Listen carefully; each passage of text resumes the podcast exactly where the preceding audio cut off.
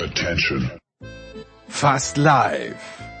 Aus einem erstaunlich geschmacklos zusammengestellten Sofa-Ensemble, das aus Kostengründen dennoch Teil der dem bisherigen Baufortschritt folgend Ende 2027 endgültig fertiggestellten Michaela Schifrin Lounge werden soll, kommt die Big Show von Sportradio 360.de. Hier werden Randsporthelden gefeiert. Hallo, hier ist Thomas Müller. Hier werden Trainer noch verstanden. Sie hören Christoph Daum. Hier wird in erster Linie ausländisch gesprochen. Hi, this is Pierre Maguire. Salut, c'est Pierre Garbert. Hi, this is Joe Sakic. Die Big Show. Jetzt. Und so werfen wir uns also rein in die Big Show 528 mit einem pickepackevollen Programm. Viel Fußball. Ungefähr die ersten 40 Minuten kümmern wir uns mit Tom Bayer, mit Andreas Renner und mit François Duchateau um die Bundesliga und um die Champions League. Danach Michael Körner mit einem sehr, sehr feinen, wie ich finde, Rollenspiel zur Bundestagswahl, aber auch zur BBL. Nach einer Stunde dann geht der große Motorsport-Block los. Zunächst mit äh, Stefan Davos Heinrich und Eddie Milke. Dann kommen Philipp Schneider und Stefan Ehlen dazu. Alles dabei. Nach ungefähr 1,40 kümmern wir uns dann um den Football. Zunächst NFL und dann GFL. Nicolas Martin und äh, Christian Schimmel sind da am Start. Zwei Stunden 13 wird die Big Show 528 alt sein. Dann, ja, das tut dann weh, aber dann sprechen wir mit Gregor Biernert über das Ryder Cup Debakel der Europäer. Nach zweieinhalb Stunden dann der Umschnitt zu Johannes Knut, der war beim Berlin-Marathon, da plaudern wir da ein kleines bisschen drüber und hinten raus. Dann noch Tennis, heute mit Heiko Olderb nach zwei Stunden und 50 Minuten in etwa. Der war nämlich beim Ryder Cup. Also, auf geht's. Also Herrschaften, los geht's in der Big Show 528 mit einer wunderbaren Fußballrunde. Nach langer Zeit mal wieder dabei. Ja, in der Musik haben wir ihn auch gehört, aber nach langer Zeit auch wieder mal zum Fußball dabei. Von sportschau.de, das ist François Duchateau. Guten Morgen, lieber François. Hallo zusammen. Apropos Musik, der Musikgott, der an diesem Wochenende wieder etwas in petto hat, darüber sprechen wir später. Andreas Renner, leicht erkältet oder schwer erkältet. Guten Morgen, lieber Andreas. Morgen. Und dann denke ich, man darf sagen, die Sky-Legende ist zurückgekehrt. Wenige Wochen nachdem äh, bei Sky äh, die große Abschiedsfete gestiegen ist. Tom Bayer, guten Morgen, lieber Tom. Ja, ich freue mich. Guten Morgen. So, also nachdem wir eine Champions League Woche haben, liegt, liegt nichts näher, als über den ersten FC Köln zu sprechen. Äh, Tom, äh, es ist ja nicht nur von den Ergebnissen her schön gewesen bis jetzt. Ich bin ganz ehrlich fast begeistert von der Art und Weise, wie die Kölner gespielt haben, nämlich sehr, sehr mutig. Das kannte ich aus dem letzten Jahr anders. War, warum oder worauf führst du das zurück? Ist es nur Steffen Baumgart und seine im Moment noch schicke Schiebermütze? Ähm, ja, die Schiebermütze ist es wohl weniger. Es ist die Art und Weise, wie Steffen Baumgart Fußball spielen lässt. Ähm, das hat er ja jetzt beim ersten FC Köln im Prinzip äh, nicht neu erfunden. Äh, so hat er ja als Trainer äh, des SC Paderborn auch agieren lassen. Mit einer personell wohl schwächer besetzten Mannschaft ähm, hat er das äh, in der Bundesliga praktiziert ist damit zwar gleich wieder abgeschieden, äh, abgestiegen, aber äh, die Art, äh, so Fußball spielen zu lassen, hat er auch in Paderborn durchgezogen. Ich bin übrigens auch der Meinung, dass die Paderborner, die ja bislang eine sehr gute Rolle in der zweiten Fußball-Bundesliga spielen, immer noch von der Arbeit von Steffen Baumgart auch unter dem neuen Coach äh, profitieren. Äh, ja, als äh, FC-Fan ähm, reibt man sich wahrscheinlich jetzt verwundert die Augen. Es war ja nicht nur in, in der letzten Saison so, dass die Kölner eine ganz andere Art von Fußball gespielt haben, sondern eigentlich kann man sagen, äh, in den letzten Jahren. Insofern ist da jetzt äh, frischer Wind drin, attraktiver Fußball. Ob sich das jetzt immer durchsetzen wird und ob der erste FC Köln auch immer die entsprechenden Ergebnisse erzielen wird, ist eine andere Geschichte, aber die Kölner spielen attraktiv, sie spielen mutig und man äh, merkt jetzt schon, äh, dass äh, die Fans dann auch bereit sind, vielleicht den einen oder anderen Rückschlag mal in Kauf zu nehmen, wenn sie solch eine Art von Fußball erleben, wie das jetzt in den ersten Spielen der Fall war. François, ich lese, ich glaube Timo Horn hat's gesagt, dass die Stimmung wieder ein bisschen erinnert an die Zeit von Peter Stöger, aber bei Peter Stöger, wenn ich mich richtig erinnere, waren das sehr, sehr, sehr, sehr viele, auch in der zweiten Liga noch 1 zu 0 Siege. Da machen die Kölner jetzt ja fast mehr Spaß. Ja, total. Also ich finde es verwunderlich, äh, was, was ein Trainer mit demselben Spielermaterial äh, machen kann. Und da, ich finde auch daran sieht man die, die Rolle, die so ein Trainer haben kann. Der FC, man muss ja nicht vergessen, Borneau ist Richtung Wolfsburg gegangen. Äh, Jakobs ist in Monaco. Das sind wirklich, das war ja mit die sehr, sehr wichtige Säulen der Mannschaft, die auch gegangen sind. Und das wurde ja auch äh, ja nicht nicht so gut verstärkt, sage ich jetzt mal aus der finanziellen Not heraus. Also es ist wirklich Arbeit des Trainers. Letztes Jahr noch irgendwie sehr, sehr defensiver Fußball unter Gisdol. Der hat im Jahr davor auch wirklich, das hat gut getan der Mannschaft damals, aber der konnte die Mannschaft nicht mehr weiterentwickeln. Ähm, ja, ich, ich, ich finde es großartig. Ich finde auch großartig, dass ähm, dass Baumgart sehr konsequent ist. Also Duda, der ja wirklich letztes Jahr auch ein wichtiger Spieler war für Köln, als er nach der Euro die äh, zurückkam, das, der wollte erstmal so ein bisschen Allüren raushängen lassen, hat in den ersten Spielen, als er dann reingekommen ist, äh, gedacht, okay, äh, ich muss anscheinend doch um meinen Stammplatz kämpfen, ich kann jetzt doch nicht so Hackentricks machen. Und jetzt hat er sich auch in Interviews äh, gezeigt, dass er gesagt hat, okay, ich musste diesen Baumgart-Fußball erstmal äh, kennenlernen und akzeptieren und, und dafür arbeiten, aber eigentlich äh, finde ich ihn jetzt toll, weil ich vor mir irgendwie zwei Stürmer habe und, und mich trotzdem kreativ beteiligen kann, aber anders spielen muss. Ähm, ja, es ist Wahnsinn. Ähm, ich glaube jetzt, der FC wird jetzt nicht in die Top 6 drängen, aber es macht einfach Spaß, dieser Mannschaft zuzuschauen. Die spielt jetzt endlich ja, vielleicht ein bisschen über dem, was er eigentlich kann. Ähm, die Frage ist, ob es irgendwann dafür ein, ein, ein, ein Gegengift äh, gefunden wird. Es gibt ja auch, dass wenn, äh, wenn ein Tra es ist ja eine sehr ähnliche Spielveranlagung, die jetzt Baumgart immer durchzieht. Deswegen dieses Gerede darüber, dass der FC jetzt Favorit ist gegen Fürth und, und dass die jetzt auf einmal anders spielen müssen, das sehe ich überhaupt nicht. Ich finde, der FC hat gegen alle Mannschaften eigentlich eine sehr ähnliche Herangehensweise gehabt. Und wenn er diese Herangehensweise jetzt auch gegen Fürth äh, durchzieht, dann wird es eigentlich, ja, da, da, da wird keine, keine neue Spielveranlagung eigentlich benötigt. Äh, das schnelle Anlaufen, das frühe Anlaufen, das kann es auch gegen Fürth machen und ähm, die haben ja nicht defensiv gegen die Bayern gespielt oder so. Deswegen, ich glaube, der FC kann einfach so spielen gegen Fürth, äh, wie er es zuletzt getan hat. Und die Frage ist eher, gibt es in der Rückrunde äh, ja Kniffe, diese, diese Mannschaft auszuhebeln mit langen Bällen oder so, das werden wir sehen. Andreas, ich meine mich zu erinnern, als bekannt wurde, dass Steffen Baumgart Coach in Köln wird. Du, du bist da, damals auf die Euphoriebremse getreten, oder erinnere ich mich da falsch? Du meintest, naja, viel Euphorie wird er mitbringen, aber, also er wird viel Euphorie mitbringen, aber es ist, täten sich vielleicht kleine Lücken im taktischen Bereich auf. Ähm, kann ich mich nicht mehr dran erinnern, aber wenn du das so sagst. Ich meine, es war so. Ich bin mir ziemlich sicher, dass es so war, ja. Naja, also bei, bei Steffen Baumgart, da ist ja immer so ein bisschen die Geschichte, der verkörpert so das, was, was viele äh, Fußballfans, äh, sagen wir mal traditionelle, äh, vielleicht auch ältere Fußballfans noch am Fußball mögen. Also sagen wir mal ein Trainer, der jetzt äh, nicht äh, den Eindruck macht, dass er einen Abschluss in Geisteswissenschaft hat, der ähm, der nicht äh, besonders äh, ähm, äh, verschwurbelt daherredet, sondern gerade heraus ist, der an der Seitenlinie Emotionen zeigt. Das ist ja vieles von dem, was, äh, äh, was Leute anziehen finden, warum auch immer. Also ich gehöre offensichtlich nicht dazu. ne? Aber du bist du bist mehr der Andy Reid Typ. Du bist du brauchst als Coach ich, eher Andy Reid. Ich habe halt selber halt auch einen Abschluss in Geisteswissenschaften. Ah, okay, okay gut. Ja. Deswegen das spielt dann vielleicht auch eine Rolle.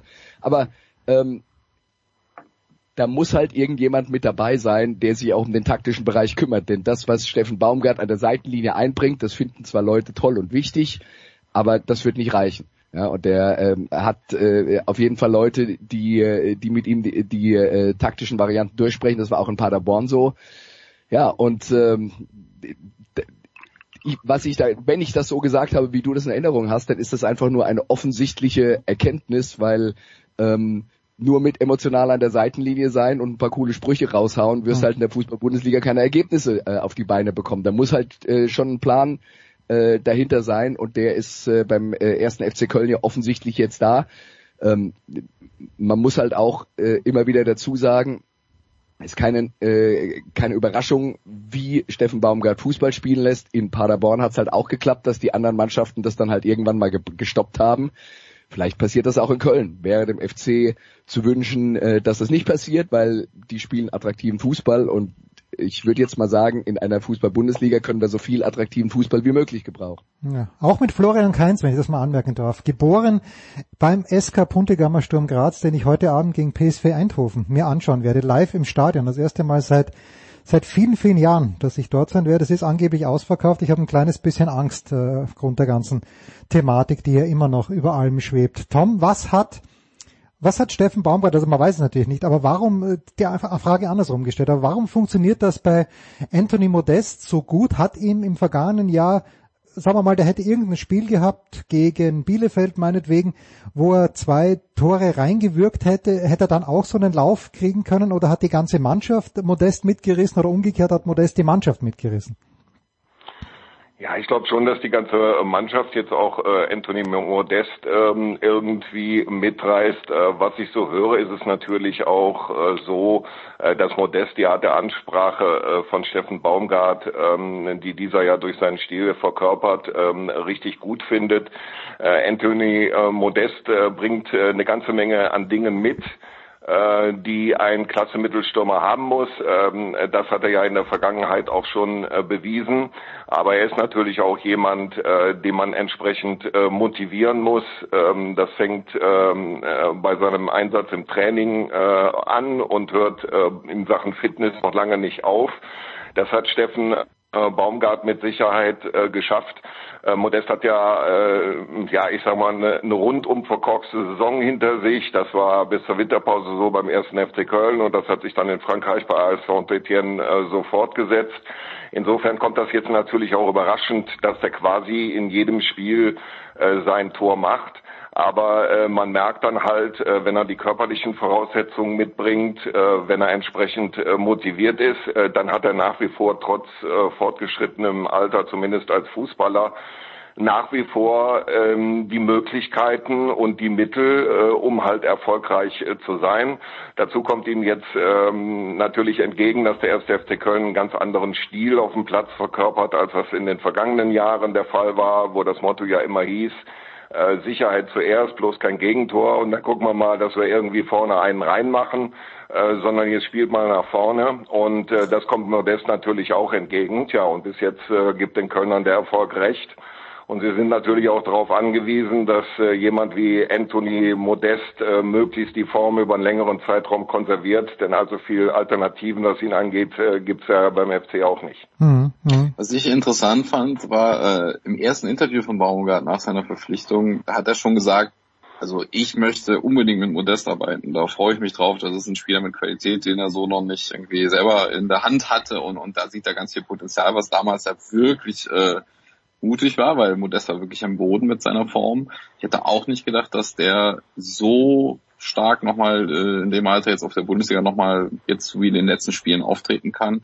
Er hat dem Modest wohl gesagt, ähm, ja Junge, möchtest du irgendwie, hast du schon alles erreicht, willst du einfach noch Fußball spielen oder wollen wir nochmal richtig angreifen in deinem Alter? Aber wenn, dann muss man wirklich körperlich was dafür tun und dann sehe ich da irgendwie große Chancen bei dir. Und er hat das irgendwie angenommen, wirklich körperlich viel gearbeitet in der Vorbereitung ja, und Wahnsinn, wie, wie, wie ausgewechselt er jetzt da auftritt in der Bundesliga. Da hat sie schon wirklich den Hut vor. Man könnte jetzt natürlich auch ein bisschen deprimiert sein und sagen, äh, ist schon nicht gut, dass Anthony Modest, äh, dass man ihm das erst erklären musste, dass die körperlichen Voraussetzungen dazu gehören. Total. Aber, ja. ja, aber, aber die, die, diese Zeit in China. Ja. Auch, er, ist ja jetzt dann mehrere Male mit dem Kopf gegen die Wand gerannt, Anthony Modest, mit der Art und Weise, wie er das vorher angegangen ist. Und ich denke, äh, wenn, wenn halt der Plan war, tatsächlich weiter als Fußballprofi sein Geld zu verdienen, war hat ja Baumgart dann da bei ihm wahrscheinlich auch offene Türen eingerannt, weil er, er selber irgendwann mal die Erkenntnis haben musste, okay, das, was ich im Moment mache, funktioniert nicht. Ja, das ja, eine. Gisdol und Modest konnten ja auch schon Hoffenheim nicht gut miteinander. Das will ich jetzt gar nicht darauf schieben. Ne? Du hast natürlich äh, äh, recht, Andreas. Eigentlich musst du bei jedem Trainer immer Vollgas geben. Ähm, ja, aber ich, ich, ich glaube, man merkt einfach beim FC, dass die körperlich gut vorbereitet sind. Das war in den letzten Jahren nicht so. Also auch so vom Außenstehen hat man immer den Eindruck, irgendwie, die sind nicht so fit und äh, die, die, die kriegen auch immer in Ende irgendwie Gegentore rein. Ähm, aber ich finde es auch gut, dass so ein Baumgart ja, so Fußballer sind auch manchmal Typen und du kannst nicht jeden dann doch gleich behandeln und irgendwie so ein Modest so ein bisschen am Ego zu kitzeln. Das war der richtige Move, muss man jetzt sagen, irgendwie den super zu motivieren, dass der so für ihn durch Feuer geht. Ähm, Chapeau. Das heißt nicht, dass er nicht äh, auch bei Gisto so hätte performen können. Also, äh, aber ich finde, das, das gehört auch schon zum guten Trainer dazu, dass er People's Management macht. Ja, ja, das ist ähm, der entscheidende Punkt. Ich meine, ähm, dass er eigentlich in der Bundesliga gewisse Voraussetzungen in Sachen Fitness mitbringen muss, das wird der Modest auch vorher gewusst haben. Äh, das Problem ist nur, äh, er hat es dann trotzdem nicht umgesetzt und äh, jetzt scheint er das unter Steffen Baumgart getan zu haben, warum auch immer. Und das ist in meinen Augen zumindest äh, der entscheidende Unterschied, warum Modest jetzt wieder Tore macht und vorher jahrelang nicht.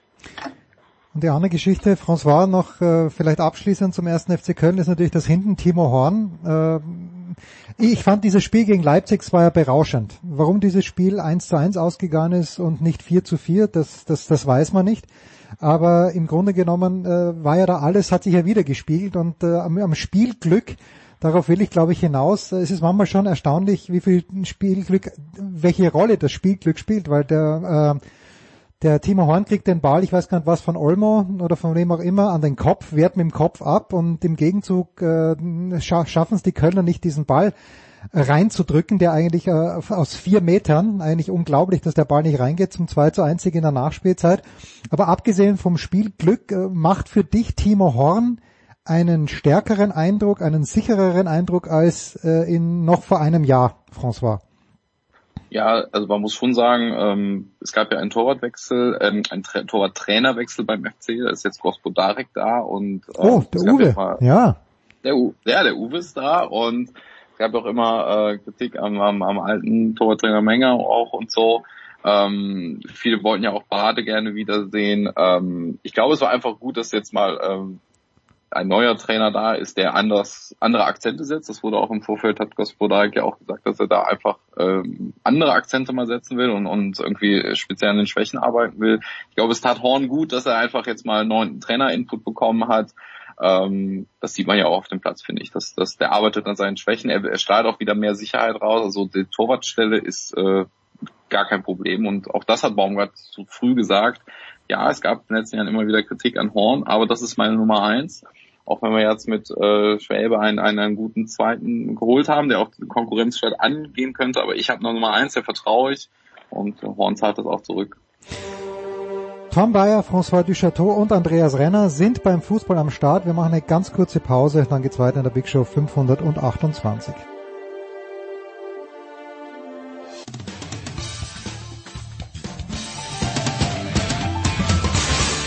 Hallo, hier ist die ehemalige Biathletin Kadi Wilhelm und ihr hört Sportradio 360.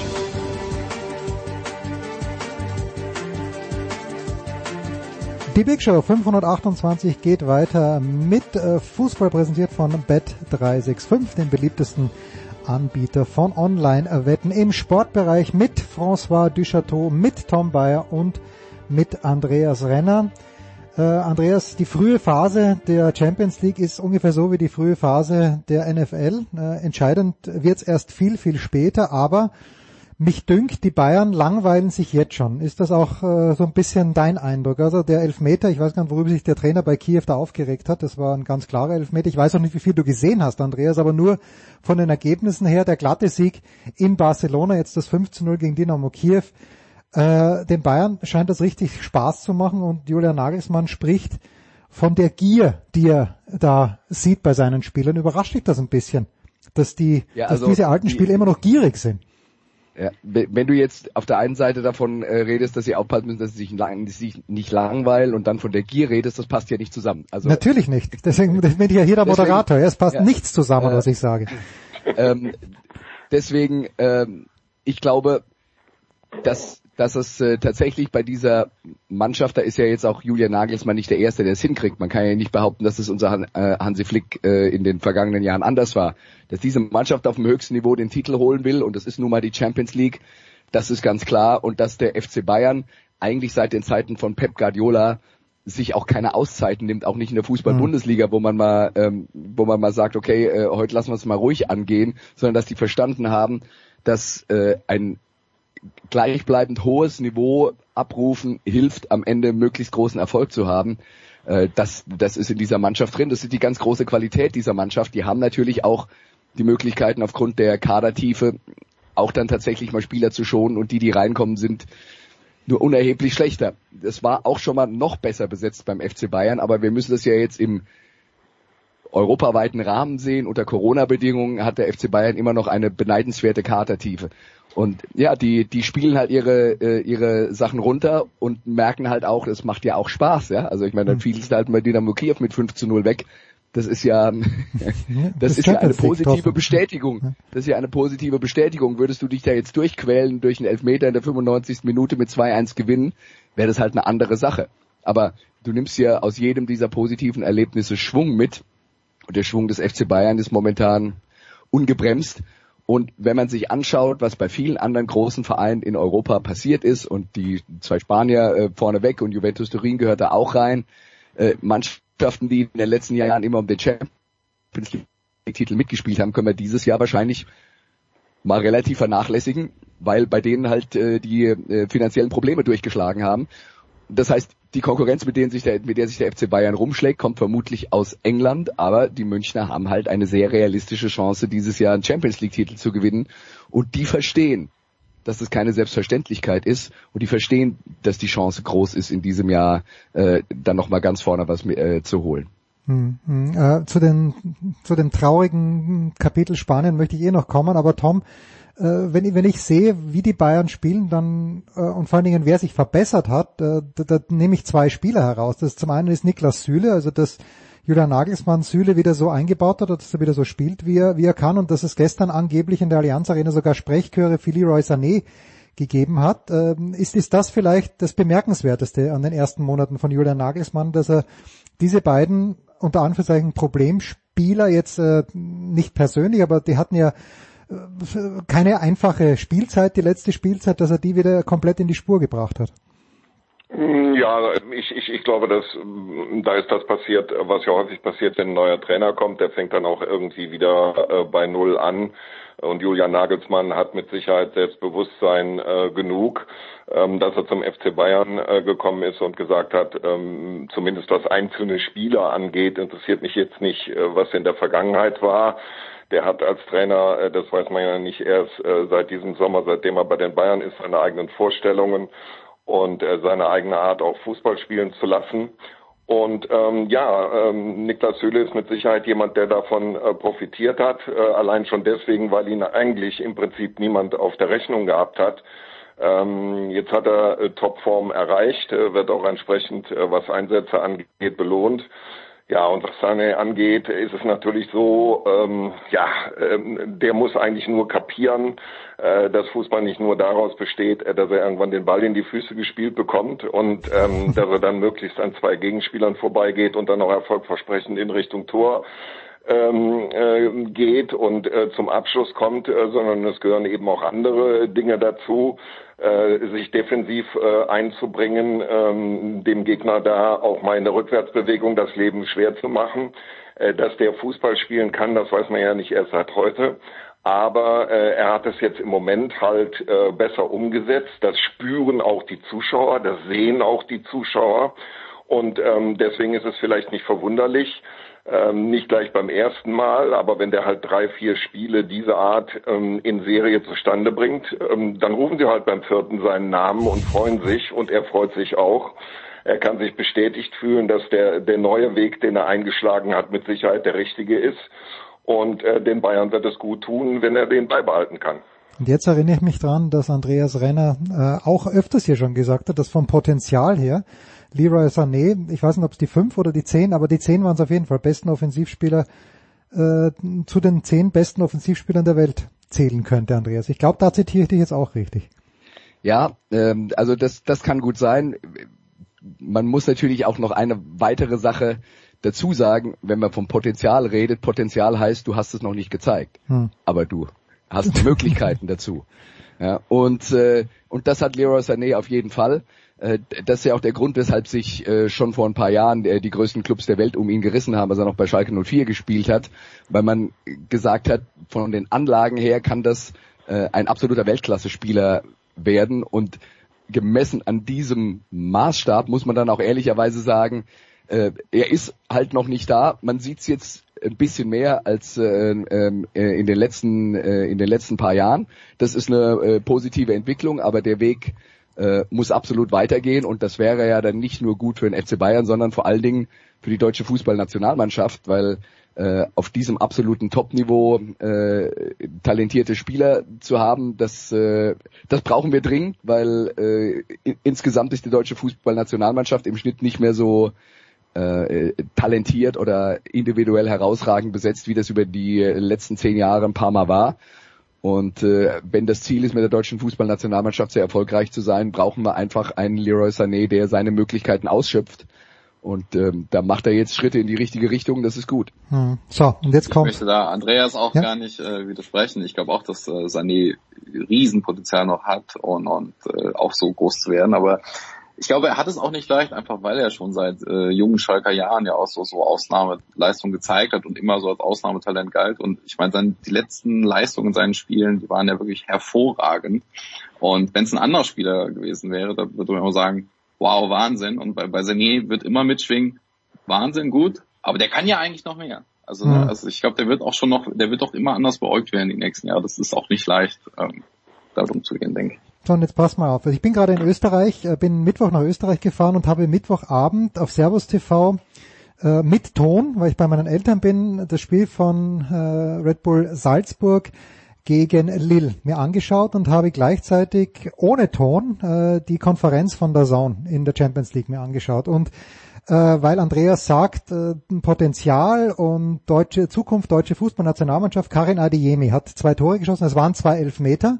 Den ersten hat er selbst rausgeholt und Adeyemi ist ein also ich habe natürlich den Namen gehört davor, aber ich habe jetzt zwei, die zwei Champions League Spiele der Salzburg gesehen. Der Junge ist großartig. Also der ist wirklich der ist schnell, der ist giftig, der ist lästig, der ähm, ja, der, der ist einfach sehr, sehr gut und hat ja auch in der Fußballnationalmannschaft in der Deutschen schon ein Tor geschossen.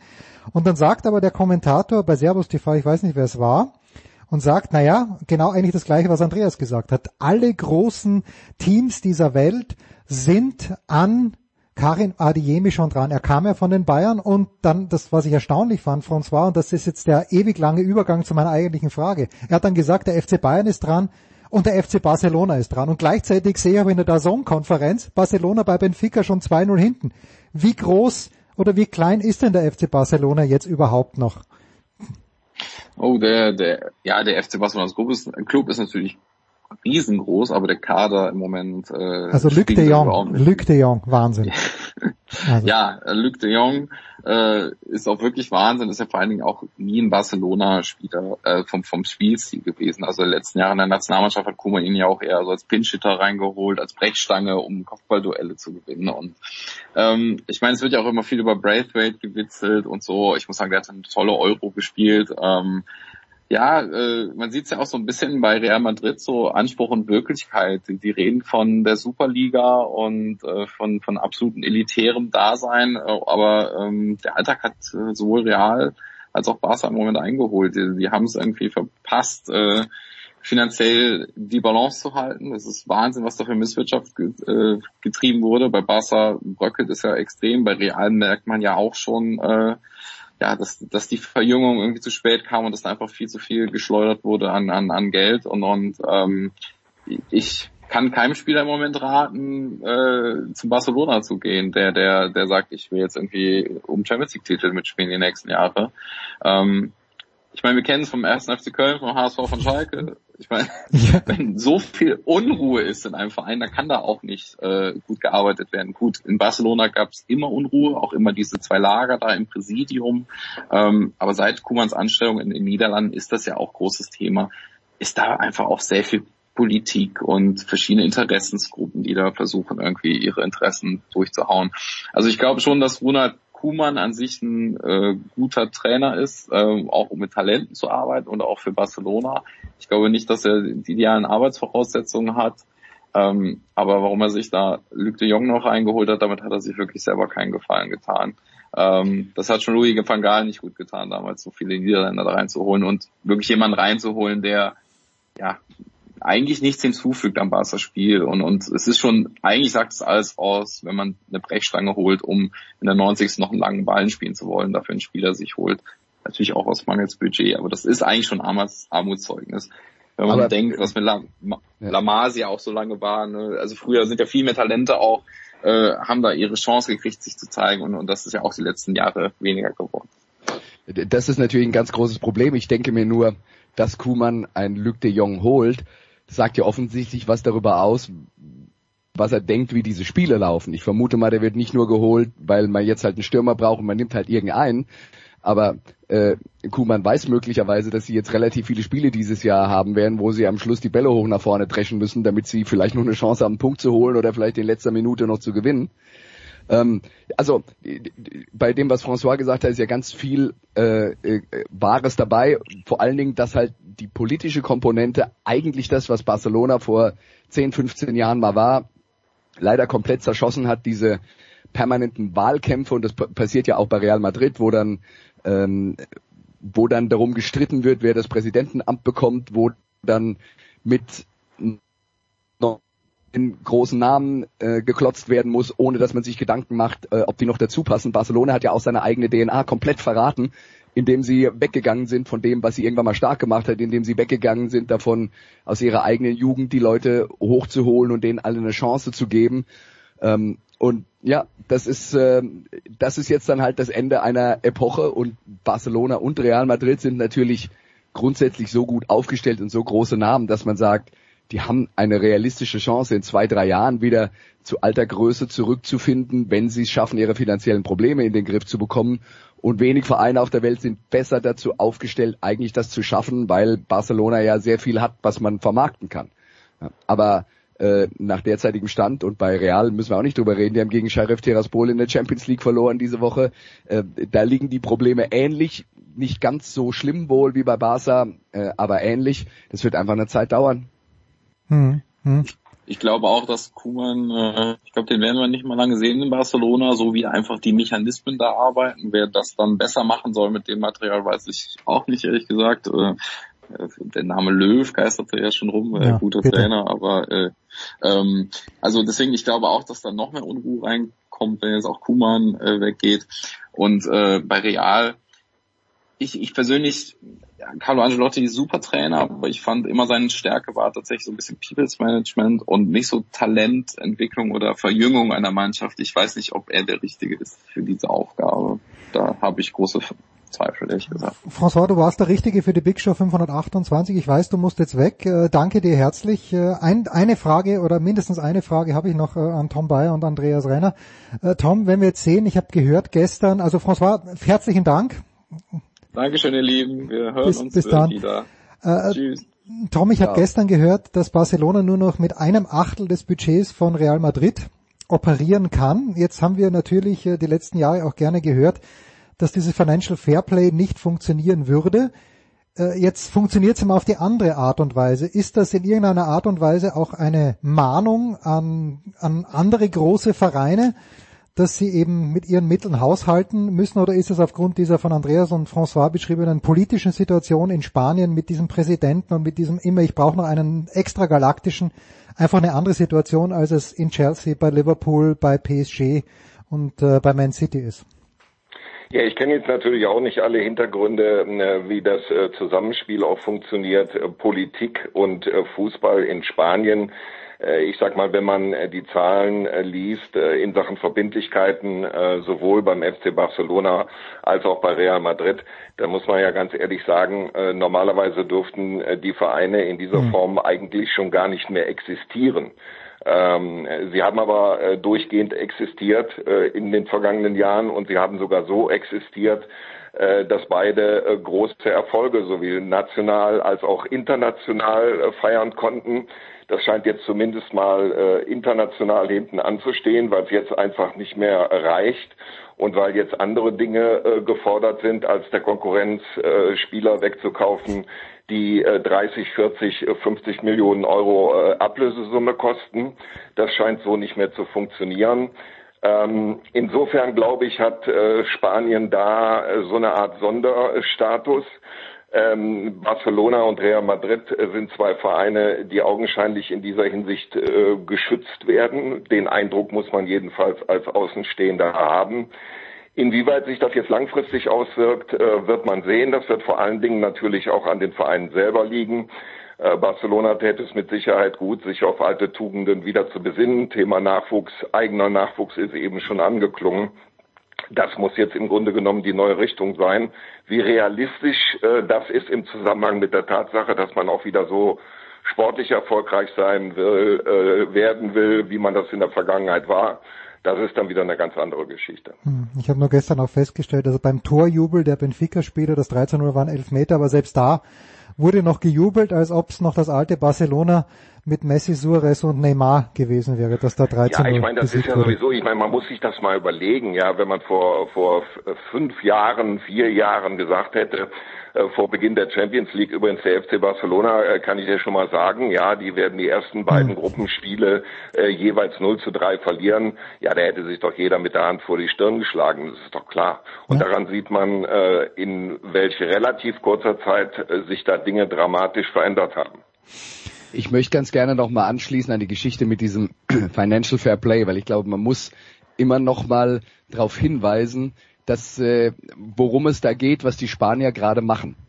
Ähm, für viele steht der Begriff Financial Fair Play ein bisschen dafür, daraus, dass man sagt, na, die Vereine sollen alle die gleichen Voraussetzungen haben und jeder soll die gleiche Chance haben, die Champions League zu gewinnen. Das wäre das, was die Salary Cap in der National Football League Mhm. zum Beispiel macht, weil alle das gleiche Budget haben.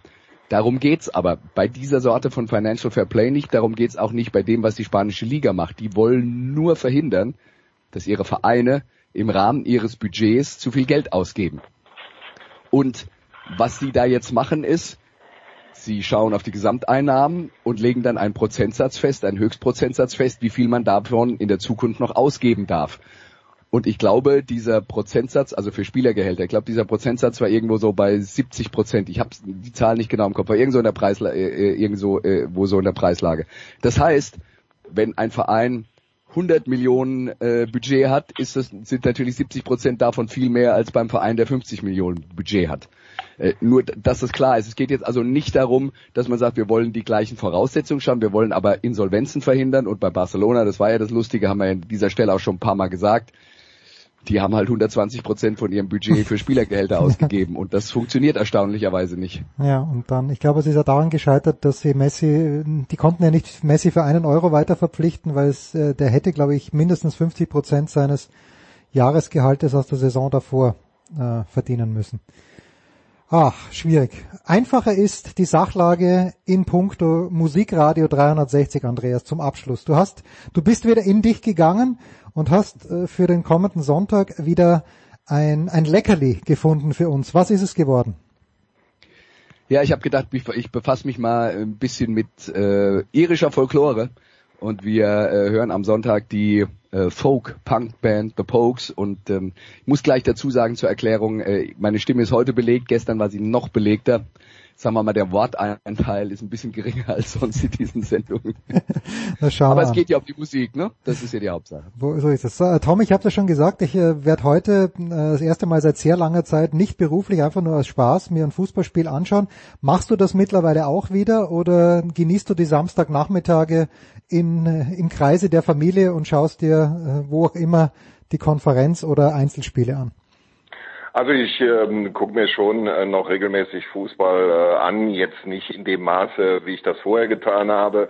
Äh, Im Stadion war ich allerdings äh, bisher ähm, äh, seit meiner Pensionierung erst einmal. Ich habe äh, für blinde und sehbehinderte Menschen äh, Bundesligaspiel 1. FC Köln gegen VfL Bochum Mhm. vor ein paar Wochen äh, kommentiert. Aber natürlich werde ich mir auch mit Sicherheit in dieser Saison noch das eine oder andere Bundesligaspiel angucken, ganz in Ruhe, ganz privat und äh, sicherlich auch unter etwas anderen Voraussetzungen, als ich das vorher 36 Jahre lang gemacht habe. Wahnsinn, 36 Jahre. Pah, so lang wird Sportradio 360, das kann ich versprechen, so lang wird es uns nicht geben. Außer Andreas Renner zieht 36 Jahre lang seine Musiksendung durch. Sonntag, 12 Uhr, The Pokes. Ich danke dir herzlich, Tom, ich danke dir herzlich, Andreas. Kurze Pause in der Big Show 528, dann geht's weiter mit Körner.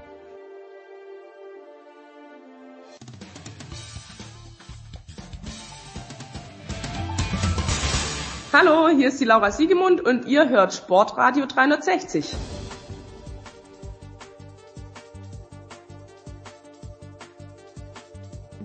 Big Show 528. Wir verabschieden uns vom Fußball. Es geht weiter mit Michael Körner. Guten Morgen, lieber Michael. Verabschiedet sich. Ich bin gespannt, was beim Fußball besprochen wurde. ja, nicht überraschend ging es, glaube ich, ein bisschen um die Champions League und um den ersten FC Köln. Michael, bist ja. du äh, zu so früher Stunde bereit für ein kleines Rollenspiel? Natürlich. Pass auf, ich bin in Personalunion Robert Habeck und Annalena Baerbock. Du bist Christian Lindner. Und wir treffen ja. uns zu Koalitionsverhandlungen oder zu Vorkoalitionsverhandlungen. Wir haben uns beide verspätet. Wir weil unser Zug Verspätung hatte wegen Oberleitungsstörung, du, weil du deinen Porsche nicht parken konntest, kein Parkplatz frei. Aber das tut jetzt nichts zur Sache. Wir sprechen dich hiermit an. Christian, pass mal auf. Christian, wir wären doch blöd, wenn wir mit der Union koalieren würden. Warum?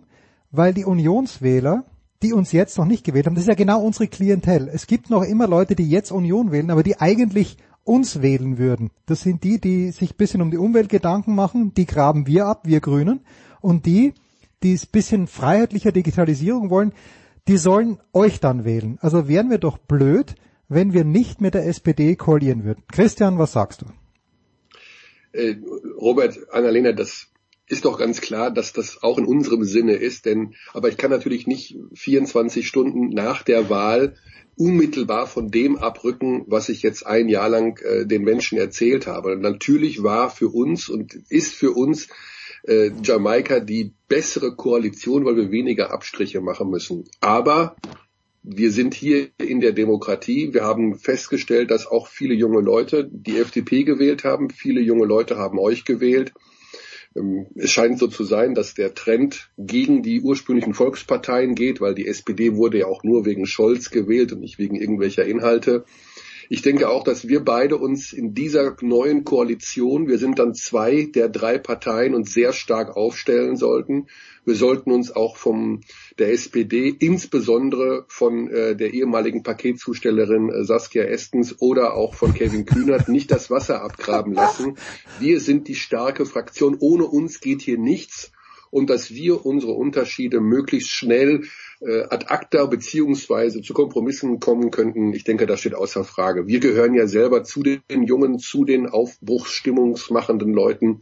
An uns wird das nicht scheitern. Christian, ich habe ein kleines bisschen Angst, dass Folgendes passiert. Dass nämlich viele Minister in der Union draufkommen, hoppla, eigentlich so Ministerposten ist eigentlich ganz gut lukriert und auch ein Staatssekretär und was auch immer. Jetzt äh, verabschieden wir den Armin und sagen, Olaf, wir machen dich zum Kanzler. Äh, wir äh, lass uns einfach weitermachen in der großen Koalition. Es reicht ja stimmenmäßig. Christian, muss ich mir da Sorgen machen? Müssen wir uns da Sorgen machen als Annalena und Robert? Also ich denke, dass das Wahlergebnis, äh, das wisst ihr beide genauso wie ich, äh, widerspiegelt, dass die Bevölkerung keine große Koalition mehr will. Ähm, es stehen zwei Dreierkonstellationen zur Auswahl. Die erste ist noch deutlich mehr unterfüttert durch den Wählerwillen. Und äh, was Posten angeht, ich meine, ich habe vor vier Jahren äh, draußen auf der Terrasse gestanden und äh, gesagt, lieber nicht regieren als falsch regieren. Äh, so heiß auf Ministerposten, wie alle immer glauben, äh, bin ich nicht. Aber ich denke, es steht in diesem Fall außer Frage, dass ich Finanzminister werden sollte und ähm, meine Vizekanzler Robert, das kannst du dir auf die Visitenkarte schreiben, aber viel zu melden hast du da ja eh nicht. Moment, Moment. Äh, Christian, hatte, ich hatte dich eigentlich als Außenminister vorgesehen, weil ich glaube, den Finanzminister würde ich gern geben. Also bei aller äh, Wechselstimmung in diesem Lande, bevor ein grüner Finanzminister wird, äh, sollten wir vielleicht doch noch ein, zwei Generationen abwarten. Die Wirtschaftskompetenz und ich denke, das erwarten die Leute auch. Sollte in dem Fall bei uns liegen. Ihr dürft natürlich gerne das neu geschaffene Klimaschutzministerium in Anspruch nehmen. Natürlich auch die Klassiker bei euch, äh, das Waldorfministerium, äh, pardon, das Umweltministerium, ähm, Familie und Gesundheit müssen wir dann wahrscheinlich beim Lauterbach lassen. Aber äh, wir werden schon in den Schlüsselpositionen, und das möchte ich nochmal betonen, liebe Annalena und lieber Robert, wir müssen auch in dieser Koalition in den Schlüsselministerien vertreten sein. Da kann Olaf sagen, was er will. Ja, was soll ich dir sagen, lieber Christian? Wir äh, genauso machen wir es. Und jetzt zu, zurück zu dir, Michael. jetzt zurück zu dir, Michael. Äh, die Bayern im Moment nicht in den Playoffs. Sofort Abbruch der regulären Saison und die Playoffs ausspielen, oder? Also ich habe mich ein bisschen geschreckt, als, als Alba das Heimspiel gegen Bonn verloren hat. Du wirst mir sicherlich gleich erzählen, warum sie es verloren haben. Aber äh, dann die Bayern gegen Ulm, da gab es sicherlich auch Gründe dafür. Ähm, die, die Berliner haben ja zwischenzeitlich das, äh, das nächste Heimspiel schon wieder glatt gewonnen. Aber ist es, ist das wirklich diese sprichwörtliche Momentaufnahme noch nicht richtig da? Äh, Erkrankungen, Verletzungen, anders ist das nicht möglich. Ja, ich denke, ähm, die Niederlage von Berlin und die von München haben zwei unterschiedliche Ursachen, aber an beiden ist zu erkennen, wie die Saison sich ungefähr darstellen wird. Zum einen die Berliner Niederlage gegen Bonn hat sicherlich was damit zu tun, dass die Liga mehr denn je eine Liga der Guards ist, also der Aufbauspieler, der Shooting Guards. Mhm. Ähm, vielleicht sogar des reinen Aufbauspielers in dieser Saison. Also wir sehen doch überall dominierende Point Guards. Die Bonner haben einen 1 Meter offiziell 1,80, ich glaube er ist etwas kleiner, äh, Point Guard mit Parker Jackson Cartwright. Der ist so, so schnell und das ist eben die Sache, wenn du ähm, auf den Guard-Positionen selber nicht so athletisch bist. Die Berliner haben dort ähm, jetzt nicht die aller, aller schnellsten hm. Spieler und das ist eigentlich eventuell auch eines ihrer Probleme in dieser Saison. Dann wirst du allein auf der Position schon mal geschlagen zum Beginn eines Angriffs und dann kommen, dann gehen die Probleme ja los. Ne? Wenn der Aufbauspieler, jetzt ganz salopp gesprochen, äh, keinen adäquaten Gegenspieler hat, dann baut er halt das Spiel auf. also ne, ist halt so. Äh, da, da hat Berlin meines Erachtens ein, ein Problem. Ich halte von dem neuen Point Guard Tamir Blatt momentan noch nicht viel. Bin sehr gespannt, wie er sich jetzt in der Euroleague schlägt. Die Münchner, andere Geschichte. Ähm, ja, die haben eigentlich einen 17er Kader. Sie haben mit Ach und Krach zehn Leute auf den Spielberichtsbogen hm. bekommen gegen Ulm äh, wegen Verletzungen und wegen äh, Impfdurchbrüchen. Das kannst du eigentlich nicht auffangen, auch nicht gegen einen äh, Gegner, der nominell schwächer ist. Und Ulm ist übrigens nicht so schwach, auch wenn sie gegen Bonn hinten raus äh, gestern wirklich nicht gut waren. Aber äh, die haben einen guten Kader und die Münchner haben am Ende mit sieben Leuten gespielt. Also die Partie mit sieben Leuten insgesamt durchgespielt und äh, ja, das wird sich ändern. Die werden ja alle wiederkommen. Jetzt heute Abend, also Donnerstagabend in der Euroleague sind schon zwei wieder mit dabei, die vorher nicht dabei waren. Also um die Münchner würde ich mir mittelfristig keine großen Sorgen machen. Um die Berliner eher. Ich glaube, dass Berlin vor allen Dingen international kein einfaches Jahr bevorsteht. Warum? Äh, das weißt du sicher. Du sprichst die Ulmer an, die spielen also in München, dann spielen sie in Bonn, jetzt spielen sie am Samstag in Chemnitz. Wird die Halle umgebaut? Warum, warum ist Ulm nur on the road? Oh, ähm, da bin ich tatsächlich gar nicht informiert. Ähm, ich habe das auch nur mitbekommen durch den äh, durch eine Art Hass-Tweet eines der äh, Geschäftsführer dort, der äh, im Bereich des äh, Hass-Tweetens weit vorne ist. Ähm, da irgendwie von den ersten fünf vier Wochen, dass die alles auswärts spielen müssen. Äh, Spielplangestaltung in der BBL ist ein ganz schwieriges Thema, alles unter einen Hut zu kriegen. Wir haben vier europäische Wettbewerbe, die in irgendeiner Form mit dem BBL-Spielplan korrelieren müssen. Äh, diese Woche ist Bayreuth äh, in Sibirien unterwegs, um sich dort für einen viertklassigen europäischen Wettbewerb zu qualifizieren. Das ist alles nicht ganz einfach. Warum jetzt explizit die Ulmer nur mit Auswärtsspielen anfangen, weiß ich nicht. Also ich sehe jetzt hier, äh, das am Samstag hat wahrscheinlich einen Grund in Chemnitz, weil das Achtelfinale im Pokal ist. Das ist äh, dann wahrscheinlich. Genau, das ist die, also, das ist die Auslosung, beziehungsweise ja. genau, da ist, äh, wenn man jetzt im Pokalwochenende, ähm, das hat mit dem normalen BBL-Spielplan ja erstmal nichts zu tun. Die Bonner waren ja früher, korrigier mich bitte, aber bei Dirk, unter Dirk Bauermann, Bonn war doch nicht, oder verwechsel ich das mit Leverkusen? Ich verwechsel es glaube ich mit Leverkusen, aber ja. warum, warum, was, ich meine, Bonn gewinnt in Berlin, gewinnt zu Hause gegen Ulm, du sagst, die Ulmer waren hinten raus schlecht, aber wie gut ist Bonn in diesem Jahr? Waren die nicht im letzten Jahr äh, überhaupt nicht gut?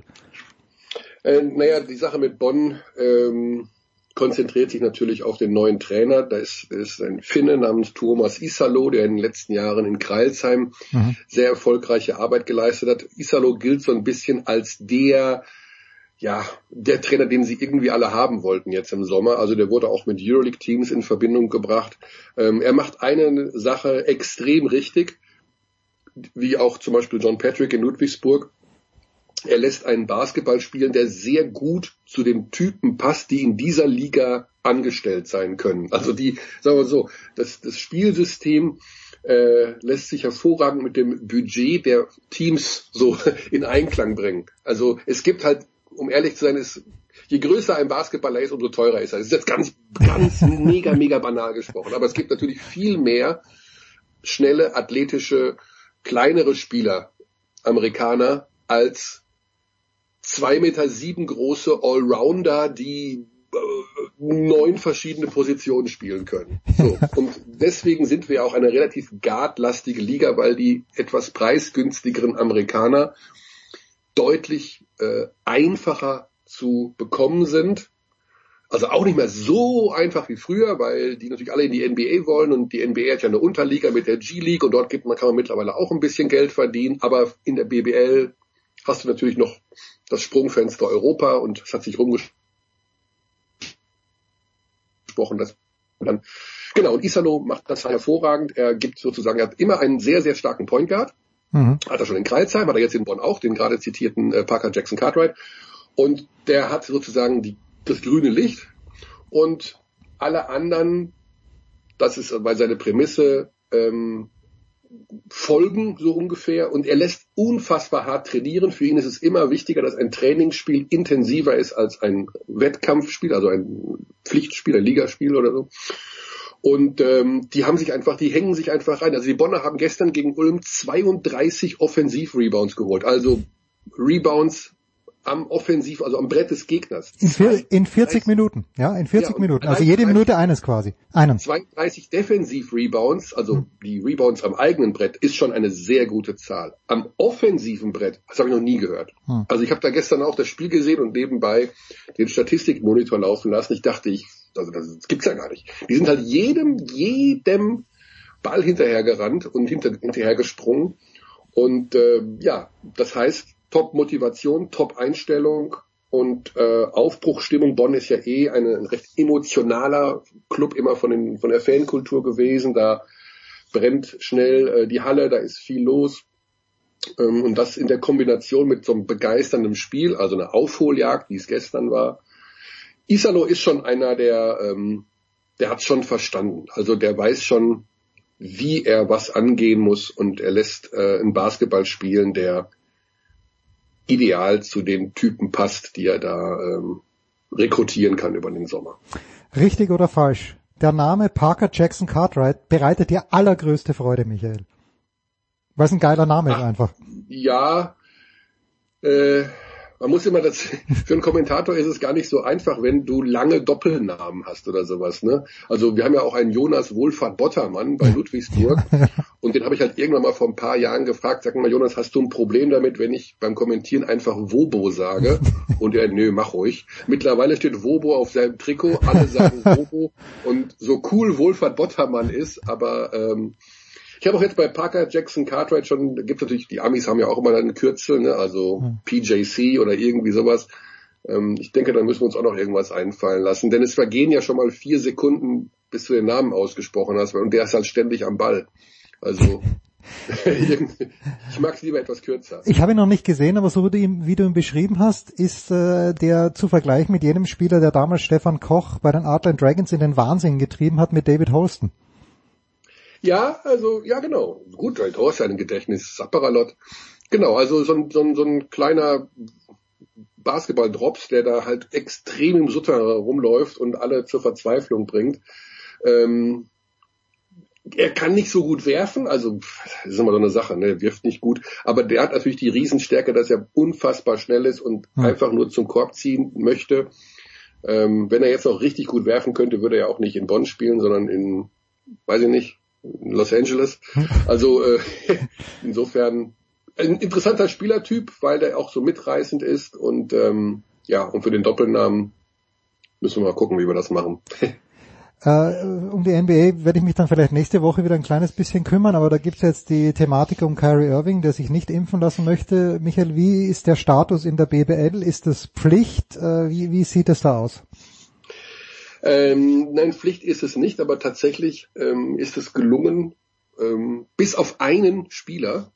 Du weißt, wer das ist, oder du? Nein, ich weiß es nicht. Keiner. Also ich weiß es nicht. Die Liga sagt es nicht, was ja auch in Ordnung ist. Ja, ja, es gibt keine Impfpflicht. Also es ist nicht so wie äh, zum Beispiel in der NBA, wo es ja dann wirklich heißt, dass ähm, nicht geimpfte Spieler dramatische Einschränkungen haben werden. Wir haben also bis auf einen sind alle geimpft.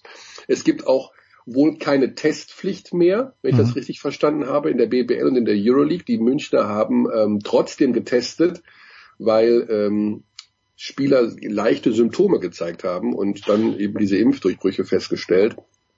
Ähm, es bleibt also jedem selbst überlassen. Ich denke, wenn ich das richtig in Erinnerung habe, hat auch Jens Spahn schon gesagt, wir sollten aufhören, geimpfte Menschen zu testen, weil dann kommen wir aus dem Kreislauf nicht mehr raus. Man kann sich als Geimpfter nach wie vor infizieren, kann aber den Virus, so verstehe ich das, äh, nicht mehr so stark übertragen und die ähm, Symptome sind deutlich und die schweren Verläufe sind deutlich reduziert. Ähm, ich denke, ja, dass man auch dahin kommen wird, einfach zu sagen, wir testen jetzt dann nicht mehr. Ähm, ja, über Kyrie Irving müssen wir, äh, glaube ich, keine großen Wörter verlieren. Ich sag, also für mich hat der schon immer ganz schwer einen am Baum, also der läuft ja auch, also der ist halt Flat Earther, der hat ja auch, die Erde ist flach. Also da, da höre ich auch irgendwann auf, über und mit solchen Menschen zu sprechen oder zu diskutieren. Ähm, da, da es hat keinen Sinn, mit Verschwörungstheoretikern zu sprechen. Das wissen, das haben wissenschaftliche Untersuchungen ergeben. An die natürlich die Verschwörungstheoretiker nicht glauben. Mhm. Aber äh, aus meinem Erfahrungsschatz, äh, ich hatte neulich erst wieder Kontakt mit einer Verschwörungstheoretikerin. Ähm, es ist es ist zum Haare raufen. Es ist zum Haare, also die wirklich auch, die glaubte auch an, an alle.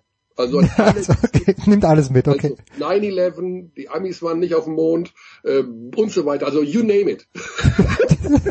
also wirklich, wo du denkst, nicht mal eine, wo du sagst, nope, nope, nope, alle, alles, Chemtrails, bam, bam, bam. Und da muss ich dann sagen, das ist dann schon wieder fast äh, Comedy. Das ist schon wieder, dann ist es schon wieder fast äh, zum Totlachen. Aber eigentlich ist es natürlich super traurig. Ja. Christian, zum Abschluss, weil du ihn gerade erwähnt hast, was machen wir mit Jens Spahn? Ja, Jens Spahn wird, denke ich mal, der neuen Bundesregierung nicht angehören, weil er, also sein Posten, äh, wenn den nicht Karl Lauterbach bekommt, dann weiß ich auch nicht mehr. Ähm, ja, was war, der ist ja noch jung. Ich meine, der ja. hat ja äh, vielleicht, ich denke mal. Er hat Kanzlerambitionen vielleicht, wenn er dann in acht Jahren, wenn die Union wieder vielleicht an die Macht kommt. Ja, also ich denke, was bei der Union, ich denke, dass Laschet sich nicht als Parteivorsitzender halten kann. Das ich denke auch, dass da schnell wieder Bewegung in den Markt kommt ähm, und äh, Spahn vielleicht sogar einer ist, der sich äh, aufstellen lässt für den Posten des ähm, Parteivorsitzenden. Ich glaube nicht, dass Merz nochmal zurückkommt. Ich glaube auch ehrlich nicht, dass Röttgen es nochmal versucht. Das heißt, jetzt kommen wir schon eher in diese Generation der, wie alt ist Spahn, Anfang 40, ne, in dem Dreh? Ja, ja, ja. In diese Generation, wo sich äh, der neue Chef raus oder die neue Chefin raus rekrutiert. Ähm, ich denke, dass er einer der drei Kandidaten da sein wird. Ähm, ich kann mir nicht vorstellen, dass Laschet die nächsten sechs Monate als, als äh, Parteivorsitzender übersteht. Christian, schön war's. Danke dir. Michael, auch dir. Herzlichen Dank. Gute Zusammenarbeit, Robert. Liebe Annalena. Du hast dich gar nicht gemeldet, Annalena, aber du bist ja jetzt auch so ein bisschen ins zweite Glied zurückgerutscht, habe ich heute auch gehört. Ne? Also das macht ja alles der Robert jetzt. Äh, naja, aber Annalena hat ja hier in der Big Show 397, Michael, da habe ich mich nicht getraut, dich einzuladen, weil ich deine Sympathien, deine politischen kenne, aber 37, Big Show 397 die verhinderte Kanzlerin Annalena Baerbock zu Gast bei Sportradio 360. Es gibt im Moment, Archiv Moment, noch zu Moment, finden. Moment, Moment, Jens, weil du meine politischen Ansichten kennst, weißt du, wie viele Jahrzehnte ich die Grünen gewählt habe? Also Nein, das weiß ich nicht. Aber ich, ich hatte damals, aber ich habe damals gedacht, okay, ich äh, mache jetzt eine ausgeglichene äh, und äh, ich habe hab dich, glaube ich, sogar gefragt. Oder habe ich dich nicht? Ich meine, ich hätte ich, dich gefragt. Ja, du hast mich gefragt und ich habe äh, ich will nicht sagen, ich hab's, äh, ich dachte, es wäre vielleicht, weil ich als Sportreporter, aber da der falsche bin. Aber andererseits habe ich meine Meinung äh, tatsächlich in den letzten Tagen Vielleicht gehe ich sogar wirklich in die Politik und melde mich da jetzt mal irgendwo an. Mach das bitte. Ich bin auch dabei, Michael, aber das, das besprechen wir off-air. Der große Michael Körner, Big Show 528. Also du, du bist Österreicher und du gehst in die deutsche Politik, habe ich das richtig Ja, in die, in die Kommunalpolitik, in die Kommunalpolitik gehe ich in München, das darf ich ja. Ich durfte, ich durfte bei der Bundestagswahl nicht wählen, aber äh, in die Kommunalpolitik in München, da werde ich mir irgendjemand anbiedern. Ah im, in gewissem Rahmen. Also es kommt, es kommen nicht viele in Frage und wenn die mich nicht wollen, dann mache ich es halt nicht. Ist mir auch wurscht. Ja. Das ist genau dieser Enthusiasmus, den die Politik braucht. Ist mir auch wurscht.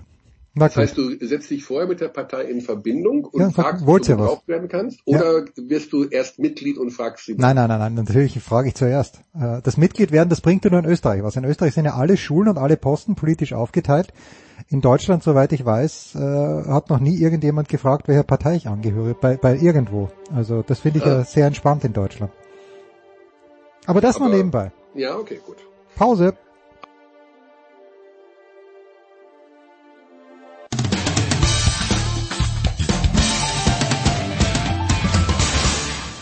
Ja, hallo, hier ist der David Storl und ihr hört Sportradio 360.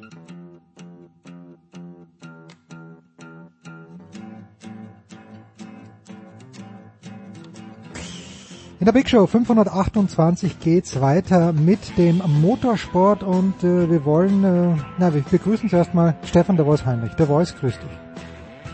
Ja, Jens, äh, ich begrüße dich und die ganzen Zuhörer natürlich. Klar, freuen wir uns sehr. Äh, allerdings haben wir nicht nur angenehme Themen heute. Ja, leider nicht nur angenehme Themen. Äh, wir hoffen auch noch, dass Eddie dazukommt. Eddie Mielke ist mhm. möglicherweise gerade in einem Funkloch. Aber äh, ja, vielleicht kommt Eddie noch dazu. Ich habe vorhin, äh, Steffen, bevor wir zum Sport kommen und auch zu den unangenehmen Themen, wie ist die Wahl in Tübingen gelaufen? Weil ich, da habe ich gar nicht genau nachgeschaut. Äh, wisst ihr, hat einen sehr extrovertierten Oberbürgermeister. Hat das mhm. den, den, Grünen irgendwas gebracht oder wie, wie ist der Ausgang in Tübingen gewesen? Ja, es war ziemlich deutlich auch für die Grünen, äh, obwohl der tatsächlich sehr umstritten ist, unser Herr Palmer. Wir hatten daneben parallel zur, zur Wahl tatsächlich auch noch eine ähm, Umfrage bei, der, bei den Einwohnern von Tübingen über eine sehr viel äh, diskutierte und umstrittene Stadtbahn, die in den letzten, nächsten zehn Jahren gebaut werden mhm. soll. Das war natürlich auch von Herrn Palmer ganz, ganz wichtiges Anliegen von den Grünen, weil die wollen, dass der Autoverkehr, wie in vielen großen Städten ja auch, mehr und mehr ausgelagert wird. Ähm, und da hat er sich jetzt seit eineinhalb Jahren ordentlich dahinter geklemmt. Äh, da hat er allerdings eine ordentliche Klatsche bekommen. Das war, glaube ich, äh, knapp 70 Prozent dagegen. Ähm, und da muss er jetzt mal wieder äh, bisschen kleinere Brötchen backen. Aber prinzipiell äh, war es auch da enorm spannend, wie ja bundesweit eben auch. Ja, gut. Dann, äh, das werden wir sowieso äh, vielleicht auch mit weiteren Rollenspielen im Auge behalten. Äh, der Voice, du sagst, du sprichst unangenehme Themen an. Das müssen wir ja, lass uns gleich damit äh, anfangen. Mhm. Äh, wir, wir reden über den Zweiradsport und wir reden ja auch öfter hier, ja, wie steht es um den Nachwuchs, nicht nur in der Formel 1, sondern auch im Zweiradsport. Und leider, äh, Stefan, die tödlichen Unfälle haben sich gehäuft, gerade in letzter Zeit. Ja, das stimmt. Am vergangenen Wochenende haben wir im Rahmen der Superbike-Weltmeisterschaft wieder einen tödlichen Unfall gehabt. Ähm, diesmal auch mit einem Teenager mit bekanntem Namen, nämlich Dean Bertha Vinales. Das ist tatsächlich der Cousin von mhm. Maverick Vinales, dem MotoGP-Star, der ja gerade viel diskutiert von Yamaha zu Aprilia gewechselt ist. Ähm, das Team wird im Übrigen tatsächlich auch von äh, Mavericks Vater geleitet. Ähm, und da geht es tatsächlich um Nachwuchs, in diesem Fall spanische Nachwuchsfahrer, die über die internationale spanische Meisterschaft dann eben in die großen Klassen aufgeführt werden. Und in der Supersport 300, das sagt also der Hub, die Hubraumgröße schon Supersport 300 ist so eine Einsteigerklasse. Ähm, da wird viel darüber diskutiert und leider gab es da wieder genau wie bei Jason Dupasquier. Du erinnerst dich, Anfang des Sommers, mhm. lieber Jens, haben wir ja bei Sportradio auch über dieses Thema und diese Tragödie in Italien äh, lange diskutiert und, und, und das versucht zu beleuchten von verschiedenen Seiten. Als der Schweizer tödlich verunglückt ist beim Grand Prix, dann haben wir Hugo Millian, der, der äh, einem spanischen Meisterschaftslauf tödlich verunglückt ist. Das sind jetzt drei Fahrer, die äh, U16 sind. Uh, das ist ähm, sehr, sehr jung. Natürlich, ja, und da wird es natürlich auch bei den Mainstream-Medien äh, wächst der Druck. Ähm, viel, viel Zeitungen, äh, Media-Outlets, die normalerweise nie über sowas, über Motorrad berichten, da müssen sie einhaken und müssen sagen natürlich, wie, wie verrückt es ist und dass man so junge Leute Rennen fahren lässt. Da gibt es verschiedene Aspekte und eine Menge Rennfahrer, die natürlich auch erschüttert waren. Nicht nur jetzt aus der Superbike-WM, da war es am gleichen Wochenende äh, in Jerez, sondern eben auch aus der MotoGP haben sich viele Fahrer gemeldet. Denn das äh, nimmt uns alle mit, das ist klar, und das tut, das ist auch sicherlich richtig, dem Motorradsport nicht gut. Ja, völlig klar. Aber wie, wie viel äh, können denn diese jungen Kerle schon? Du sagst U16, die müssen ja, haben die, haben die wahrscheinlich mit fünf, so wie, wie wir es von Michael Schumacher eben auf der Kartbahn kennen, die werden mit fünf wahrscheinlich auf dem ersten motorisierten Bike draufgesessen sein. Ja, das äh, Scott Redding zum Beispiel, äh, eine Superbike-WM um den Weltmeistertitel fahren, der war lange in der MotoGP. Ähm, der hat sich da ziemlich deutlich geäußert. Ist auch also der Fahrer, der nie ein deswegen von Journalisten ziemlich umlagert und beliebt. Der hat das ziemlich deutlich gemacht. Der hat gesagt, ähm, also ich habe mit mit vier angefangen Motorrad zu fahren, äh, mit fünf die ersten Rennen. Also insofern hast du völlig recht, diese Parallele so ein bisschen von der Zeitabfolge mit Michael und den, den, den jungen Fahrern im Motorrad, äh, im Motorsport-Nachwuchs auf Vierrädern ist es ähnlich. Auch ein Alonso hat wahnsinnig früh angefangen. Anders geht's ja heute nicht. Das hast du ja in allen Sportarten, auch im Tennis, in, im Turnen, im Eishockey. Die fangen unglaublich früh an und haben dann eben mit 16, 17, 18 eigentlich schon eine irre Erfahrung. So ist es auch im Motorrad-Rennsport.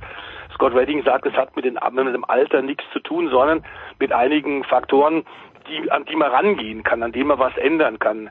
Ähm, er ist sich damit äh, mit äh, Jonathan Ray zum Beispiel, dem sechsfachen Superbike-Weltmeister, ziemlich einig, dass gerade in den Nachwuchsklassen äh, im internationalen Bereich zu große Starterfelder sind. Also in diesem Fall dieses äh, Rennen, wo der Dean Börter Vinales leider tödlich verunglückt ist, ähm, waren 40 äh, Starter äh, da okay. dabei. Und dann wird es natürlich wild, weil du immer Gruppenbildung hast Dazu kommt, dass diese Supersport 300 Klasse ohnehin schon viel diskutiert wird, weil die Motorräder sind absolut gleich. Es sind Einheitsmotoren äh, auch. Das heißt, ein guter Fahrer kann eigentlich gar nicht richtig wegfahren. Und wir hatten vor einiger Zeit ähnliche Diskussionen auch bei den Restrictor Plate Rennen der NASCAR. Wenn die Leistung künstlich gedrosselt wird, dann haben wir bei den großen Ovalen in den USA im NASCAR-Sport immer wieder auch Pulkbildung gehabt und dann gibt's Massenkollisionen. Wenn natürlich jetzt junge Fahrer dabei sind, die teilweise hervorragend ausgebildet sind, dürfte da nur an den Red Bull Rookies Cup erinnern, wo Gus Lauinger äh, und ähnliche Leute die jungen Talente wirklich sortieren und führen, die können schon unheimlich tolle Rennen fahren und sind schon sehr, sehr, sehr weit, überhaupt nicht zu vergleichen, ähm, Jens, äh, in dem Vergleich, als wir noch jung waren. Und der Motorradsport da, da waren es drei oder vier pro Klasse, die waren gut die sind vorne weggefahren, dann gab es eine Verfolgergruppe von fünf oder sechs und dann kam der Rest. Heute ist es so, dass du prinzipiell nur Pulk hast. Wir hatten schon bei Jason Düperski hier an dieser Stelle bei dir, Jens, im Motorsport Talk darüber gesprochen, dass man vor allem was das Qualifikationsgebaren äh, angeht in der Motor 3, die suchen, weil die Motorräder so gleich sind, immer Windschatten. Mhm. Das heißt, die warten aufeinander, um sich dann ziehen zu lassen. Und das ist gerade bei jungen Leuten natürlich extremst gefährlich. Ähm, und da müsste man weggehen, das hatten wir damals schon vorgeschlagen und haben gesagt, ähm, der Eddie und ich, man müsste Einzelzeitfahren machen. Bei den Apropos jüngeren Leuten ja. im Qualifying Einzelzeit fahren. Apropos der Eddie, der ist jetzt dazugekommen. Eddie, Eddie ist dazugekommen. Grüß dich, Eddie. Genau so sieht's aus, ja. Ich musste hier ein bisschen äh, an der Schranke in Hockenheim um Einlass kämpfen, äh, das berühmte Corona-Band erstmal abholen. Deswegen habe ich euer Klingeln einfach nicht gehört. Äh, aber jetzt bin ich drin und ich habe das Ende von äh, Stefans Ausführungen gerade mitbekommen. Ja, und äh, ich gebe Stefan völlig recht. Also ähm, diese Pulkbildung, äh, es wird immer wieder das Problem sein, weil äh, einer oder zwei, wenn dann einer gestürzt ist und auf der Strecke liegt, das hat äh, Scott Redding gerade auch sehr andrücklich nochmal ja, ja, ja, ja. äh, und wirklich sehr anschaulich beschrieben, ähm, weil ihm damals bei Shoya Tomisawas Unfall in Misano genau das gleiche passiert ist das wird man nicht verhindern können. Ich habe am letzten Wochenende die IDM gemacht und äh, ich muss Stefan also ein ganz klein bisschen widersprechen. Das ist für mich keine Frage des Alters, sondern äh, dieses Problem mit der Pulsbildung, äh, das hatten wir am letzten Wochenende äh, bei der IDM hier in Hockenheim auch. Da hat es einen Unfall gegeben, einen Sturz von Ilja Michalczyk, dem deutschen Superbike-Meister. Äh, der lag in Führung und hatte dann einen Highsider, ist gestürzt. Und Florian Alt, der auf Position 3 in dem Moment lag, konnte ihm so gerade eben ausweichen. Das war Haaresbreite und dann wäre genau das Gleiche passiert. Ja, und der Nackenbereich ist ungeschützt. Das ist ein echtes Problem. Aber wo ich Stefan natürlich recht gebe, ist, die Dorna hat ja in ihren Klassen, in allen WM-Klassen in den letzten Jahren dafür gesorgt, dass die Leistungsdichte immer höher ist. Das heißt, wir haben im Falle der Supersport 300 ähm, äh, WM, wo der Todesfall am letzten Wochenende passiert ist, eine ungeheure Leistungsdichte. Das sind teilweise 30 Mann in einer Sekunde mit Motorrädern, die auf einem ähnlichen Leistungslevel sind, völlig egal, ob sie von äh, Kawasaki, KTM oder Yamaha hergestellt werden. Die haben fast identische PS-Zahlen. Das heißt, dass da wirklich diese jungen Kinder, muss man ja sagen, in einem unglaublichen äh, Kampf verwickelt sind wo es wirklich auf jedes Tausendstel ankommt. Das heißt, der Windschatten wird immer wichtiger, die kleben noch enger aneinander und äh, ja, da kommt dann leider sowas mal raus und ich bin nach wie vor der Meinung, dass es nicht sein kann, dass wir in diesem Jahr schon drei unter 20-jährige James mhm. Liberski mit 19 äh, dann einen 14-Jährigen und jetzt einen 15-Jährigen verlieren bei der Ausübung ihres Lieblingssports. Das kann und darf nicht sein. Da muss irgendwas passieren. Oh, lass uns auf, auf Ja, vier. wir haben also ja. einen minimalen, Ja. äh, Jens, wir haben tatsächlich einen minimalen Spielraum nur für Fehler. Und ähm, ich glaube tatsächlich, dass das Niveau der jungen Leute äh, extrem hoch ist und wirklich mit früher nicht vergleichbar. Das hat ja auch Scott Redding ziemlich deutlich gesagt. Ähm, und viele, viele andere der, der absoluten Stars haben ganz früh angefangen. Dazu müssen wir auch zugeben, die Dorne hat eine Menge getan. Also die, die Sicherheit inzwischen im Zweiradsport ist international unglaublich gut. Airbags, die Helme, Lederkombis. Da kann man, glaube ich, nicht mehr viel machen. Wenn wir eine Verkettung von blöden Umständen hatten, wissen wir immer, dass was passieren kann. Was nur bei Dupasquier, bei Hugo Milan und, und bei Vinales eben auffällt, ist, dass das immer die, der, der, die gleich Unfallfolge war. Und da muss man versuchen, das Ganze vielleicht tatsächlich ein bisschen zu entzerren. Die Diskussion wird ganz sicherlich weitergehen. Dieser, dieser extrem enge Wettbewerb, der gewollt ist, und diese große Gruppenbildung ist, ist sicherlich das Problem. Ähm, aber äh, das klar ist, äh, ist eine Kommission, hat eine, eine, Dorn hat eine Kommission gegründet, die sich um diese Themen jetzt auch küm kümmert, die allerdings direkt nach dem Unfall jetzt am vergangenen Wochenende von Dean Börter, Vinjalisch, sich dazu noch nicht geäußert hat, weil die gerade noch Daten sammeln. Aber das, was getan werden muss, ich glaube, da sind wir uns alle einig. Ja. Ja, und ich glaube, da ist sich auch die Szene einig. Also wir sehen ja jetzt, äh, dass das wirklich äh, nicht nur der Familie Vinales sehr nahe geht.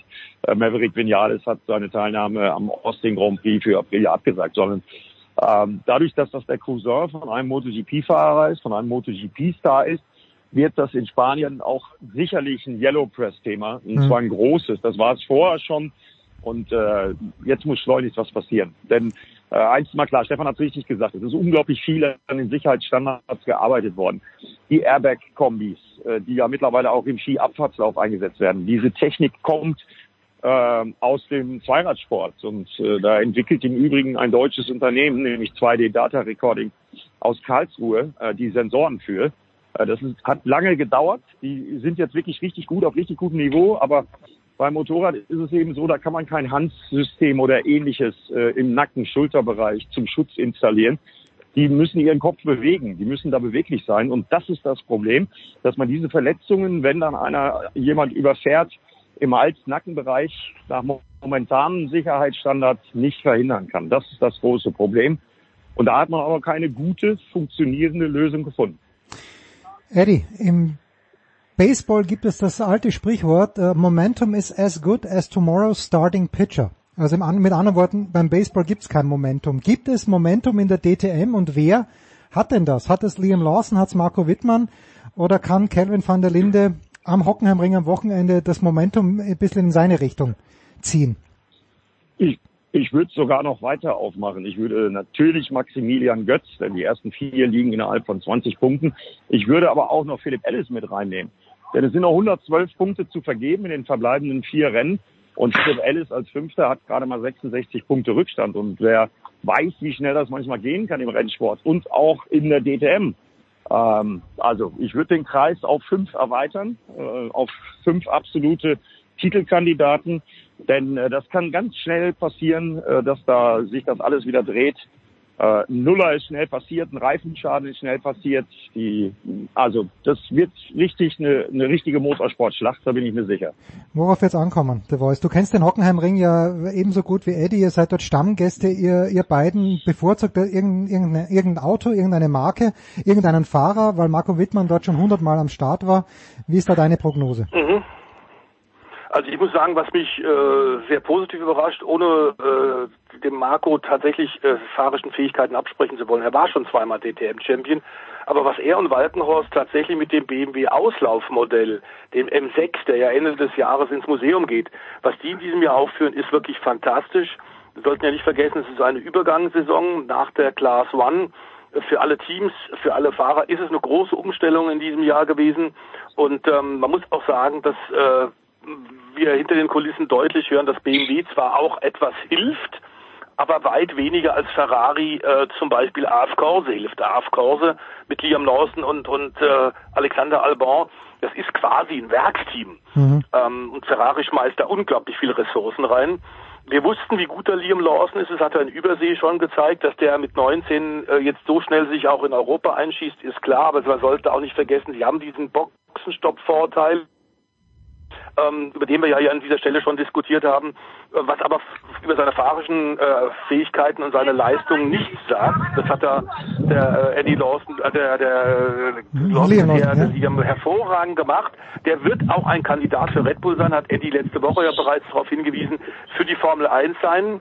Ähm, ich muss sagen, äh, emotional wäre es für mich eigentlich äh, erfreulich, wenn tatsächlich nicht Lawson, der die ganze Zukunft noch vor sich hat und Karriere machen wird. Gar keine Frage.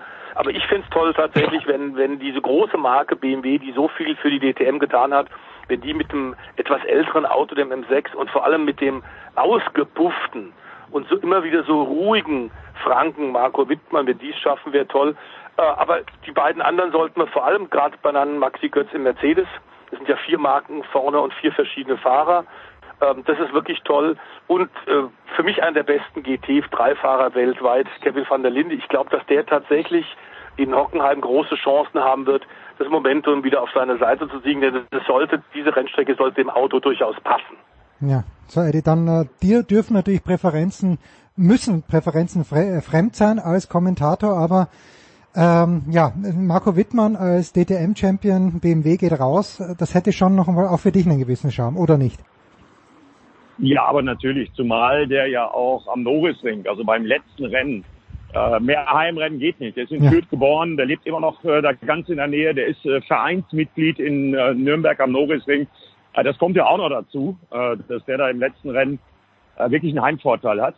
Aber äh, Kelvin van der Linde zum Beispiel, den besuchen seit über einem Jahr seine Eltern das erste Mal hier an der Rennstrecke in Hockenheim. Der war letzte Woche hier testen, war sauschnell und der ist sowieso sauschnell. Also ich mag mich da bei keinem der Kandidaten äh, festlegen. Und ich bringe nochmal Philipp Ellis ins Spiel, weil der hat nämlich am Sonntag Geburtstag, äh, wird 29, äh, der gebürtige Münchner. Und äh, das sind alles so Kleinigkeiten, die da im Moment ähm, ja durchaus diskutiert werden können. Aber am Ende ist, wie im Fußball, wichtig ist auf dem Platz, wichtig ist auf der Strecke. Äh, ich bin mal gespannt, was wir dieses Wochenende sehen werden. Und das Runde muss ins Eckige. Eddie, nochmal zur Erinnerung, wann die Streamingzeiten auf ran.de, wann im Fernsehen bei Sat 1? Also wie immer unsere großen Hauptsendungen Samstag und Sonntag jeweils beginnend um 13 Uhr. Und die anderen Zeiten habe ich gar nicht so richtig im Kopf, weil ich mir noch gar nicht mit dem Ablauf beschäftigt habe. Fakt ist, ich sende morgen die beiden freien Trainings auf ran.de dann jeweils Samstag und Sonntagmorgen die Qualifyings auf ran.de mit einem ordentlichen Vorlauf. Wir werden auch wieder sehr, sehr nette Gäste haben. Stefan Bradl wird da sein, wird uns erzählen, wie sein Test im T3 Lamborghini letzte Woche hier in Hockenheim gelaufen ist. Da haben wir Bilder gedreht, werden mit dem Motorradweltmeister äh, darüber sprechen. Und äh, ja, also ich kann nur empfehlen, einzuschalten. Wir haben uns gut vorbereitet und haben eine Menge Programm. Da freuen wir uns drauf. Der Voice bleibt noch bei uns, gleich sprechen wir die Formel 1. Danke dir, Eddie, kurze Pause, dann geht's weiter.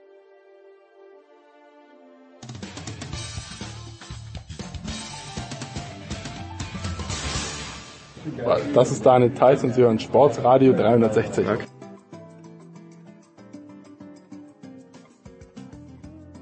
Herrschaften, Big Show 528 und es ist, ich sitze in der Steiermark, es ist äh, ein Wetter, wie wir es letzte Woche in Sochi Nein, eigentlich hätten wir es gar nicht so gern gehabt, denn hier ist es trocken. Und ich finde, dass der Regen äh, für eines der bemerkenswertesten Rennen der letzten Monate, vielleicht sogar Jahre geführt hat. Der Voice ist dabei geblieben, neu dazugekommen, um eben genau dieses Rennen zu besprechen. Zum einen Stefan Edel, motorsport.com. Servus Stefan. Hallo miteinander. Und von der Süddeutschen Zeitung Philipp Schneider. Servus Philipp. Hi zusammen. Stefan Edel, ich fange einfach mit dir an. Die Entscheidung von McLaren, dass Lando Norris es einfach mal versucht, vielleicht sogar wieder besseres Wissen und ich glaube, er hatte eh nur dieses eine Fenster, wo er reinkommen hätte können, vielleicht eine Runde nach Hamilton. Er versucht es einfach. Äh, sagen wir, das ist ein brutaler Anfängerfehler von McLaren oder lieben wir McLaren dafür? Also ich glaube, ich liebe vor allem Lando Norris dafür, dass er gesagt hat, ja, die, Ansag, dass ich die, die Ansagen waren geil, oder? Die Ansagen waren großartig. Auf jeden Fall, er hat ja davor gesagt, sein Renningenieur hat ihm davor philosophiert, die Abstände sind so und so, der Hamilton macht dies und das und er hat einfach gesagt, halt die Klappe, ich will alleine machen und hat dran erinnert im Prinzip, wie damals Kimi Räikkönen, yes, yes, yes, I know what I'm doing. Ähm, also das war schon sehr sympathisch, fand ich und naja, dann passiert's halt. Er kann selber nicht wissen, dass es halt dann so endet und noch mehr Regen kommt, ansonsten hätte es wahrscheinlich funktioniert. Ich glaube, viele Beobachter hatten im Hinterkopf, Rubens Barrichello 2000 in Hockenheim, als der seinen ersten Sieg erzielt hat, da war es nämlich ganz ähnlich. Da war, glaub Regen im Motodrom, aber draußen die Geraden, die Waldgeraden mhm. waren halt trocken. Und der hat's halt dann durchgekriegt, aber das hätte auch anders ausgehen können. Also Norris, er hat's probiert, da kann man ihm keinen Vorwurf machen, weil als Führender kannst du es im Prinzip nur vergeigen, wenn sowas passiert. Du bist der Erste, der auf die Bedingungen trifft. Alle anderen sehen dann hinterher, oh, in Kurve 7 war es doch rutschiger als gedacht. Aber du weißt es halt nicht. Und wenn man jemandem einen Vorwurf machen kann, dann wahrscheinlich tatsächlich dem Team McLaren, die ihren Fahrer praktisch gar nicht informiert haben. Im Gegenzug dann bei Mercedes, die hatten Lewis Hamilton quasi minütlich gebrieft, der Reagan wird jetzt stärker, jetzt sieht so und so aus, andere wechseln auch. Also da gab es einen ganzen Dialog zwischen Lewis Hamilton und seinem Ingenieur. Was macht man jetzt? Und auch der Hamilton hat am Anfang gesagt, nee, ich fahre noch weiter, ich komme nicht mhm. rein. Der ist einmal an der Box vorbeigefahren und ähm, hat dann aber schließlich den Boxenstopp halt gemacht, weil ihn sein Team dann so beraten hat. Und McLaren, vermutlich auch deswegen, weil der Norris gesagt hat, ich will nichts hören, ähm, die haben halt eher Funkstille gehalten und da den Fahrer nicht informiert. Also da hat das Teamwork nicht so gut funktioniert und das Ergebnis war halt dann, dass es eben nicht gereicht hat. Aber ich finde, wie gesagt, kann man ihm schier keinen Vorwurf machen. Ich fand's gut. Das hat, das hat Mut bewiesen, dass er gesagt hat, komm, ich pack das auch mit trockenen Reifen, obwohl es echt schwierig geworden ist. Aber die Einstellung, die hat mir brutal gefallen. Jetzt habe ich unter der Total, Woche. Und ich mein, ja, bitte, Philipp, ich wollte gerade dich ansprechen. Nur, nur, ja. Ja, ich wollte nur total zustimmen und noch kurz, äh, ganz kurz einwerfen, wenn sich noch jemand erinnert äh, an seinen Abflug ähm, ähm, ins Spa neulich. Also, also man kann jetzt nicht sagen, dass er irgendwie nachhaltig traumatisiert wäre und äh, wegen äh, feuchter Rennbedingungen nachts aufwacht und schlecht schläft, sondern äh, eiskalt. Also ich fand es auch cool, dass er es versucht hat. Das wollte ich nur nur einwerfen als Bestätigung. Jetzt habe ich unter der Woche in der Süddeutschen Zeitung gelesen, dass das, dass das Mercedes-Team Fehler macht, Philipp. Hast du diesen Artikel geschrieben? Ich habe nur die Überschrift gelesen. Welche Fehler macht denn Mercedes neuerdings? Weil das Rennen haben sie eigentlich dann ja gut über die Bühne gebracht.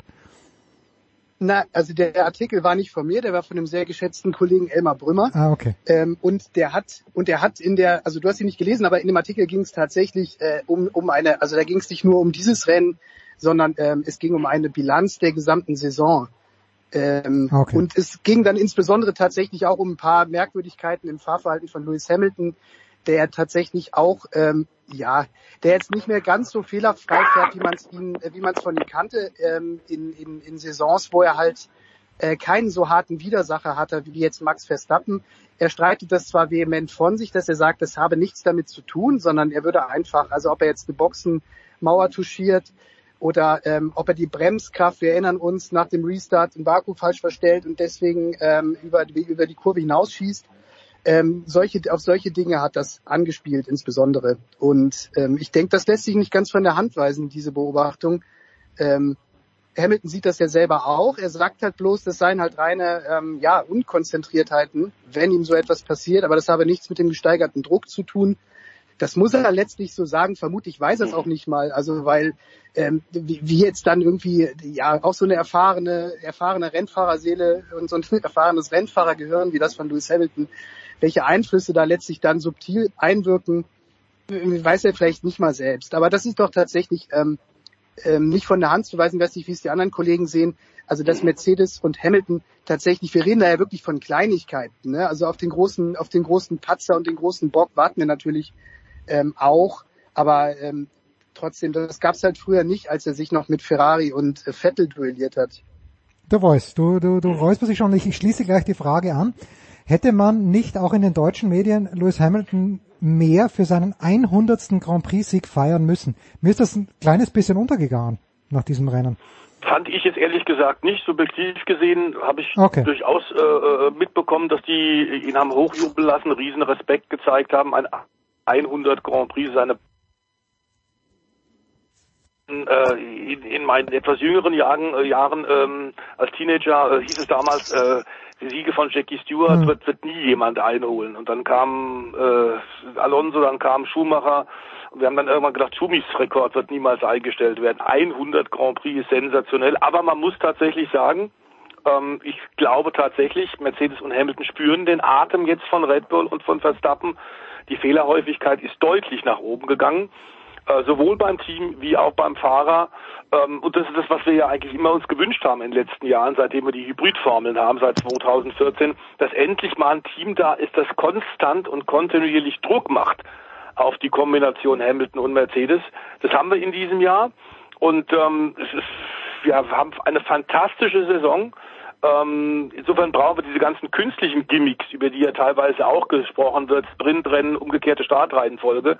Also der Sport, wie er sich in diesem Jahr darstellt, ist fabelhaft und du hast ja die, die Moderation äh, unserer, unserer äh, Formel 1, unseres Formel 1 Teils auch schon so angefangen. Ich habe immer schon gesagt, man sollte im Reglement festhalten, damals bezogen auf die DTM, aber das gilt für die Formel 1 genauso. Spontanflutung der Rennstrecke bei jedem Rennen einmal nach Zufallsgenerator. Ja, ja genau. Das war dann, und dann uns dieser Sky-Experte, der mit dem österreichischen Akzent erklärt dann, okay, Runde 17 ist gefallen und so werden die Würfel dann fallen. Ähm, wir kommen vielleicht gleich zurück zu Lewis Hamilton, aber Stefan Ehlen, jetzt haben wir gesehen in Monza, alles besondere Umstände. Aber in Monza gewinnt Daniel Ricciardo im McLaren und ähm, Landon Norris hätte wunderbare Chancen gehabt. Es wäre wär wunderbar gewesen, auch wieder besondere Umstände durch das Training. Haben wir da plötzlich jetzt um die Siege, natürlich nicht um die Weltmeisterschaft, aber haben wir um die Siege, ich möchte sagen, fast wie aus dem Nichts plötzlich ein drittes Team, das wirklich konsequent mitmischen kann. Und Ferrari meine ich damit noch gar nicht. Carlos Sainz fährt auch gute Rennen dieser Tage. Aber ist McLaren jetzt wirklich auf jeder Strecke für dich ein ernsthafter Sieganwärter? Nein, also ganz grundsätzlich glaube ich, Monza muss man immer ein bisschen rausrechnen aus der normalen Gleichung, weil Monza halt einfach nur pure Highspeed ist und das ein bisschen anders gelagert ist als andere Rennstrecken. Jetzt in Sochi, glaube ich, da hat man auch andere Bedingungen in der Hinsicht, dass man das Qualifying halt auf den Punkt bringen musste. Da war der Knackpunkt, dass es nass war zunächst. Man hatte also Intermediates drauf. Und dann war die Frage, wird die Strecke am Ende trocken genug sein für Slicks? Und manche hatten das dann drauf. Manche hatten dann die entsprechende Rundenzahlen, um rechtzeitig schnell zu sein. Und da hat Lando Norris natürlich brillant reagiert und die Pole Position rausgefahren. Also das war die Grundlage. Im Rennen selbst, glaube ich, war der Speed jetzt nicht so überragend, dass er allen davon gefahren wäre. Es mhm. hätte wahrscheinlich gereicht, wenn nicht der Regen gekommen wäre, das schon. Ähm, alleine vor dem Hintergrund, dass der McLaren auf den Geraden verdammt schnell ist. Das war schon in Monza zu sehen, da war der McLaren wahrscheinlich nicht das beste Gesamtpaket insgesamt, aber war halt sehr schnell auf den Geraden und damit schwierig zu überholen, selbst mit DRS. Und diese Konstellation hat auch in Sochi geholfen. Und ähm, deswegen glaube ich, man kann schon sagen, auf Strecken, die Topspeed freundlich sind, wo du also wirklich einfach schwierig zu überholen bist und wenn der McLaren in der Position ist, dass er dann einfach vorne liegt, dann hat er eine sehr gute Chance. Aber unter normalen Umständen ist der Mercedes und auch der Red Bull immer noch vorne anzusiedeln. Also sprich, wenn es normal läuft, auf der normalen Rennstrecke mit entsprechend Anzahl langsamer und schnellen Kurven, da müssten Mercedes und Red Bull weiter vorne sein. Aber was man schon gesehen hat, glaube ich, ist, McLaren als Team, die haben wirklich einen Schritt gemacht. Und es ist insofern bedauerlich, dass es jetzt nächstes Jahr neue Regeln gibt und neue Autos gibt, weil ich würde jetzt furchtbar gern wissen, ja, wie geht denn das jetzt weiter bei McLaren? Wie würden die unter dem aktuellen Reglement, wenn es nächstes Jahr ähnliche Autos nochmal geben würde, wie wären die dann? Wären die dann tatsächlich da, dass sie diese Lücke noch schließen könnten und die WM vielleicht zu einem Dreikampf machen? Werden wir nicht erfahren. Aber als Team, glaube ich, als Struktur, auch mit Ricciardo und Norris, die haben jetzt in den zurückliegenden Rennen beide gezeigt, mit denen ist definitiv zu rechnen. Das ist momentan die dritte Kraft. Und das ist, glaube ich, die Botschaft, die man daraus ziehen kann und ein würdiger Gegner für die Elite, oder? Jetzt für, für Red Bull. Ähm, Philipp, wie siehst du denn das? Ähm, gehört Lando Norris für dich denn jetzt schon so ein bisschen in die Kategorie Max Verstappen, George Russell und, und Charles Leclerc? Ehrlicherweise klare Antwort ja, äh, weil wenn man sich seine Karriere anschaut und auch äh, die Kollegen, die schon früher gegen ihn gefahren sind, also er war ja schon, egal was er, wo er gefahren ist, er war ja wirklich immer ein Überflieger. Also so ein richtiger, so eine richtige Strebernatur, die einfach immer geglänzt hat. Und es war bei ihm halt auch nur eine Frage, also ich meine, der Mick Schumacher kennt ihn ja auch sehr gut, ne? Und ähm, ähm, also mich würde es jetzt wirklich sehr überraschen, wenn da jetzt plötzlich eine Delle in der Entwicklung entstehen würde. Also ich hatte den schon tatsächlich auch schon in der vergangenen Saison irgendwie ganz oben angesiedelt und ich, also ich rechne fest mit ihm. Und die ganz spannende Frage ist jetzt halt nur, wird er irgendwann mal in ein sogenanntes Top-Team wechseln oder entwickelt sich jetzt McLaren wirklich zu einem absoluten Spitzen-Top-Team? Und ähm, mal kurz darauf eingehen, was der Stefan gerade gesagt hat. Äh, das ist ja völlig richtig. Es wäre spannend zu sehen, wie es jetzt in der kommenden Saison weiterginge ohne neues Reglement mit McLaren. Aber ich glaube, man darf nicht vergessen, dass das, was wir gerade beobachten, diese Angleichung, also dass McLaren noch näher rangerückt ist an die Spitze, natürlich schon auch damit zusammenhängt, dass es im nächsten Jahr ein neues Reglement gibt, weil es halt die, die Spitzenteams halt dazu zwingt, viele Ressourcen halt schon auf das neue Auto zu verwenden, das entwickelt wird. Allein diese Tatsache macht ja diese Saison schon so spannend, ähm, dass halt die Ressourcen gut ausbalanciert werden müssen. Wie viel verwende ich auf die Saison, wie viel auf die kommende? Und ähm, dazu kommt ja bei McLaren noch, also ich glaube, die haben tatsächlich noch Steigerungspotenzial, weil sie A, sich tatsächlich nach allem, was man hört, auch schon sehr stark fokussiert haben auf das kommende Auto. Sie wären ja auch blöd, wenn sie es nicht täten. Und zudem wird sich auch die ganze Struktur in diesem Team nochmal ändern. Also der Windkanal, der dann in Woking entstehen soll, der kommt ja, wie ich finde, leider Gottes ein bisschen zu spät, weil in dem wird jetzt dieses Auto nicht mehr entwickelt werden können für die kommende Saison, sondern erst das für 2023 dann.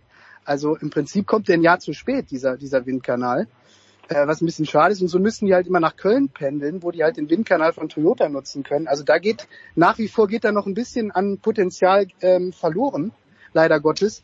Aber vor dem Hintergrund allein sieht man, wie super die arbeiten. Also die haben halt nach wie vor nicht die Bedingungen der Spitzenteams und ähm, ja haben jetzt halt diese dieses Übergangsjahr genutzt, um da nochmal die Lücke ein Stück weit kleiner zu machen und haben halt zwei wie ich finde, also ich finde, das ist fast die spannendste ähm, äh, Fahrerpaarung, die es gibt. Also einmal dieser, dieser sehr sympathische Ricciardo und auf der anderen Seite dieses, dieses Übertalent äh, Lando Norris, bei dem sich ja wirklich jeder fragt, also wo, da, wo der Weg noch hinführt.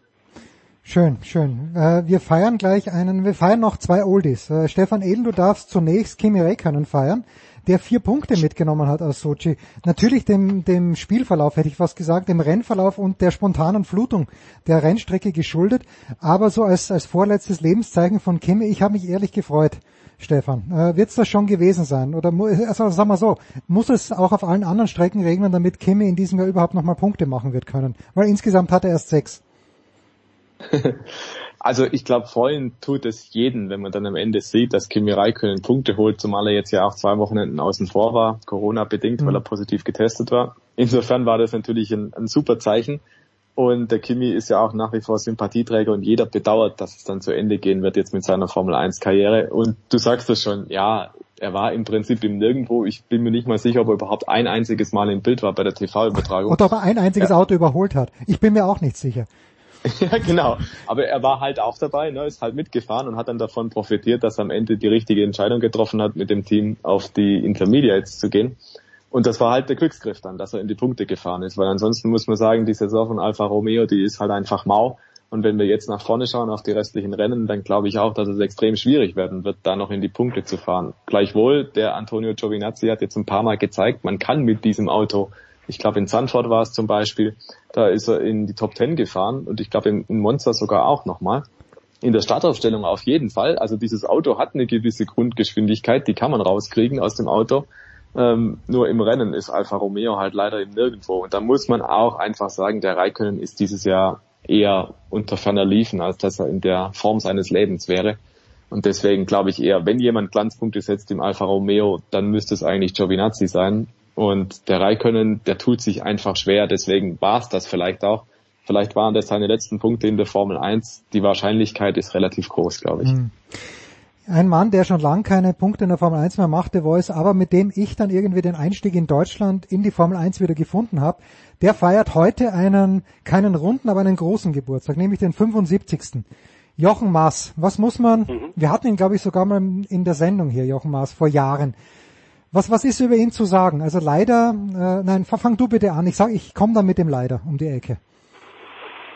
Sehr ungewöhnlicher Charakter nach wie vor. Äh, toll, dass er diese harte Zeit äh, 70er Jahre, äh, 80er Jahre, wo sehr viel passiert ist, auch in der Formel 1, dass er das tatsächlich überlebt hat. Er sagt, dass es, er ist extrem dankbar, dass das tatsächlich passiert ist. Wir erinnern uns, da waren, waren es viele Beerdigungen, äh, über die man berichten musste. Ist viel passiert. Äh, er hat danach dann, nach seiner Formel 1 Karriere, die auch eher unglücklich verlief, ähm, hat er tatsächlich äh, den, den Sportwagenbereich entdeckt, nachdem er vorher bei Tourenwagen auch schon abgeräumt hat. Das war damals ja auch die Zeit, wo ähm, viele Rennfahrer, Formel-1-Fahrer im Grand Prix-Sport noch nicht so viel verdient haben. Da waren noch keine Millionensummen, es war noch kein Milliardengeschäft. Ähm, da hat man eben dann woanders auch noch ein bisschen Geld verdient. Ähm, Sportwagen hat er äh, dann die, die bei Porsche übernommen mit Jackie X zusammen. Das war eine kongeniale Paarung und das hat damals organisiert Manfred Jantke, den wir hier hm, ja sehr oft ja. Als Experten auch mit dabei haben. Der hat sowohl Jochen zu äh, Porsche geholt, Rostens Porsche, wie auch Jackie X. Und sieben Jahre lang haben die beiden fantastisch agiert. Jack Heath war damals der beste Sportwagenpilot der Welt. Und die haben sich ein Auto geteilt und haben wahnsinnig viel gewonnen. Sportwagen, WM, 24 Stunden von Le Mans und, und, und. Und haben da auch schon sich um den Nachwuchs gekümmert. Hier nämlich, dass der Jochen Maas einen jungen Stefan Belloff unter die Fittiche genommen hat äh, und dem mit Rat und Tat beiseite gestanden hat. Später hat er ähnliches gemacht bei Mercedes, ähm, als sauber die Mercedes äh, C11 Autos eingesetzt hat, unter anderem der Sportwagen WM. Da war das äh, Mercedes Junior Team mit Karl Wendlinger, mit äh, Heinz-Harald Frenzen und Michael Schumacher. Und auch dort war der Lehrmeister Jochen Maas, der immer dann als zweiter Fahrer mit den Jungen gefahren ist, immer mit einem anderen der Jungen, und hat denen dann im Grunde auch die Karriere Richtung Formel 1 geebnet.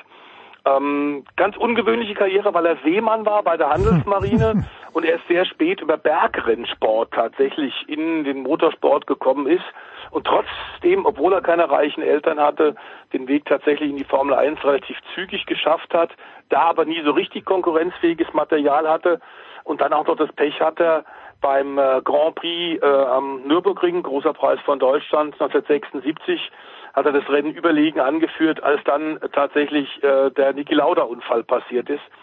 Er hat ein Rennen gewonnen, ein Formel 1 Rennen, damals bei McLaren, Marlboro McLaren neben James Hunt gefahren, war da aber die klare Nummer zwei und ähm, hat äh, der Formel 1 eigentlich für sein Talent, für seine Fähigkeiten zu äh, wenig draus gemacht, was vielleicht auch ein bisschen dran lang, dass er das Leben sehr, sehr genossen hat. Also er hat immer viel Spaß gehabt, hat er mit Aquila Marian ein sehr, sehr großes Segelboot, was er ähm, selber restauriert hat und dann auch äh, verschartert hat.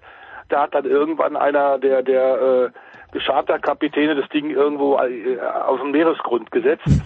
Er hat immer mit Motorrädern, hat er wild rumgespielt und äh, hat also die wildesten Sachen gemacht. Immer auch natürlich ein ganz großer Frauenschwarm, weil gut aussehend und sehr charmant.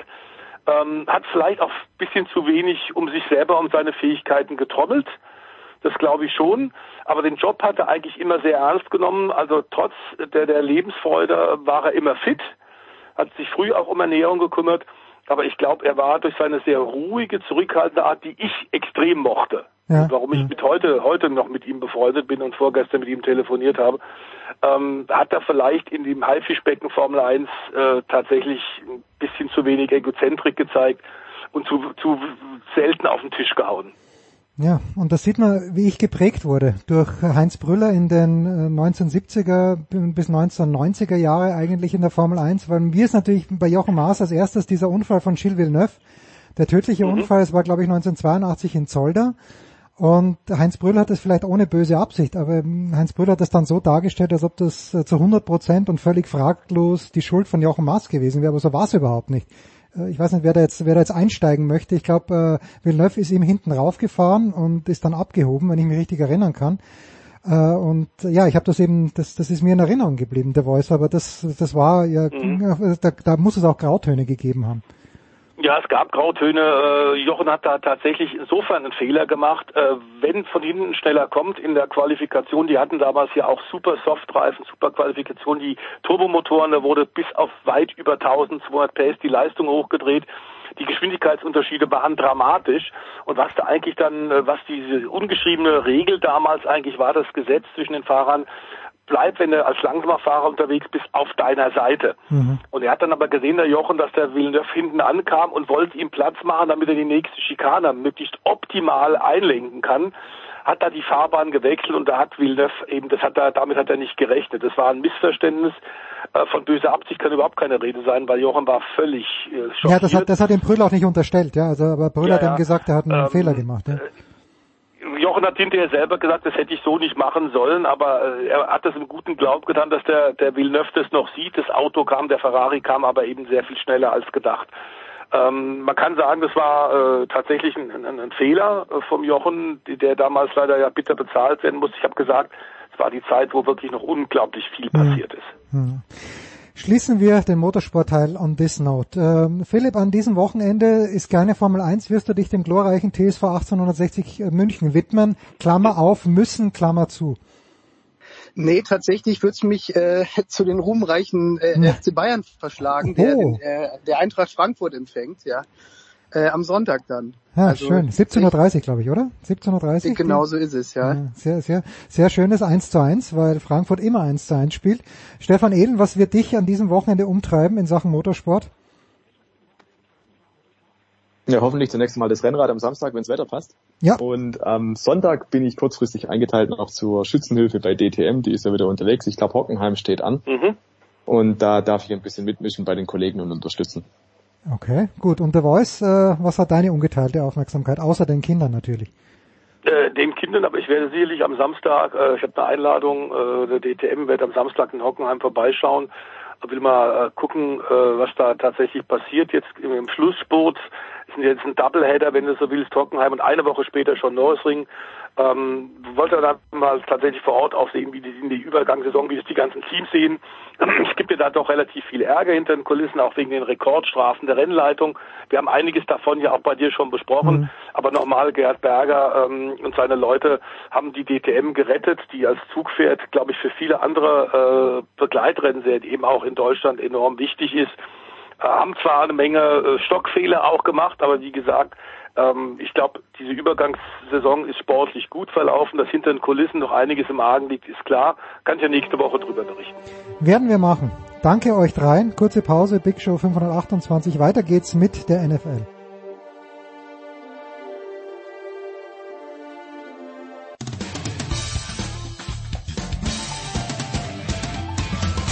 Hi, I'm Heather Watson and you're listening to Sport Radio 360. No, that's wrong.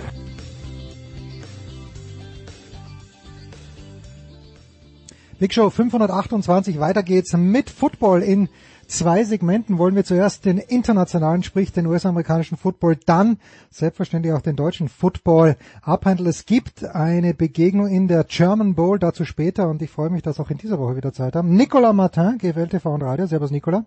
Hallo. Und äh, von Dazone und äh, von der Draft.de, das ist Christian Schimmel. Servus Christian. Einen wunderschönen guten Tag. Zwei Spiele rausgesucht. Äh, ich möchte mit Sunday Night beginnen. Nicola, du äh, übernimmst dann gleich bitte die Gesprächsführung. Wie immer, ich habe es nicht rausgesucht, weil ich mir hier einen sportlich äh, harten Contest erwarte, aber die Buccaneers sind zu Gast bei den Patriots. Die Buccaneers 2 und 1, die Patriots 1 zu 2, aber Tom Brady kehrt zurück. Ist es äh, wert, dass wir dieses Spiel überhaupt besprechen? Und wenn ja, warum? Und bitte und los geht's. Ach ja, allein schon, weil die Amerikaner Meister sind sowas dann zu inszenieren. Also da, da freut man sich schon drauf. Ich bin gespannt, wie das Publikum in Foxborough tatsächlich reagiert. Ähm, Sie, ich meine, Sie wissen ja, dass also Tom Brady hat ja nicht quasi die die äh, die Patriots wirklich hintergangen, glaube ich, aus, aus deren Sicht. Also es, es wird spannend sein zu sehen, wie sie ihn empfangen und wie und wie die Stimmung ist. Ich habe das mal ein paar Mal in der in GFL erlebt, wo wirklich amerikanische Spieler, die jahrelang bei einem Team waren, das war in dem Fall Matt Triasi, der jahrelang in Braunschweig war, kam dann, also wurde dann vom Team nicht wieder gesigned, ging zu den Adlern. Die Adler kamen nach Braunschweig und plötzlich hat man das Gefühl, die Adler haben da 5000 Fans in der Bude. Äh, Gerade als er dann den Siegtouchdown für die Adler am Ende erzählte, das war ein bisschen seltsam. Aber so eine Art Stimmung erwarte ich mir tatsächlich jetzt in Foxborough am Sonntag. Und, äh, und so eine Stimmung kann ja dann auch tragen, beide Teams. Von daher, ja, ist also NBC hat das Spiel, glaube ich, nicht umsonst reingenommen. Also ich freue mich persönlich schon drauf. Ja, ähm, der Empfang ist natürlich das eine, also das, An, das Antreiben. Aber Christian, welchen Empfang erwartest du für Tom Brady? Standing Ovations oder doch äh, genug Hanseln, die, weil das, äh, äh, weil das Tailgating so spannend war, ihn dann ausbuhen werden, den großen Meister? Ach ja, Jens, ich glaube, du spielst da auf die richtigen Dinge, auf die richtigen Dinge an. Ähm, äh, alles andere als ein warmer äh, Empfang wäre, glaube ich. Wahnsinn. Ähm, Eigentlich wäre es Wahnsinn. Wahnsinn und töricht. Also so so hart muss ich es formulieren. Ähm, ich glaube, ich glaube, wenn er den sechsten Touchdown-Pass geworfen hat, sind sie nicht mehr ganz so ganz so freundlich. Aber ähm, es ist ähm, es ist mit Sicherheit eine der bes besondersten Partien in der in der in der NFL-Geschichte eben wegen dieser Konstellation Belichick Brady und die Tatsache, dass es ja irgendwie Reibungen schon zwei, drei Jahre vorher gab. Und ich aber persönlich nie gedacht habe, ich kann mir nicht vorstellen, dass Brady wirklich geht. Hm. Ähm, und erst als wirklich an dem Tag der Free Agency es fix war, ähm, dass er dann zu, zu den Buccaneers geht. Es war ja wohl Chargers, Buccaneers, quasi die beiden Teams, die dann in der Debatte waren. Im Nachhinein muss man sagen, ist für die Chargers auch nicht so schlecht gelaufen. Aber ähm, äh, keine Ahnung, wenn du wenn du denjenigen nicht äh, mit mit mit Furor empfängst, der dir äh, der im Wesentlichen dazu beigetragen hat, auch eine Kultur zu etablieren, äh, um eben diese ganzen Ringe zu holen, dann stimmt was nicht. Und es ist jetzt nicht so, dass er irgendwie in die, dass er es gemacht hat wie, wie Red Favre und er hat jetzt gewartet, dass er, dass die Jets oder die Dolphins oder die Bills ihn, äh, ihn geholt haben und er jetzt zweimal pro, pro Jahr äh, den Divisionskonkurrenten eine drauf hat. Nee, er ist sogar in die NFC gegangen, ähm, wo er verhältnismäßig selten gegen die Patriots spielen wird. Insofern, also Leute, keine Ahnung. Ich meine, muss am Ende jeder für sich entscheiden, aber verstehen würde ich es nicht, wenn man da irgendwie unfreundlich reagieren würde. Nikola, wie sind die sportlichen Voraussetzungen? Wie gesagt, die Buccaneers 2 und 1 und die Patriots 1 und 2. Wir dürfen ja vor allem gar nicht vergessen, wo die, wo die Patriots standen, bevor die, bevor diese Ära losging. Ich meine, die waren natürlich, also, was, was, was die letzten Jahre die Browns waren, bevor sie hochgekommen sind, waren ja die Patriots, also die, diese Lachnummer in der Liga. Von daher, du, die, die, die, die, der hat dein Team aufs Radar gebracht. Äh, zeig ihm dann den nötigen Respekt. Ja, ähm, Christian, wenn wir es sportlich angehen, ich meine, wir haben eine, eine Bucks-Mannschaft, die immer wieder zeigt, dass sie so den, ähm, ja, dass sie mal dieses explosive Play immer drin hat und äh, hat bringt übrigens natürlich auch Gronk mit zurück nach äh, Foxborough, den wollen wir auch nicht vergessen. Ähm, gegen jetzt eine Patriots-Mannschaft, wo das mit Mac Jones natürlich noch nicht so ganz explosiv ist, ne? Nee, wobei man, wobei man meiner Meinung nach sagen muss, dass äh, äh, dass Mac Jones momentan wie der kompetenteste der Rookie Quarterbacks aussieht, stand jetzt. Ähm, das hätte man vor der vor dem Jahr vermutlich auch nicht äh, zwingend gedacht. Moment, Moment, sogar kompet äh, kompetenter als der Jets Quarterback, Zach Wilson. Boah, das wird eine offene Wunde werden, die lang, lang, lang offen bleiben wird. Bei, bei, bei äh, mir oder bei, bei den anderen? Bei mir. Ah, okay. Bei mir. Und bitte, bitte es hat ja, es haben, wir haben ja zum Glück ähm, auf diesem wunderbaren Kanal keine Pre-Draft-Shows mit Jan Beckwert aufgenommen, wo meine Takes nicht auch noch on air gewesen wären. Ja, zum Glück, zum ähm, Glück, ja. Ah, ja, ja. Ähm, das ist halt das Ding. Die Saints haben ihn halt so ein bisschen die Grenzen aufgezeigt, wobei man halt auch sagen muss, dass der eine Pick Six ähm, nicht sein Fehler war, weil der Titan darf den oder der Receiver darf den Ball dann halt einfach fangen. Ähm, und trotzdem wird das eine Offense sein, die immer ein Stück weit limitiert ist, weil Mac, weil du mit Mac Jones halt nie zwingend tief attackieren wirst können. Das ist einfach nicht sein Spiel und seine Athletik ist halt einfach auch, ja, er, sagen wir so, er ist kein Lamar Jackson. Ähm, hm. Die Athletik eines jungen Tom Brady, sagen wir es doch einfach mal so. Ich glaube sogar, dass Brady echt noch einen Tacken athletischer war. Aber, ja, okay.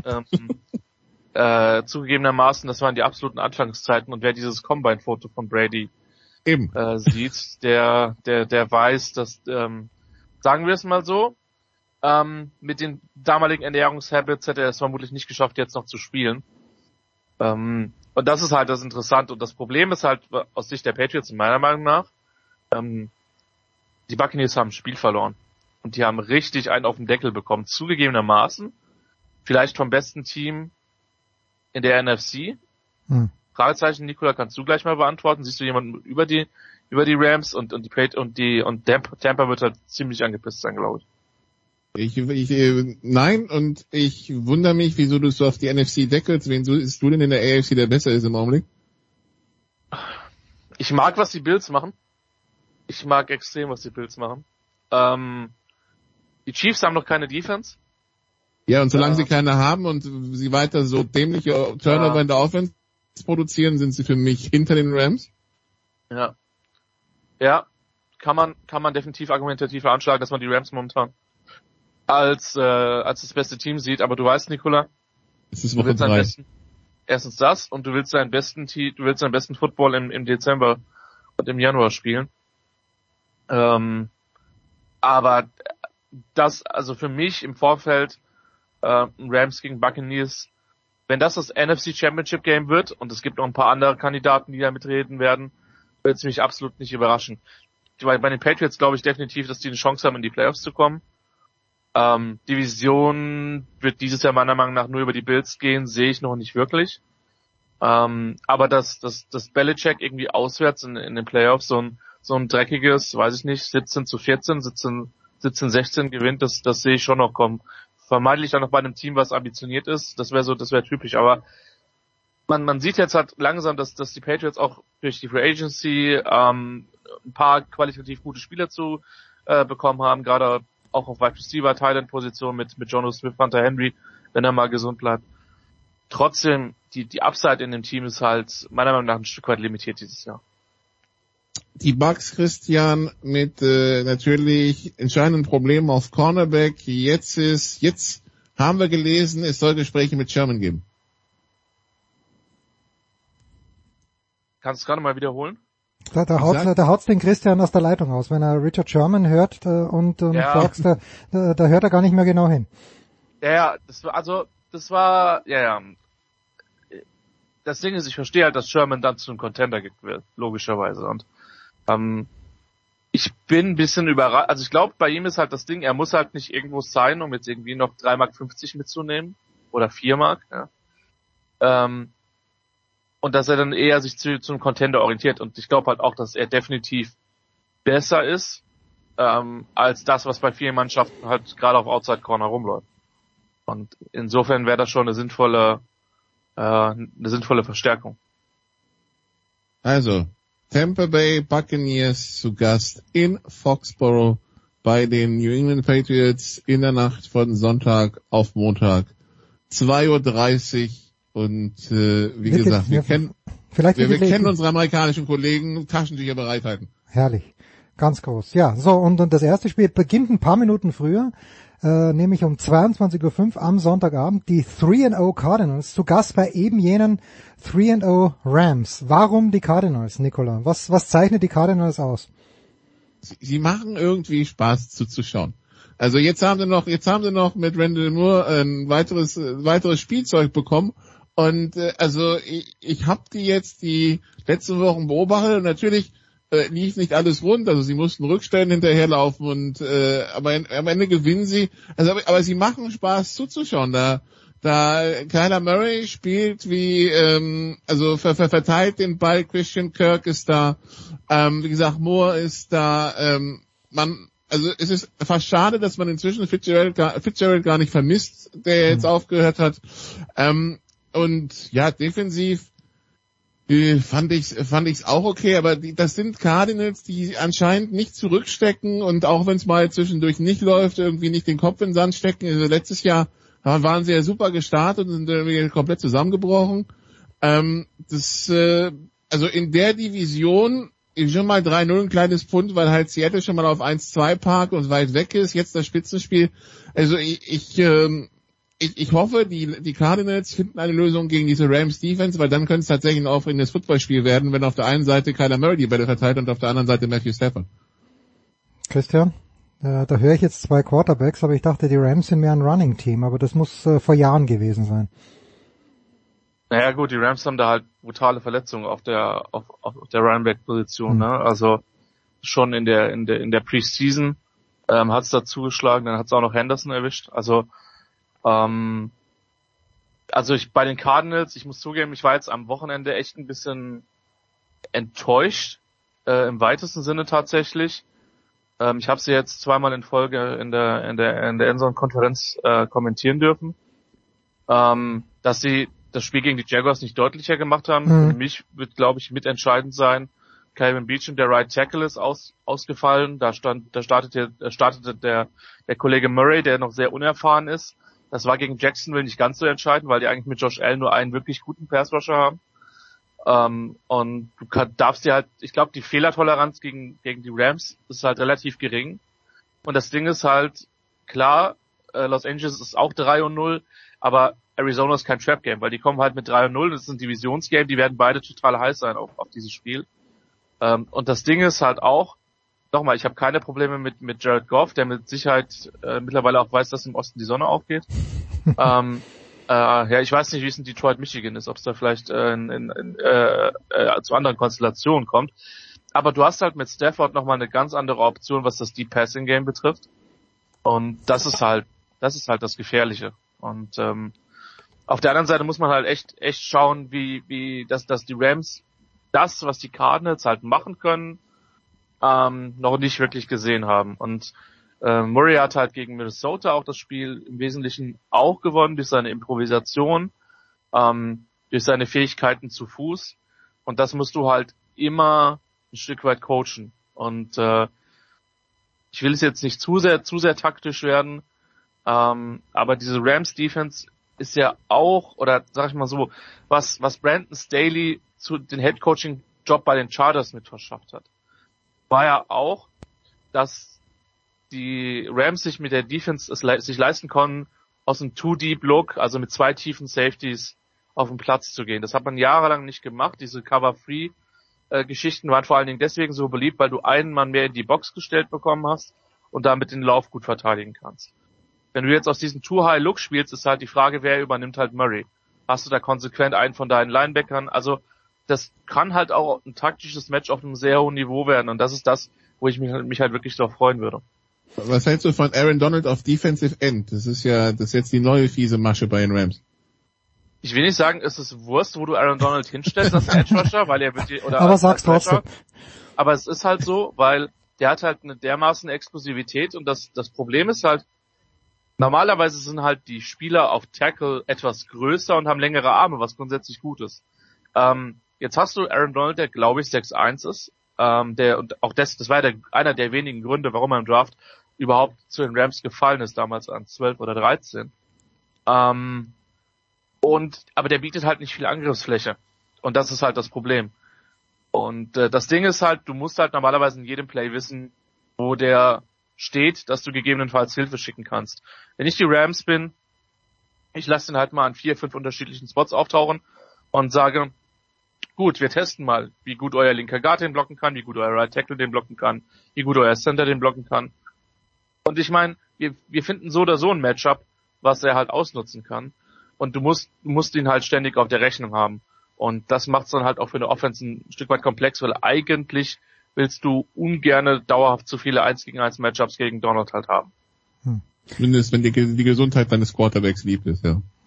Äh, also da so viel, so viel Anspruch sollte man als Team haben, ja. Aber mag der eine oder andere äh, dann vielleicht auch vernachlässigen. Die mentale Gesundheit unseres äh, lieben Freundes Jürgen Schmieder wurde am vergangenen Sonntag wieder arg strapaziert. Nikola, abschließende Frage zum NFL-Teil. Gibt es noch irgendein anderes Team, gegen den dieses, äh, gegen das dieses Field Goal aus 66 Yards waren es, glaube ich, gefallen wäre, oder mussten es zwingend die Detroit Lions sein? äh, in der Art, wie es passiert, glaube ich, die Lions, weil Ja, der vierte und ja. 19 und dann das Delay of Game irgendwie nicht gesehen, wobei das ist immer das, das ist immer das gleiche. Die, der Backstretch schaut auf die Uhr, die hängt meistens zwischen den Rängen, dann sieht er die Null, guckt runter und erst wenn dann, wenn dann der Ball immer noch nicht gesnappt ist, kommt die Flagge. Ähm, und dann das Ding, das natürlich nicht direkt reinfliegt, sondern sich noch einen Zwischenstopp auf dem Querbalken erlaubt. Äh, ja, das ist äh, das, das ist schon Detroit-Dramatik pur. Also Atlanta hätte das letztes Jahr noch gebracht, glaube ich. Mhm, mhm. Ähm, und äh, ich glaube Cleveland in schlimmsten Ich Zeiten. wollte gerade sagen, Cleveland wäre mein ne? Kandidat gewesen. Aber Cleveland. aktuell in der Verfassung glaube ich Detroit und also also Dan Campbell, also der, der, der muss sein Playsheet gefressen haben in der Kabine. Das kann ich mir nicht anders vorstellen, dass du ein Spiel so verlierst. Ja, das, äh, ich, ich war für einen Moment unaufmerksam. Es kam ja Baltimore zugute, denen ich natürlich jede Niederlage wünsche, aber es war doch trotzdem faszinierend, das anzuschauen. Auch als Sympathisant der ehemals starken Pittsburgh Steelers. Soweit zum internationalen Football. In erster Linie, wir machen eine kurze Pause und dann sprechen wir noch über die German Football League.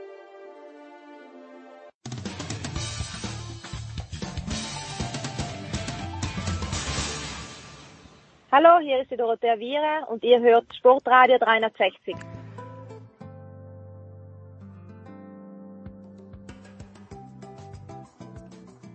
Weiter geht's in der Big Show 528 mit Christian Schimmel und mit Nicolas Martin und äh, wir gehen eins weiter. Wir gehen zurück nach Deutschland. Die German Bowl, ich zähle mal kurz nach, es müsste äh, 42 sein. Ist äh, komplett und zwar treffen die Schwäbisch Hall Unicorns auf die Dresden Monarchs. Dresden, Dresden, Dresden Monarchs. Äh, warum das so ist, wie es dazu gekommen ist, wer die Favoriten sind, wann gespielt wird. Nikola, jetzt mische ich mich nicht mehr ein, sondern jetzt möchte ich was lernen. Ja, wir, wir machen auch nicht die österreichisch-deutsche Debatte auf, ob es jetzt die oder der Bull ist. Äh, Das mag dann Wie, jeder Moment, so machen, Moment, wie, sa wie sagt man, ich, ich würde als Österreicher sagen, die Bowl. Ihr, ihr sagt die German Bowl, die Super Bowl und in Deutschland sagt man der German Bowl und der Ja, Super Bowl. die, die Schüssel. Äh, Für mich ist ich glaub, aber die, die, die, das, das Gespräch habe ich schon versucht Ja, zu okay, aber okay. keine Chance. Okay. Ähm, das, das, das ist halt so. Ähm, ja, Christian, wir waren ja in Dresden beim Halbfinale zwischen den Monarchs und den Schwäb äh, und den Saarland Hurricanes, nicht den Schwäbisch Unicorns, den Saarland Hurricanes. Ich möchte jetzt ein Play rauspicken, das vielleicht erzählt, wie der Tag so für Saarland gelaufen ist. Die Saarländer in der zweiten Halbzeit schon weit geschlagen. Ein äh, Verteidiger fängt den Ball in der Endzone ab, kommt raus, wird, bekommt den Ball in der Eins aus der Hand geschlagen, der Ball kullert zurück in die Endzone, besagter Verteidiger schmeißt sich wieder drauf und statt einem Pick und Ballbesitz ist es ein Safety und man gibt den Ball sofort wieder ab und dann weiß man, wie so ein Tag für Saarland gelaufen ist. Ja, ähm, muss man tatsächlich sagen, äh, ich bringe den ja immer wieder gerne. Ähm, Schalke 04 Anfang der 2000er hätte ihre Freude gehabt, totale Dominanz. Das hatten die Dresden Monarchs. Ähm, die Schalke hatten das damals nur auf den Trainingsanzügen stehen. Was irgendwie auch nicht PR-technisch nicht die cleverste Entscheidung auf dem Planeten gewesen ist. Aber da ist man ja bei Schalke, ja, also da, da ist man ja in gewohnter Umgebung quasi. Ähm, ja, das war deutlich. Und ähm, ich glaube, viele haben die Physis der, der Dresdner ein bisschen unterschätzt. Ähm, denke schon, dass das Spiel ein bisschen anders läuft, wenn die, wenn die Saarländer den Ball bei viertem und zwei, viertem und drei an der, an der gegnerischen Goal-Line im zweiten Viertel reinbringen und auf 14-7 verkürzen. Ähm, danach war es dann eine sehr eindeutige Geschichte, muss man sagen. Und ähm, trotzdem eine, eine sehr, sehr gute Saison der Hurricanes, Nicola, die, die nach dem Spiel sehr enttäuscht waren. Das konnte man den Jungs wirklich sehr, sehr ansehen, den Coaching, Coaching-Staff. Ja, das ist vielleicht auch das, was mich am ehesten überrascht hat. Also ich habe selten so viele Tränen nach einer Halbfinalniederlage gesehen. Ähm, zeigt ja auch, wie sehr sie dran geglaubt haben. Zeigt aber auch von, von wie, also von wie weit sie kommen. Ähm, heute jährt sich zum vierten Mal der Tag, wo wir in Kirchdorf waren und den Saarland Hurricanes Kopfschütteln beim Absteigen zugeschaut haben. Das ist das, äh, Ja. da kommen sie her. Ja, es war bei allem, es war eine überragende Saison. Ja, man hat, äh, man hat die Unicorns im Hinspiel äh, gefordert, man hat im, im Süden ähm, alles gewonnen, außer eben die Spiele gegen Schwäbisch Hall. Ähm, und das als Nachrücker. Ja, also der reguläre Aufsteiger waren die Ravensburg Razorbacks, ähm, die zweimal zum Teil in sehr spektakulären Spielen halt die, die Saarländer hinter sich gelassen haben. Und ähm, ich fand, das war eine tolle Leistung. Mit Sicherheit haben sie ihren, ihren besten Running Back vermisst, der Mitte der Saison zum Austausch ja in die USA gegangen ist. Ähm, Kai Hunter, für mich eine der Entdeckungen des, des Jahres, aber ich ziehe wirklich den Hut vor den Hurricanes, vor, vor Coach Lambropoulos und, und seinem Staff, weil da musst du erstmal hinkommen und ähm, er hat es ja ein Stück weit auch gesagt, es hätte, es hätte heute äh, oder an dem Sonntag, Samstag, Entschuldigung, hätte alles für sie laufen müssen, sie hätten ein perfektes Spiel abliefern müssen, Dresden hätte ein paar Fehler machen müssen und das war einfach nicht so. KJ Carter Samuels hatte einen sehr, sehr guten Tag. Zwischenzeitlich konnten die Dresdner sogar laufen, was sie über das Jahr nur sehr, sehr inkonstant laufen konnten. Und trotzdem, du bist in einer sehr ordentlichen Südgruppe Zweiter geworden, hast den Norddritten Köln, die die Woche zuvor noch in Braunschweig gewonnen haben, geschlagen. Also ich hoffe, dass man äh, im Saarland damit stolz auf dieses Jahr zurückschaut. Und das Ding ist halt auch, sie haben halt dieses Jahr gewonnen, nicht nur aufgrund von ihren Imports. Ja, sie hatten einen guten Quarterback, sie hatten mit Rick Wharton und Chaz Elder sehr, sehr gute Amer amerikanische Imports. Ähm, auch über Lamar Hall müssen wir nicht reden. Aber sie haben auch ein paar sehr, sehr gute deutsche Spieler. Ja, und ein paar sehr, sehr gute, auch äh, Luxemburger in der, in der Startelf gehabt mit, mit Frank Musell. Also, da ist eine Basis da, um auch im nächsten Jahr sehr, sehr konkurrenzfähig zu sein. Und ich würde es würd's denen durchaus wünschen, ähm, dass sie da was aufbauen können und dann, ja, wirklich sich als, als eine gute Kraft in dieser GFL entwickeln. Glaube, fünf der Top 6 Receiver kommen, also bis auf Wharton, der von California kommt, kommen aus der Jugend der, der Hurricanes. Was halt Wahnsinn ist, ne? Also ist jetzt nicht so, dass das eine Importschleudermannschaft war, sondern da ist halt wirklich auch, äh, auch was dahinter. Und die Saarländer haben ein gutes Jugendprogramm und das kann vielleicht auch zeigen, wie der Weg, wie der Weg von so einem Programm ist. Und äh, Nikola, wir wissen es beide, wie unsicher die auch vor der Saison oder zum Anfang der Saison war. Und hey, du hast ein German Ball Halbfinale gespielt. Also wir, wir können es ja, wir können's ja jetzt sagen. Ähm, Christos Lambropoulos erzählt uns am Anfang der Saison, weil er ja mit äh, seinem Quarterback Josh Golden einen geholt hat, der vor allen Dingen, also der Trainingserfahrung bei den bei Colorado gesammelt hat, aber keinen Einsatz äh, auf dem Platz hatte. Ähm, und ich brauche einen Quarterback, der mir quasi drei Spiele gewinnt für einen Klassenerhalt, ja. Und da kommt der Golden rüber und spielt wie ein junger, wie ein junger Quarterback-Gott, müssen, müssen, müssen man ja fast sagen. Und äh, das Konzept, das komplette Ding funktioniert und kommt bis ins Halbfinale. Das ist schon, das ist schon die, die geile Geschichte der GFL 2021. Machen wir uns nichts vor. Ja, und, und gerade grad Lambropoulos ähm, ist es, ist es auch sehr zu gönnen. Ähm, speziell wenn man überlegt hat, dass das Jahr davor ein 0 und 14 Jahr mit, oder 2019 ein 0 und 14 Jahr mit Düsseldorf als Aussieger. Ähm, ich glaube, das haben dem nicht viele zugetraut. Und äh, ist aber wirklich auch ein, auch ein Typ, dem man es wirklich gönnen kann. Das, das soll an der Stelle nicht unerwähnt bleiben. Auf der anderen Seite, wir haben bei den äh, College Football Sofa Quarterbacks die, die Laufoffense von Arkansas gelobt. Äh, wir haben am Samstag gesehen mit Dewar Whaley, dem äh, Running Back der, der Dresden Monarchs, der genau daher kommt, äh, woher das kommen mag, ja? Ja, und bei, bei allem Lob für Sala muss man natürlich sagen, also die, die Monarchs stehen vollkommen zurecht im German Bowl, ähm, haben sehr souveräne Playoffs abgeliefert, ähm, haben viel Physis. Auch die haben Spiele entwickelt, wie den Robin Wilczek, der es äh, in das, äh, in das, äh, sag ich mal, von uns mit, also von den Trainern und uns nominierte äh, äh deutsche All-Star-Team dann, dann geschafft hat. Ähm, eine mega physische O-Line, wo ich sagen muss, das war eigentlich die einzige Mannschaft, die die äh, Sasan Gelvani mal mal so ein bisschen äh, ge, geblockt hat, geblockt bekommen hat. Also da ist was, da ist wirklich was da. Und ja, sie können jetzt auch laufen. Sie haben eben mit, mit Whaley jetzt auch noch einen sehr, sehr guten Running Back geholt, der einen britischen Pass hat. Das heißt, es muss jetzt kein amerikanischer Receiver runter, äh, wenn er auf dem Platz ist. Das ist ein, ist ein wirklicher Bonus. Ähm, Dresden hat halt auch eine, eine ganze Armada an Anspielstationen in der Offense. Ähm, die Defense hat die Tür ziemlich zugeknallt, sehr sauber getackelt am Wochenende.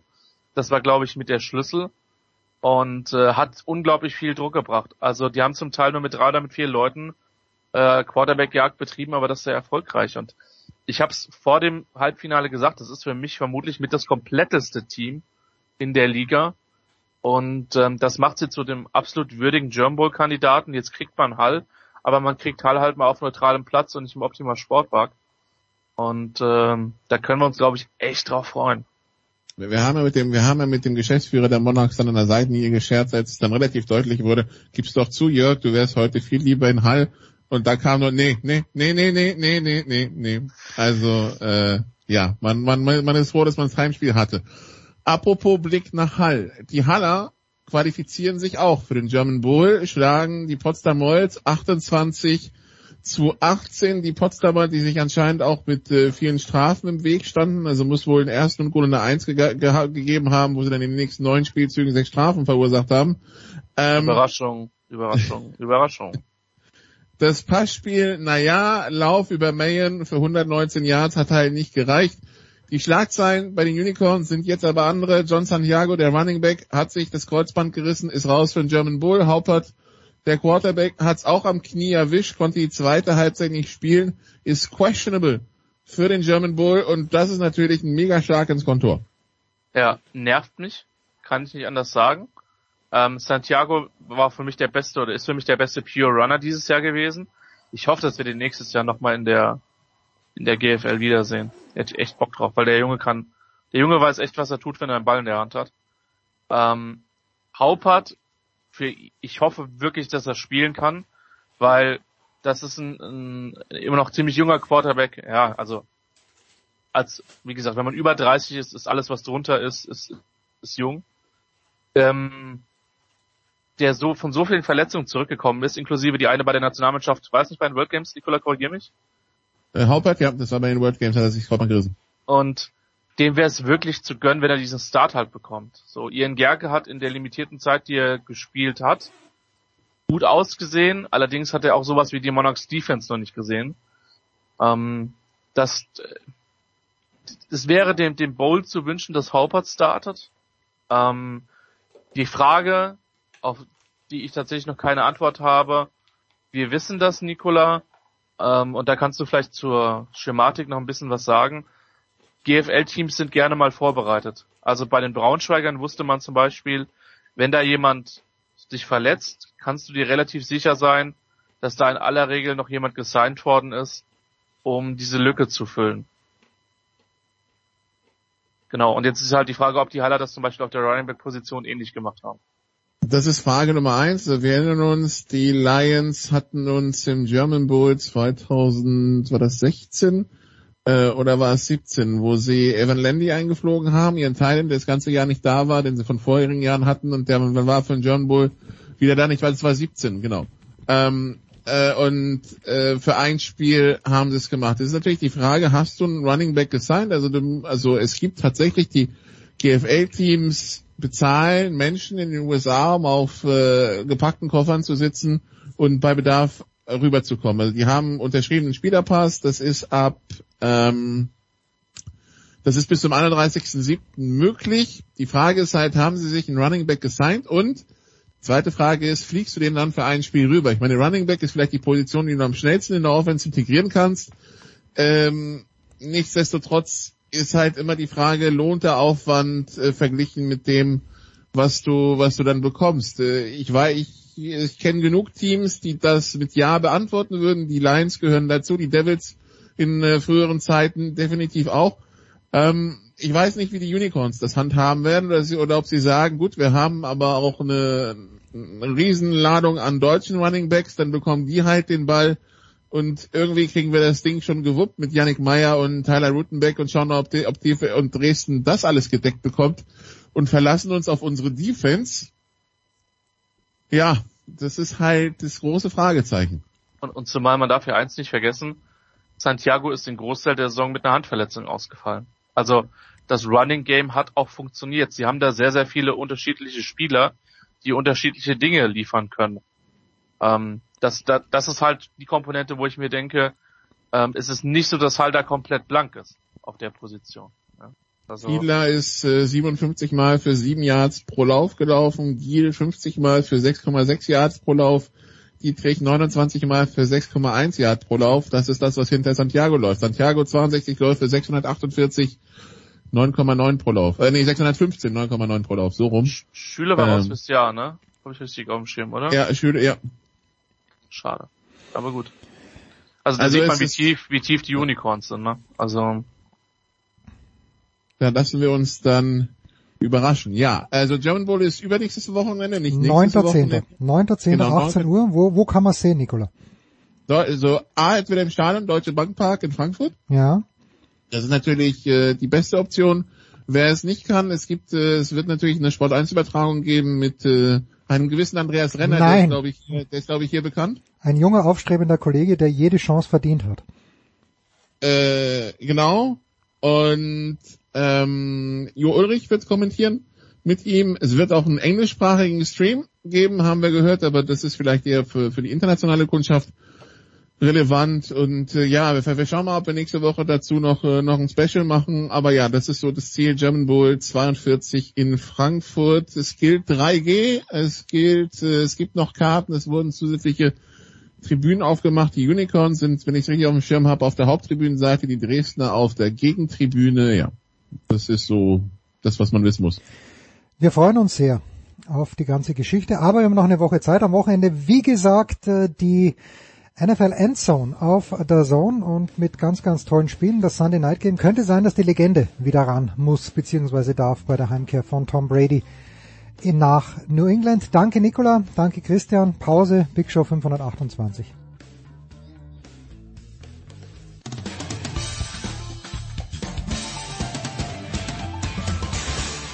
Mein Name ist Björn Werner und ihr hört Sportradio 360.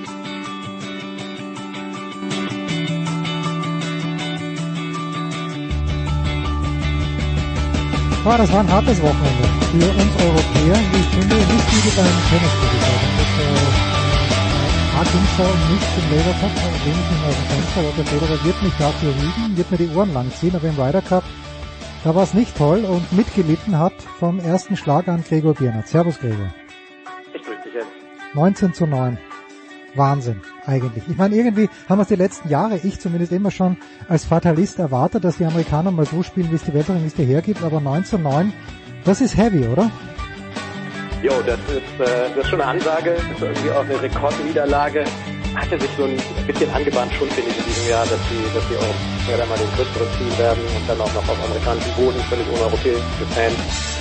Ähm, dass es natürlich so eine, so eine Abfuhr gibt, äh, das, das hat jetzt, glaube ich, so auch keiner wirklich erwartet, weil irgendwie so mit, mit diesem Mannschaftsgefüge, dem europäischen, haben wir in den letzten Jahrzehnten doch einiges wettmachen können, äh, was wir an Weltranglistenpositionen quasi hinter den Amerikanern waren.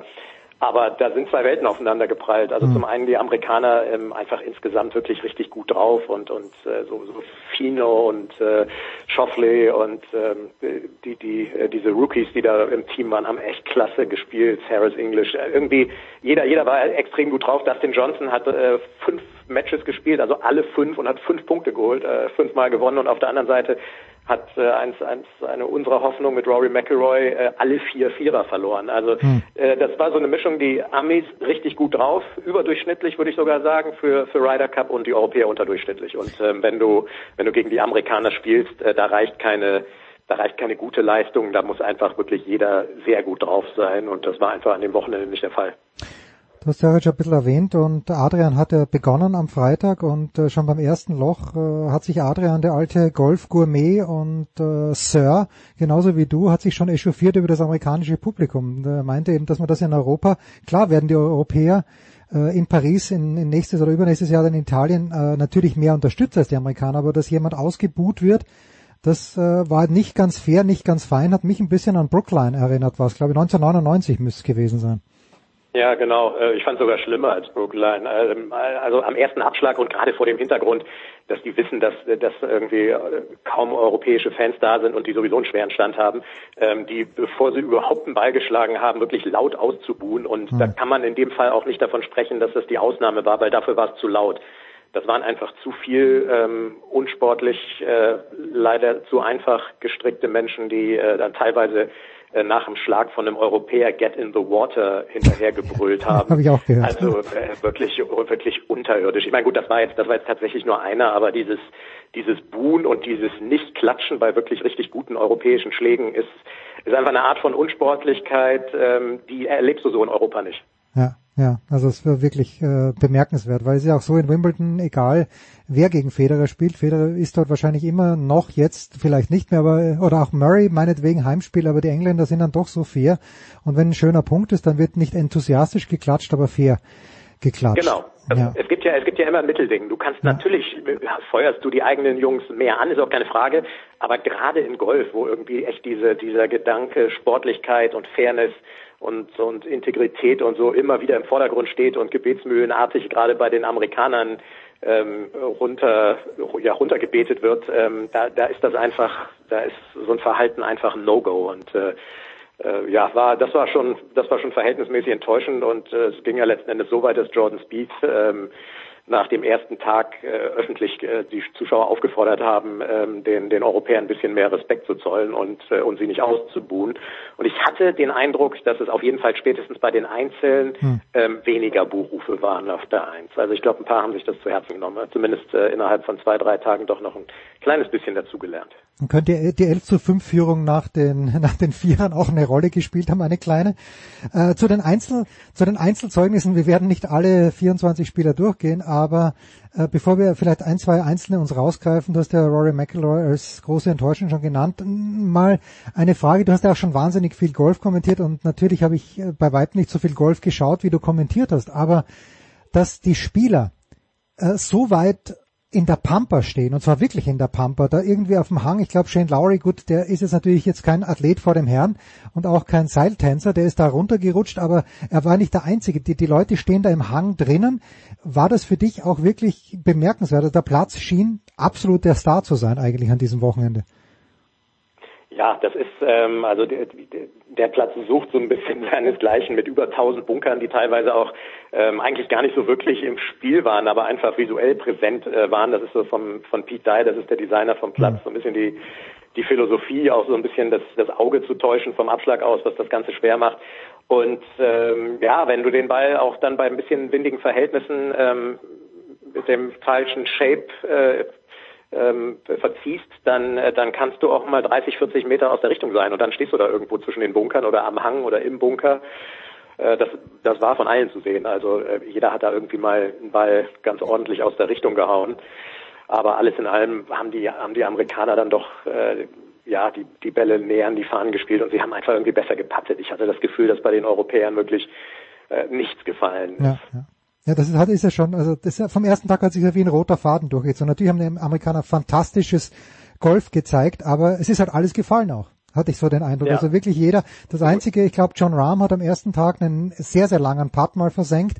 Aber Rahm, den, den müssen wir sowieso, glaube ich, aus jeder Kritik rausnehmen, auch wenn er dann am letzten Tag mit äh, gleich mit drei Minus gegen Scotty Scheffler die ersten drei Löcher verloren hat. Das war natürlich ganz, ganz mühsam. Man hat er vier und drei verloren. Aber ansonsten, ja. mit Ausnahme von Rahm, fällt mir jetzt eigentlich kein Putt ein, kein richtig langer Putt, der für Achtung uns gefallen wäre. Ja, ist auch so. Ähm, ich, ich kenne jetzt die Statistik nicht, aber allein von der Wahrnehmung her ähm, waren das einfach wirklich äh, wirklich wenig und bei den Amerikanern definitiv mehr und auch gerade aus so so mittleren Distanzen, mal so vier, fünf Meter. Das sind halt so, das sind so Dinger, nee, die müssen nicht fallen, aber bei den Amerikanern sind sie einfach deutlich mhm. häufiger gefallen und äh, ja, du kannst dir da, da kannst du dir wirklich nicht erlauben, ähm, vom Pech verfolgt zu sein. Man kann das Glück natürlich auch ein bisschen erzwingen. Auch da waren die Amerikaner besser. Vielleicht waren sie besser vorbereitet. Vielleicht ähm, haben sie haben sie die Grüns mehr analysiert und haben auf den Grüns mehr mehr trainiert vorher, mehr gepattet. Ich weiß es nicht. Ähm, auf jeden Fall war das schon war das schon auffallend. Und die Europäer sind prinzipiell jetzt auch keine schlechten Patter. Also das mhm. war war schon ein bisschen überraschend. Jetzt äh, Rory McIlroy hast du angesprochen, der im Grunde genommen alles verloren hat, äh, mit Ausnahme dann des, man möchte sagen, fast bedeutungslosen letzten Tages. Äh, ja. Muss man da Patrick Harrington und den Vizekapitänen einen Vorwurf machen, dass sie trotzdem an Rory festgehalten haben in die Belungentreue oder gab es einfach keine Alternativen, die da gut genug waren? Sich ja keiner so, so richtig aufgezwängt, mhm. außer eigentlich äh, Rahm und Garcia. Im klassischen Vierer waren sie beide gut. Ich glaube, im Vierball-Bestball, den sie auch zusammen gewonnen haben, da hat aber Rahm für die, für die meisten Lochgewinne mhm. ähm, gesorgt. Und äh, gut, im Einzel müssen sowieso alle ran. Da, da haben sie dann äh, auch nochmal drauf gehofft, dass McElroy einen frühen Punkt holt als alter Ryder Cup Matchplay-Haudegen. Ähm, ja, und ich glaube, Harrington hat es auch einfach, ich meine, ist auch vom Papier her einer der besten Europäer. Da, da hoffst du von, von Vierer zu Vierer, dass es dann im nächsten klappt und dass er dann zur Form findet und sowas. Ähm, dass er jetzt wirklich vier Vierer verliert, äh, das ist auch nicht er alleine schuld. Ich meine, der hat auch immer mit einem anderen zusammengespielt. Aber kann man im Nachhinein ist man dann halt immer klüger. Wenn er dann irgendwie den, vierten Vierer äh, gewinnt, dann, dann sieht die Sache anders aus. Stattdessen verliert er ihn knapp. Also ich glaube, den, den Captains und den Vice Captains, das haben auch die Spieler danach gesagt, dem kannst du wirklich keinerlei, keinerlei Vorwürfe machen. Die haben ähm, ja, die haben nach, nach, nach bestem Wissen wirklich ähm, alles ausgelotet und, äh, und aufgestellt die Amerikaner waren einfach besser. Da gibt es mhm, äh, ja. gibt's einfach ja, ja. irgendwie wenig um rumzureden. Ja, da hätte auch vorhin die Diskussion in Richtung Zuschauer, hätte auch, äh, war von mir auch nicht so gemeint, dass es bei fairem Publikum anders ausgegangen wäre. Es war einfach störend. Weil ich finde, ich finde sowas passt, sowas passt zum Golf nicht. Ja, also bei aller nee, Liebe. Ist auch so. Ja, so, wie würdest du, ähm, Bernd Wiesberger hat keinen Punkt geholt, aber ich fand, er hat sich wacker geschlagen, aber gut, das ist natürlich die kleine Schwester von von nicht gut Wacker äh, gegen Brooks, Brooks Köpker 2 zu 1, 2 und 1 zu verlieren im Einzel dann am Sonntag ist aller Ehren wert. Er hat zwei Vierer gespielt. Ja. Äh, das Zeugnis für Bernd Wiesberger bitte. Ähm, der, der hat seinen ersten Ryder Cup gespielt und ist natürlich auch sowas von ins kalte Wasser geworfen worden gegen echt eine, eine überstarke amerikanische Mannschaft. Ähm, ich habe von ihm viele richtig gute Schläge gesehen, äh, also mehr als welche, wo ich mir denke, öh, das passt jetzt irgendwie nicht zum Ryder Cup. Ähm, und auf dem hohen Niveau kannst du einfach dann gegen die Weltbesten sowohl Vierer als auch Einzel knapp verlieren. Also ich finde, das war ein richtig guter äh, erster Auftritt von Bernd beim, beim Ryder Cup. Also da gibt's äh, in meinen Augen überhaupt nicht zu kritisieren. Im Gegenteil, das, äh, das, das sah gut aus und da würde ich mir würde ich mir wünschen und auch für, für Bernd wünschen, dass das äh, für Rom in zwei Jahren auch reicht. für eine Die Teilnahme. klare europäische Nummer eins. Äh, hast du noch einen zweiten Kandidaten oder ist es äh, John Rahm? Ja, es ist, also meinst für, für zwei Ja, also ein, einfach, nein, einfach, wo man jetzt sagt, okay, der, wir haben ja vorhin gesprochen, können es die sehr, sehr breiten, er hat ja breite Schultern von John Rahm, Ja. können dies alleine schultern. Natürlich kann er es alleine nicht schultern, weil er halt nur fünf Partien spielen kann. Sein Einzel hat er verloren dann am Sonntag. Aber mich hat Rahm von Ja. den Europäern natürlich am meisten überzeugt. Ja, klar, weil er auch, der hat auch halt die meisten Punkte geholt. Ähm, ja, er ist- er ist ein Weltranglisten Erster, das hat er gezeigt.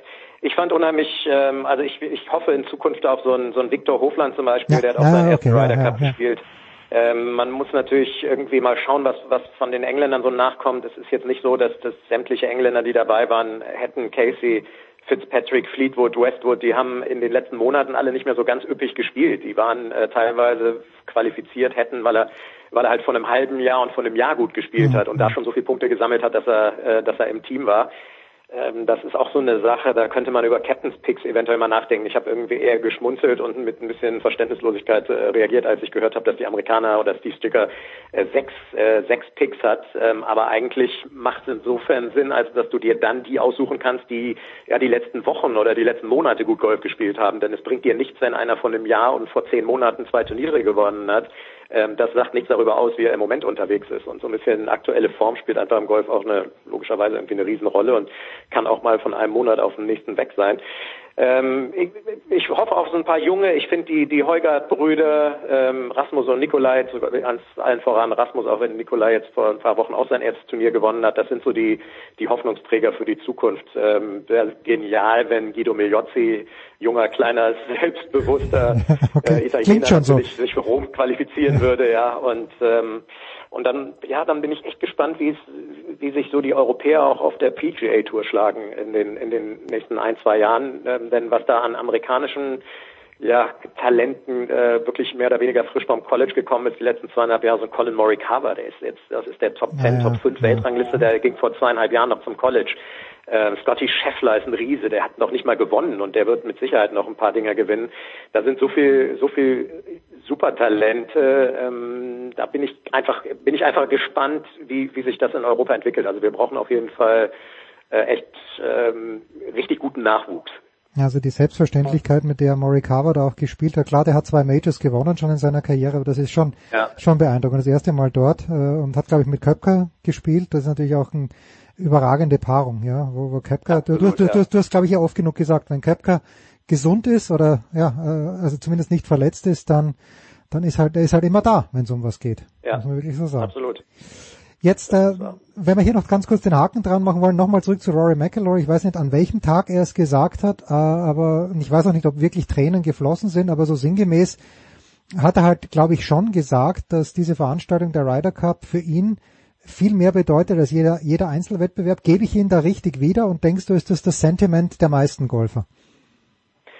Äh, ich würde sagen, bei den Europäern ist es schon so. Ich glaube, der, der Stellenwert vom Ryder Cup bei den Europäern ist immer noch mal so ein bisschen anderer als bei den Amerikanern. Man hat gerade so diese Deschambeau und Kapka-Geschichten von vor zwei Wochen, wo der eine gesagt hat, äh, so, so Teamgeschichten sind gar nicht so seins. Er, er will, wenn er ins Fitnessstudio geht, da auch hingehen und nicht zu einer Teambesprechung. Und Deschambeau hat sich schon für seine Long Drive Meisterschaft äh, jetzt diese Woche vorbereitet.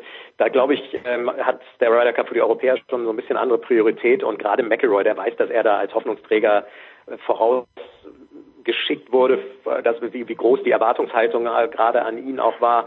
Und äh, dann hat er vier, vier Vierer verloren und der, der hat echt geheult ähm, nach, den, nach seinem Einzel ähm, und hat sich mehr oder weniger entschuldigt dafür, dass er dass er nicht mehr abliefern konnte. Und den, den habe ich wirklich noch nie weinen sehen. Und das zeigt doch, ähm, was für ein, ja, was für ein Stellenwert der Ryder Cup ähm, insbesondere für, für alle Europäer hat, aber dann nach so einer Reaktion auch für, für McElroy. Ich meine, Poulter war auch völlig niedergeschlagen, hier unser Postman, der auch überhaupt nicht das abrufen konnte, was er, was er kann, was er von sich erwartet hat. Und das ist dann natürlich, ähm, ja, das ist dann frustrierend, wenn man, das ist in allen Sportarten so, wenn du wirklich unbedingt willst und ähm, kriegst es aber einfach, es fehlen einfach so die letzten paar Prozent, dann ähm, hat das bei McElroy echt dazu geführt, dass da Tränen geflossen sind. Fand ich, hat ihn sehr menschlich gemacht und ich konnte es auch echt nachvollziehen. Ja, Das gleiche könnten wir über den HSV machen. Man will es äh, sagen, man will es so und trotzdem schaffen sie es. Der Krieger, jetzt, jetzt sind wir in der eigenartigen Lage, wir haben noch nicht mal Anfang Oktober.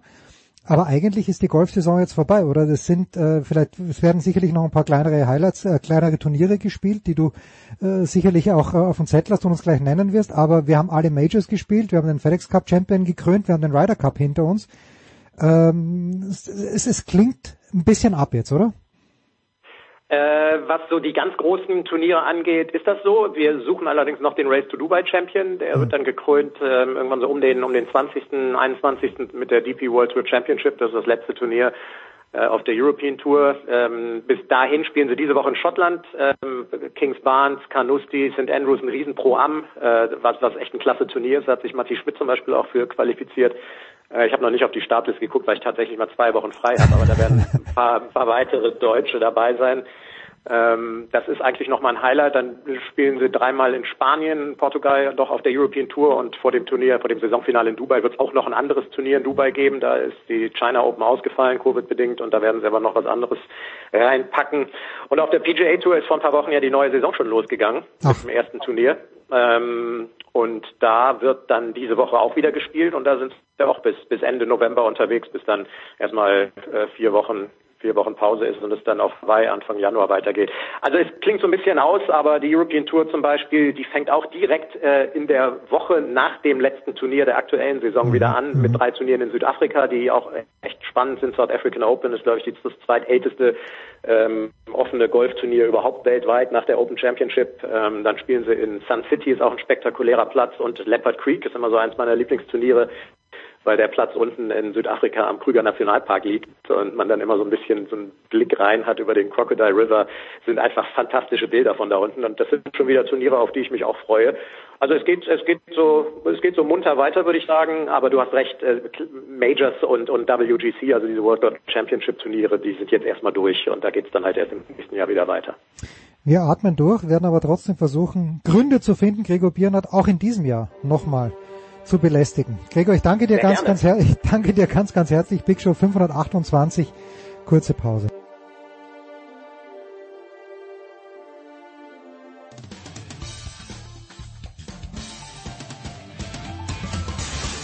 Ja, mein Name ist Achim Pallers. Sie hören Sportradio 360.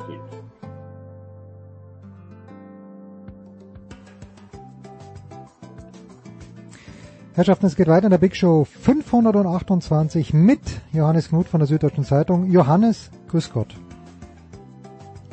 Einen wunderschönen guten Abend, guten Tag, besser gesagt. Ja, ja, alles gut, alles gut. Hat's dich sehr gejuckt, äh, als du in Berlin warst am Sonntag? Äh, hast du die Laufhammerl angehabt und hättest du eigentlich aus dem Training heraus äh, eine 2,45 laufen können?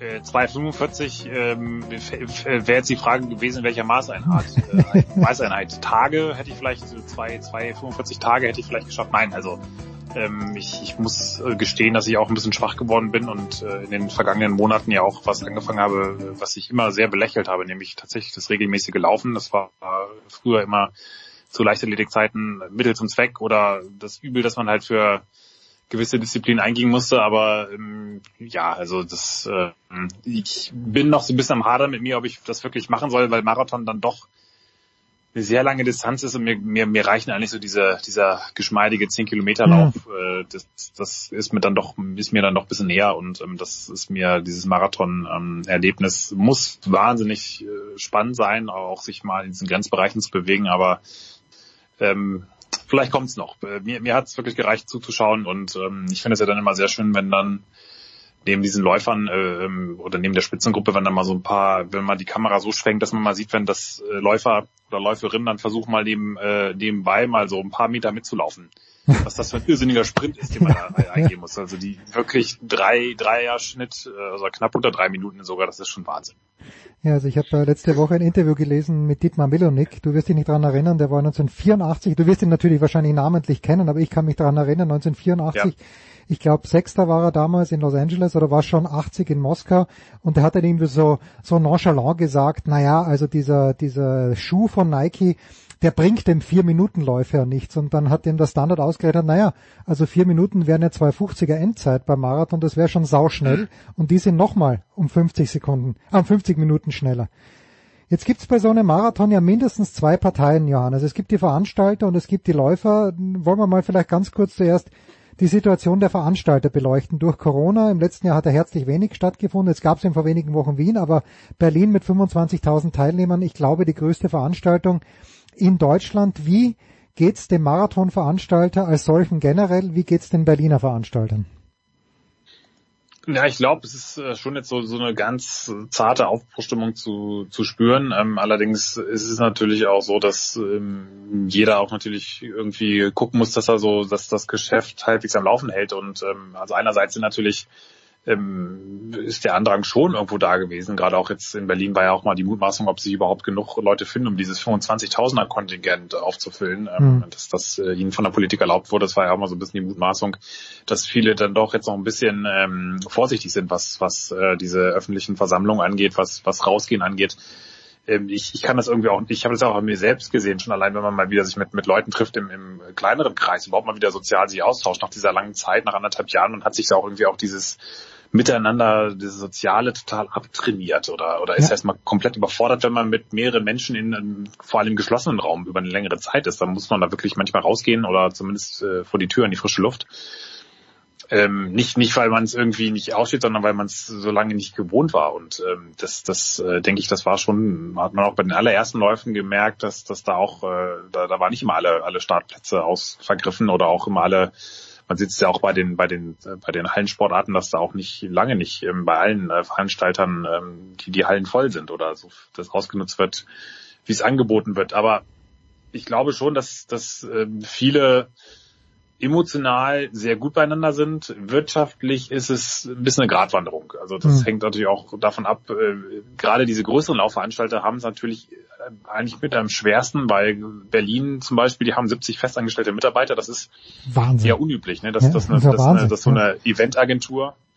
Man muss dazu wissen, dass sie natürlich nicht nur den Marathon organisieren, sondern auch noch den Halbmarathon, einen 10 Kilometer Lauf und noch einen Haufen anderer ähm, Aktion, äh, sonst, sonst würde sich das ja wahrscheinlich auch nicht rechnen, nur für einen, einen einzigen Tag im Jahr, ähm, ja, wobei ja, da natürlich auch wahnsinnig viel Planung reingeht. Also man muss da wahnsinnig früh anfangen. Aber die, die haben natürlich ein, das ist ein riesen Portfolio, was die bedienen. Und aber die könnten natürlich auch sagen, so, so machen es eigentlich mehrere oder durchaus viele, dass sie natürlich ein kleineres Team haben und dann sich oft so freie Mitarbeiter, Freelancer dazu holen, situationsbedingt. Und äh, das machen die Berliner eben nicht. Die sagen, wir stellen diese Leute fest an, was ich auch gut finde. Und, und ähm, aber die mussten natürlich dann auch entsprechend viele auf Kurzarbeit setzen. Sie haben, soweit ich weiß, keinen entlassen müssen. Haben hat auch andere bisschen härter getroffen und ähm, natürlich auch ähm, dann wiederum zum Beispiel in den Niederlanden gab es auch Staatshilfen oder auch hier in Deutschland ja auch. Äh, das, das, so hält man sich dann über Wasser. Aber mhm. das, ähm, also es ist nicht so, dass alles rosig ist. Also selbst, selbst Berlin, man hat es ja gesehen, jetzt Preisgeld war nur die Hälfte für, für Männer ja. und Frauen. Das ist einfach ja. mal von 40 auf 20.000 runter. Das ist schon, das ist schon mal ein Wort, ne? Und ähm, also das, ähm, ich denke, die waren jetzt wahnsinnig froh, erstmal aus dem Grund, dass sie zeigen konnten, dass es auch funktioniert, ohne dass es jetzt irgendwie zu riesen Clustern oder, oder Spreading-Aktionen kommt. Weil dann natürlich die Gefahr groß gewesen wäre, dass die, dass das dann heißt, na gut, dann müssen wir das doch wieder zurückfahren. Und so hat man gesehen, es funktioniert und dann haben sie natürlich jetzt, das war dann auch eine Investition in die Zukunft, dass es auch ähm, künftig äh, funktionieren kann unter diesen Bedingungen. Und ich glaube, das war fast mit das Wichtigste, dass man, äh, dass es überhaupt mal wieder stattgefunden hat und von, von daher glaube ich schon auch, äh, dass, dass äh, sich diese, die, die ganze, diese ganze Laufbranche schon halbwegs stabilisieren wird, weil dann doch der Drang nach Bewegung und, und ähm, nach Miteinander bewegen, glaube ich, dann doch äh, so groß ist. Mhm. Zumindest in der Breite. Wie es in der Profiszene ganz oben bei den Läufern aussieht, aber das wirst du sicherlich gleich Ja, ja, das, ja das, das werde ich gleich anders. eine andere Frage. Ja, das ist eben das, also ich weiß ja, mein Vater hat früher den, und Achtung, den Volzberger Stadtlauf organisiert und äh, der hat drei, vier Jahre wunderbar, er hat auch, naja, überhaupt nicht, der hat auch, er hat länger als drei, vier Jahre wunderbar funktioniert, aber irgendwann wurde dann Preisgeld ausgelobt, damals noch Schilling und das waren glaube ich 10.000 Schilling für den Sieger, also umgerechnet nicht mal 1.000 Euro. Und dennoch, dann plötzlich zwei Tage bevor das Rennen losgeht, äh, kriegt mein Vater Anrufe von Managern, ja, wir hätten da den und den Läufer. Das waren damals, glaube ich, gar keine Afrikaner, sondern das waren eher Leute aus dem ehemaligen Jugoslawien oder aus der Tschechoslowakei. Äh, und mein Vater hat immer gesagt, nee, bringt uns nix. Äh, also er kann natürlich gerne kommen, er oder sie, und dann möge er oder sie halt das Preisgeld gewinnen, aber wir zahlen kein Startgeld. Ähm, lass, lass uns diese eine Frage, wie das mit dem Startgeld ist und wie es mit den Läufen ist, wie es denen geht, nur kurz hinten anstellen, weil ich nur gerade jetzt, sonst verliere ich meinen Gedanken nämlich. Äh, mhm. Ist Berlin jetzt, war die Idee an diesem Sonntag tatsächlich, dass die Weltbestzeit äh, geknackt wird? Oder war das von vornherein aus deiner Sicht unrealistisch? Also die Siegerzeit äh, war 2.05.45, das ist dann doch deutlich über der Weltbestzeit, mehr als drei Minuten, äh, fast vier Minuten. Äh, war das tatsächlich ein Ziel an diesem Wochenende? Also irgend, sie haben es zumindest probiert, weil sonst wären sie, glaube ich, sonst wären sie nicht so angegangen, wie sie angegangen sind. Ja, mit, Hm. mit dem 61er über, über zur Halbmarathon-Marke, das ist für, für auch, wer auch immer den Weltrekord versucht hat äh, oder im Sinn hatte, für den war das genau perfekt. Hm. Ähm, Kenenisa Bekele hat ja auch gesagt, ähm, das, das war, also so gesehen haben die Pacer alles richtig gemacht, so war es verabredet und ähm, warum sollte man so eine, so eine Wahnsinnszeit verabreden, wenn, wenn man das nicht im Sinn hat. Die Frage war nur, wer ähm, sollte das eigentlich machen, weil äh, so, so wie er sich, da, wie, so wie dann Bekele nach dem Rennen geklungen hatte, klang es nicht danach, als ob er jetzt unbedingt äh, das äh, im Kopf gehabt hat. Ähm, also wenn man im Nachhinein, das ist natürlich auch so, so dann immer so ein bisschen dieses äh, PR-Geklimper von von von vielen Mhm, Läufern mhm. vor dem Rennen, die die dann sagen, ja, sie haben endlich wieder gut trainiert und dann ähm, gab auch ein paar Berichte auf amerikanischen Laufportalen, die haben dann irgendwelche Trainer von ihm zitiert, die gesagt haben, der war noch nie in so guter Form und selten so gut vorbereitet. Dann nach dem Rennen hieß es, als ich dann seinen Manager gefragt habe, dann hieß es, nee, also nur sechs Wochen und viel zu wenig und für die Umstände total gut, aber Hm. dann, dann noch hier das und das Problem und hier Problem und äh, war sowieso äh, eigentlich klar, dass es nicht klappt. Also dann frage ich mich auch, das, das ist dann, das sind natürlich dann oft so diese, ja, diese Spielchen von dem Rennen, dass man natürlich nicht sich wahnsinnig unterverkauft, sagen wir mal so, sondern dass man natürlich dann auch so ein bisschen das immer in den Mund nimmt oder auch nicht diesen Gedanken nach dem Weltrekord nicht wegschiebt, weil es natürlich auch ein bisschen Verkaufsargument ist. Und äh, gut, der Gia Adola, der jetzt dann gewonnen hat, der hätte das, wenn es die Bedingungen perfekt gewesen wären, vielleicht sogar, jetzt weiß nicht, ob er es geschafft hat, aber er wäre zumindest, er hätte zumindest eine sehr, sehr gute Zeit laufen können, weil der ist ja bei in seinem aller, allerersten Marathon, das war vor vier Jahren in Berlin, glaube ich, da hat er den Kipchoge so mal kurz, ist er ihm ein bisschen davon gelaufen und ähm, damals im Regenrennen und äh, ist eine 2.03.30 am Ende, glaube ich, gelaufen, was das schnellste Marathon-Debüt ever. Also es hat so schnell hat noch niemand, niemand seinen ersten Marathon bestritten.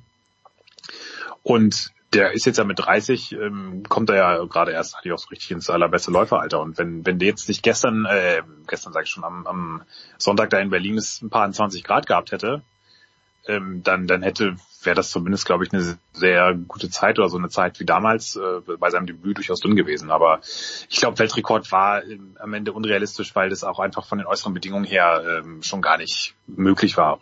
Und ähm, das, das andere ist halt immer so ein bisschen ähm, PR-Arbeit der Läufer und auch der, der Veranstalter, um das ein bisschen die Aufmerksamkeit darauf zu lenken. Ähm, Ich, finde es auch immer ein bisschen, mittlerweile ist es auch so ein bisschen entwertet, weil natürlich dann viele Läufer haben sofort so 201, 202 Stunden, das wäre vor ein paar Jahren noch völlig undenkbar gewesen. Und, Mhm. und sobald die jetzt sehen, okay, bei, bei nach, nach 30 Kilometern Scheiße, wir sind jetzt schon eine halbe Minute oder so eine Minute hinter der Zielzeit dann äh, oder hinter, hinter dieser Marke, dann, ähm, dann lassen sie gleich die Schultern hängen und dann wird es natürlich sehr schnell gesetzt und belauern ein, wie es jetzt am Sonntag passiert ist. Ich fand es aber trotzdem total faszinierend, weil äh, man vergisst dann die Zeit so, sondern fragt sich, okay, kann der Bekele nochmal zurückkommen? Ist das jetzt eine Schwächephase? Holt er die jetzt nochmal ein? Zeigt das den nochmal? Ähm, wer kommt noch von hinten? Das, ich finde sowas am Ende fast interessanter als jemanden, der da irgendwie so eine so eine äh, stur so eine Marke ähm, runterprügelt oder so einer Marke hinterherjagt, auch wenn es natürlich irgendwo faszinierend ist, äh, wenn man schaut, äh, okay, schafft er das oder schafft er das nicht wirklich so eine irre Zeit durchzuhalten. Aber also ich, ich habe mich gut unterhalten gefühlt. Okay, das ist das Wichtigste. Sondern abschließende Frage zum Sportlichen, bevor wir jetzt wirklich dazu kommen, noch ganz schnell, äh, wie es oder ganz ausführlich, wie es den Läufern geht. Du hast ja einen Artikel geschrieben über Kenensina Bekele, der zweimal, glaube ich, in Berlin schon gewonnen hatte. Davor ähm, gilt für ihn der alte Boxerspruch, äh, they never come back, wenn sie einmal K.O. geschlagen wurden. Der ist auch schon 39, der Junge. Na, ich glaube, das kannst du im Marathon, also bei, bei Kinenisa Bekele kannst du sowieso so nicht sagen, weil der ähm, äh, so wechselhaft und so sprunghaft letztlich in seiner ähm, in seinem Auftreten ist und seinem in der Art und Weise, wie er den Marathon bestreitet, dass das das wirklich äh, eine sehr sehr sehr schwer zu prognostizieren ist, wo, Hm. wo, wo der am Ende jetzt auch noch selbst mit 40 41 rauskommt. Ähm, der sein Manager hat mir mal gesagt, dass das immer so so, so eine Athletenkarriere gerade im Laufen ist es immer so ein bisschen wie so eine Kerze. Wenn wenn du wenn du läufst, dann brennt die runter und wenn du mal verletzt bist, dann hält das Brennen aber auch an. Natürlich wirst du, wenn du wenn du jetzt auf die 40 zugehst oder fast 40 bist, wird dein ganzes Gestell nicht nicht äh, irgendwie stabiler. der Motor ist vielleicht immer noch gut, aber ähm, das, das dein, dein, deine, ähm, deine Knochen, deine Sehnen, die, die werden auch nicht jünger und ähm, das, das äh, kann nicht auf Dauer gut gehen. Aber ich denke schon, dass er immer noch irre Zeit in sich drin hat. Das Problem ist einfach, dass, dass er es irgendwie nicht hinkriegt und ähm, da, da hat er natürlich als 5.000 und 10.000 Meter Läufer ganz andere Trainingsumfänge, die er machen musste. Jetzt im Marathon musste er wirklich monatelang dich im Grunde völlig asketisch äh, dieser, dieser, diesem Training widmen, mit längsten Läufen, 40, bis zu 40 Kilometern immer wieder. Und das macht halt ein Kipchoge so wahnsinnig gut, dass der sich da in, in Kapstabat quasi einschließt in der Einöde, Hm. äh, die Toiletten schrubbt, äh, reihum mit seinen Trainingskollegen, also die sich in völliger äh, so diese völliger Entbehrung hingeben, ähm, weil sie sagen, wenn, wenn du das machst, dann, dann äh, hältst du quasi, hältst du den Fokus aufs Wesentliche und irgendwie auch den Hunger dafür ähm, und äh, für, für diese lange Distanz und das macht er halt überhaupt nicht. Ne? Der ist der, der jettet dann zwischen seinen Geschäftspartnern hin und her und, und ernährt sich dann auch so, dass man ihm erstmal wieder ein paar Kilo wieder runternehmen muss. Redet man natürlich auch äh, im Vergleich zu uns, äh, sind das natürlich auch, ähm, ist das, das ganz andere Dimensionen, aber trotzdem, also das ist äh, einfach, äh, wenn, wenn der das wirklich, glaube ich, mal ein paar Monate auch so durchziehen würde, wäre ich gespannt, äh, ob, äh, wenn er da wirklich mal gegen so einen Kipchoge läuft, was da drin wäre. Aber also das äh, Bekele ist wirklich eine Wundertüte, der, der kann davon nochmal absolut zurückkommen und das hat er schon ein paar Mal bewiesen, als er den, den Weltrekord fast in Berlin vor zwei Jahren war das, ja, wo er zwei Sekunden Hm. zu langsam war. Okay. Quasi so nebenbei, als er gemerkt hat, oh, ich läuft ja heute ganz gut und dann, ups, Und zwar, äh, und zwar buchstäblich ja läuft's ganz Weltrekord. Gut. Und ähm, das von daher ist der, ähm, er hat jetzt ja dann sogar davon geredet, dass er es sogar noch unter zwei Stunden probieren äh, könnte, unter legalen Bedingungen, was er selbst Kipchoge noch nicht geschafft hat. Hm. Auch das sicherlich ein bisschen Verkaufs- äh, und, und äh, vielleicht auch ein bisschen Wunschdenken, aber ähm, ich, ich würde den wirklich nicht, äh, nicht zu früh abschreiben. Ja. ja, und dann wirklich jetzt die Frage, endlich, äh, wir haben lange darauf hingearbeitet, wie geht's den Läufern? Wie geht's eben jenen Läufern, die von, von Managern vermittelt werden, deren Haupteinnahmequelle im Grunde genommen Start und dann auch Preisgeld bei, ja, bei großen Turnieren ist. Ah, bei großen Turnieren sage ich, bei großen Läufen ist.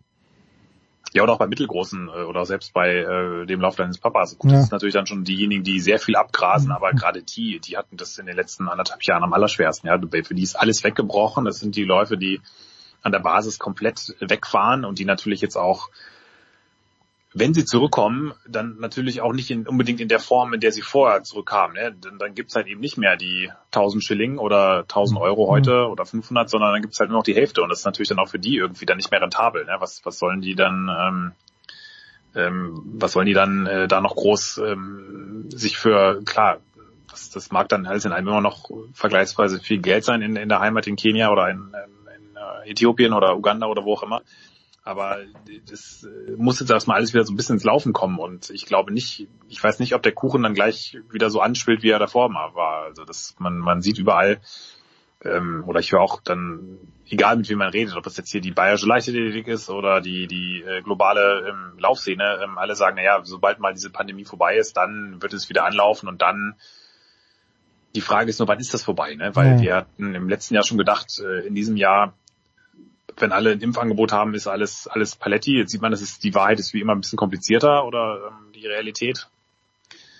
Wir stehen im Grunde eigentlich sogar schlechter da äh, von von von Inzidenzen, was natürlich nicht das einzige ähm, der einzige Maßstab ist, aber äh, also das das muss sich jetzt auch erstmal alles wieder so ein bisschen erholen und und regenerieren und ich denke schon, dass sich das alles wieder einpendeln wird, aber ähm, viele ähm, Veranstalter haben natürlich dann auch sicherlich Sponsoren oder Unterstützer verloren und, und nicht jeder, der mal verloren ist, kommt gleich wieder zurück. Die, ich glaube, die Läufer oder auch gerade viele äh, Kinder, die jetzt so lange ähm, äh, keinen Sport machen durften, die, da, da gibt es schon einen großen Bedarf. Ne? Die, die kommen, da ist jetzt großer Bedarf, da was nachzuholen. Aber ob die Struktur dann immer gleich so mit da Schritt hält, da bin ich doch ein bisschen skeptischer. Und, und ich glaube schon, dass es da äh, viele gibt in Afrika, die da ähm, nicht einfach so wieder zurückkehren können oder auch dann ihre Laufkarriere aufgeben müssen und sich dann halt ähm, zu Hause dann irgendwie im, im auf der Bau, Baustelle oder in als in, in Waschsalons oder Hm. alle möglichen Jobs äh, arbeiten, um da irgendwie ihre Familien durchzubringen. Und dieses, dieses Laufen, äh, mit, mit Laufen irgendwie aus der, der Armut davonlaufen, im wahrsten Sinne, dieses Geschäftsmodell, das hat einen gewaltigen, ähm, gewaltigen Rückschlag erlitten in diesen zwei Jahren und wird sich, glaube ich, auch so schnell nicht erholen. Und es werden auch nicht alle durchkommen. Hm.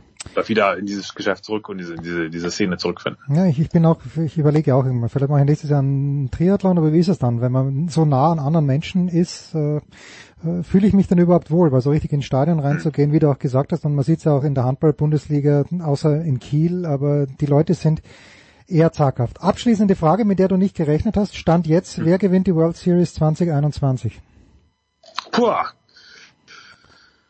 Tja, das ist eine gute Frage. Also man muss ja eigentlich mal äh, pauschal die Teams rausrechnen, die mit dem überragendsten Rekord reingehen. Also San Francisco schon mal gar nicht, äh, Tampa Bay auch nicht. Also die, die die ganze Saison eigentlich ähm, nichts anderes zu den anderen völlig enteilt sind. Meistens ist es dann ja so das Team, das gerade heiß läuft, so rechtzeitig zur, zur ähm, Postseason. Ähm, ich glaube auch nicht, dass es die Red Sox schaffen, wenn sie sich überhaupt für die Leider Wildcard qualifizieren. Ja. Da ist einfach das Pitching, gerade Bullpen, einfach äh, von der Alex Cora, der, der hat ja da sowieso schon, glaube ich, viel mehr rausgeholt, als man es überhaupt äh, äh, gedacht hatte vor der Saison. Tja, muss man auf die Yankees setzen? Ähm, Wir wollen nicht auf da- die Yankees setzen. Man muss vielleicht, aber wir wollen nicht auf die Yankees setzen. Ist hiermit die, wenn, beschlossen. wenn die natürlich da diese Offensive mal, die ja eigentlich von der ja alle dachten, dass die alles in Stücke reißt, ähm, wenn die mal so halbwegs aufwacht, puh, das, äh, Mhm. wobei ich da auch gar nicht richtig im Bilde bin, wie es da um, um den Rest der, der Truppe steht. Also ich habe das äh, verfolgt ja auch nur, wenn sie dann ähm, die, die Red Sox jetzt vermöbeln ähm, Ja, auf der war Zielgeraden. ganz schlimm am Wochenende. Ganz, ganz schlimm.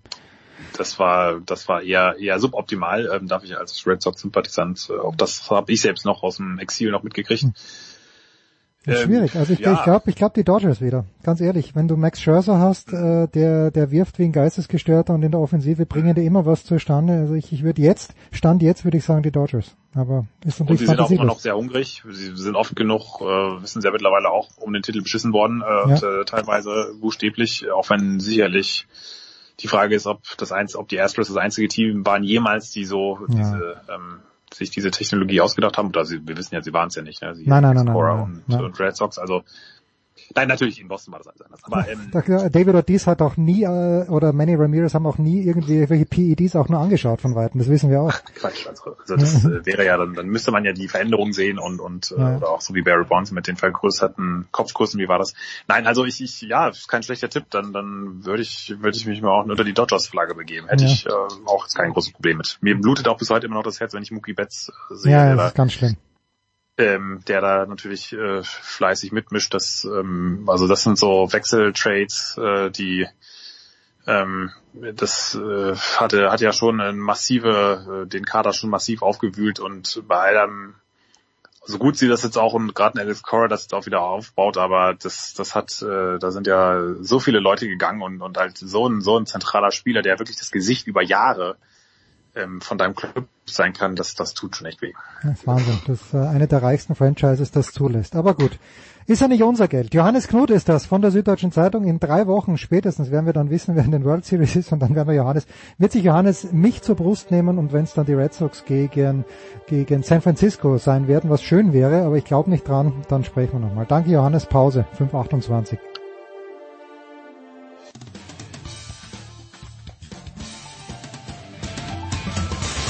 Hallo, hier ist die Laura Siegemund und ihr hört Sportradio 360.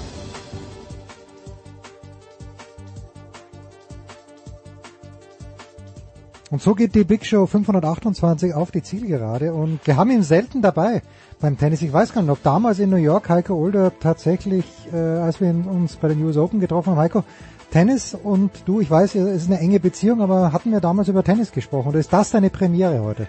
Ein Tag, ein Tag, da kam ich aber in einer roten Hose an und wurde danach nie wieder eingeladen. Ja. Ich muss auf die rote Hose zurück. Ah, absolut, der Einzige, der rote Hosen tragen darf, ist Stan Wawrinka, aber das muss auch noch ein Karo-Muster haben. Nee. Ja, weil- äh, Pino Müller, der hochgeschätzte Kollege, der auch immer rumrannte. Das stimmt. Müller heißt er doch, ne? Ja, ja, der Pino. Pino auf jeden Fall mit Vornamen. Ja, das, Äh, also Pino ist sein Spitzname, wir wollen nicht äh, Take-Off Press, Eberhard Müller, Pino. Gut, Heiko, wie warm ist Boston? Du warst ja auch dort, ähm, du warst auch schon zum Training dort. Äh, fand ich übrigens sehr interessant, ein Reel, das du gepostet hast, dass äh, Zverev und Berrettini gegen Medvedev und Tsitsipas trainiert haben. Medvedev und Tsitsipas sind jetzt ja nicht Nee, die aller... gegen äh, Tsitsipas und Rublev. Ah, okay, gut, dann, dann war das was anderes. Da dachte ich, War der, war der, äh, war der Olympiasieger, der Mixed-Olympiasieger. Ja, okay, gut, dann dachte ich, weil ich dachte mir schon, okay, Medvedev und Tsitsipas gehen sich vielleicht ein bisschen aus dem Weg. Wie warm ist Boston am Ende des Tages mit diesem Labour Cup geworden oder ist der spurlos daran vorübergezogen wie der mögliche neue Bundeskanzler in Deutschland, das damals von diesem G12-Treffen gemeint hat. Also ich fand es interessant, äh, weil hier, am 11. Oktober ist äh, der Boston Marathon und du siehst überall in der Stadt halt schon Banner, schon seit langem, seit zwei, drei Wochen. Äh, nun muss man mal sagen, den Boston Marathon, den gibt seit 1897. Ne? Also der ist ein kleines bisschen älter als dieser Lever Cup. Und äh, den Lever Cup selbst, dafür hast du äh, hier nur am TD Garden selbst alles an den am Ticket Center und so blinkende Werbung, alles drum und dran, aber in der Stadt selbst nicht. Im Boston Globe gab's am Donnerstag oder Mittwoch die Geschichte über Rod Laver. Der war hier in irgendeinem so alten Cricket- und Rugby-Club, wo er wohl früher mal Tennis gespielt hat, auch ähm, in meinem äh, Lieblingsradiosender 98.5 The Sports Hub, äh, da war nix, da habe ich aber auch nichts erwartet. Das ist der typische, da ist jetzt die ganze Woche lang Patriots Talk und derzeit ein bisschen Red Sox Talk, weil die halt ja, ähm, gegen die Yankees wieder verkackt haben. Also sprich, ich war gespannt, wie es drinnen aussehen würde, weil ich auch gehört hatte, dass die Ticket exorbitant sein sollen. Äh, umso überraschter war ich dann, als es am Freitag losging, weil die Halle war sehr gut gefüllt. Die war an allen drei Tagen sehr gut gefüllt, sogar am Sonntag, als äh, ja eigentlich klar war, okay, vier Matches maximal wird es noch geben, aber sehr wahrscheinlich wird es dann doch nur ein Match gespielt werden weil wenn die Europäer das gewinnen, ist das Ding durch und so kam es ja letztlich auch. Deshalb wurde dann noch ein, äh, ein Exhibition-Doppel gespielt, aber die billigsten Tickets äh, kosteten trotzdem dann noch 155 ähm, Dollar. Wow. Ähm, also ja, genau. Und ich meine, ich habe dir ja auch, du wolltest ja ein Handtuch haben, das kostet sollte 52 kosten. Aber ich war das erste Mal seit äh, 28 wieder im Garden, äh, bin nur mal so rumgegangen, habe mich so ein bisschen inspirieren lassen ein großes A Large Domestic Beer 1575. ähm, und dann kommt ja normalerweise noch mindestens ein, zwei Dollar Tipp dazu. Ich gedacht, alter Schwede. Äh, aber trotzdem, die Leute saufen das Bier da. Unglaublich. Ähm, also ja, es war toll. Es war, ich glaube, jeder, der da war, hat es nicht bereut. Äh, aber wenn du es nicht gewusst hättest, wenn du äh, hier so wie wir im South End wohnen und halt nicht dazu verlust, wenn du der typische Boston Sports Fan bist, dann hättest du es nicht mitbekommen. Aber ich weiß, ich habe mit Dennis Seidenberg geschrieben, der zum Beispiel wäre super gerne aus New York angereist, aber seine Kinder hatten zu, und der ist ein großer Tennis-Fan, ähm, seine Kinder hatten zu viele Termine an diesem Wochenende. Ich weiß jetzt nicht genau, was das Einzugsgebiet war, ähm, aber es war toll und ich muss auch sagen, also wer, äh, Boston ist ja eine Sportstadt immer, aber ich hoffe, dass das nicht nur heißt, nur, nicht nur diese typischen vier Sportarten hier, weil wenn du jetzt an einem Wochenende oder von Freitag oder Donnerstag bis Sonntag Top 12 der Weltrangliste hier hast, aus der Tennis-Weltrangliste, wenn du dazu Roger Federer taucht völlig überraschend auch noch auf, du hast äh, Björn Borg und John McEnroe, ähm, tut mir leid, dann ist mir Red Sox Yankees total egal. Ja. Nein, ist einfach so, ne? Und ja, glaube ich dir, ja. Sportherzen auch bis Events haben hier. Weil das ist Tennis-Weltklasse. Das, äh, das, das Endergebnis können wir, es ist, eine, ist eine andere Sache. Ne? Das war ziemlich deutlich, das war auch zu erwarten, obwohl man sagen muss, da waren viele Matches sehr, sehr eng. Da hat nicht viel mhm. gefehlt, dass Europa verloren hätte, aber dann hätten die auch anders ausgehen können. Aber wenn du da, wie am Donnerstag da gepostet, da stehen auf, auf, im Training stehen sich auf der einen Seite der Wimbledon-Finalist und der Olympiasieger, auf der anderen Seite der Mixed-Olympiasieger und der French Open-Finalist gegenüber. Das ist schon Qualität. Vor allen Dingen natürlich, die großen drei Namen sind immer noch äh, Federer, Nadal und Djokovic, aber zwei davon sind verletzt und der dritte hatte keinen Bock. Und dann ist das hier halt die nächste Generation und einfach das nächstbeste, was es gibt. Wie sind denn da so die Amerikaner drauf? Äh, sind, die sind ja alle, natürlich sind sie nicht blöd, B haben sie viel Geld bezahlt und C war spätestens am Samstag äh, in der Night Session ja klar, okay, das werden die Europäer gewinnen. Ist dann die Stimmung ein bisschen wurstig geworden oder hast du schon den Eindruck, die, die, die begeistern sich einfach am guten Tennis und am Spektakel? Also das war ja auch so ein bisschen, bisschen auch Show, ne? So ein Diego Schwarzmann hat dann mal angefangen mit Tennisbällen zu jonglieren. Ähm, Alexander Zverev war super witzig in seinen On-Court-Interviews danach immer am äh, das haben sie schon gut gemacht und ich glaube, den meisten Applaus gab es eigentlich äh, immer, wenn Roger Federer eingeblendet wurde äh, oder halt wenn John bei John Isner gegen Zverev, das war super, als das dann in den, in den zweiten gewann. da war mega Stimmung und da sagte Zverev auch, das muss man mal erleben, so eine ganze Halle gegen einen. Ne? Und er ist ja auch großer, äh, groß, cool in diesem in dieser historischen Halle zu spielen, wenn du da die 17 Meisterschaftsbanner der Celtics über dir siehst und alles, das war schon toll. Und die Stimmung war wirklich, war wirklich gut, muss man sagen. Ähm, aber für mich persönlich, irgendwann dachte ich so, okay Leute, jetzt, das ist ein gutes Produkt hier. Äh, und ich weiß natürlich, das sind alles auch Business-Leute, vor allen Dingen auch ein John McEnroe und ein Björn Borg. Aber jetzt übertreibt's nicht. Also irgendwann, ich glaube, am Abend dann, äh, als Zverev, nee, als die Amis dann, äh, Entschuldigung, die Europäer dann auch das Doppel noch gewonnen hatten und dann hatten sie geführt mit 11 zu 1. Ja. Oder war es vorher als, als, als Zverev das, nee, na, 7-1 und ich weiß gar nicht, wer hatte dann am Abend gespielt? Ach ja, Medvedev, Medvedev gegen Shapovalov 6-4, 6-0, ja. Genau, 6-4, 6-0. Und selbst da war Björn Borg noch mal, ja, es ist noch ein langer Weg und alles drum und dran, wo ich denke, kommt Leute. Ne, oder wenn ein Stefanos Tsitsipas gestern twitterte, what's your favorite tournament? Ich kann das alles verstehen, weil das, die sagen auch alle, das glaube ich denen auch, die haben Spaß gehabt und, und äh, Sverev sagte auch, das ist natürlich mal was ganz anderes. Ne? Das ist ein ganz anderer Wettbewerb. Sonst machst du alles, bereitest dich darauf vor, dass du die Leute, mit denen du jetzt in einem Team äh, im Turnier besiegst. Darauf bereitest du dich die ganze Zeit vor. Jetzt sind das deine Kumpels und er natürlich auch mit Rublev ist ja ein mega Kumpel und die, da wurden auch Fotos gezeigt, wie die früher als, ich weiß gar nicht, wie alt waren die, 11, 12, 13 schon haben. Das haben die wirklich gut gemacht.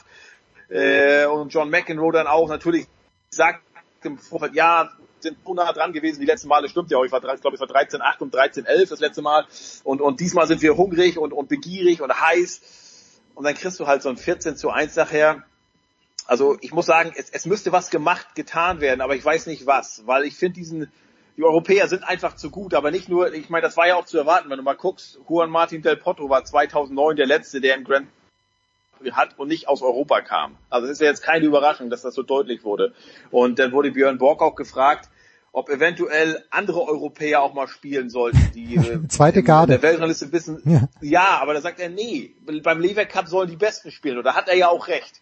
Wirklich, da hat er ja auch recht. Aber ich glaube, es kann den Veranstalter nicht gefallen, dass so ein Ding am Sonntag nach dem ersten Match durch ist. Ja, aber weißt das, du, das, da, müsste ja. irgend, da müsste irgendwas gemacht werden und ich weiß nicht was. Und gut, ähm, Kyrgios ist Nummer 95 der Welt. Der hat ja trotzdem ein großer Name und äh, ist natürlich auch einer, der heiß laufen kann bei so einem Format hier.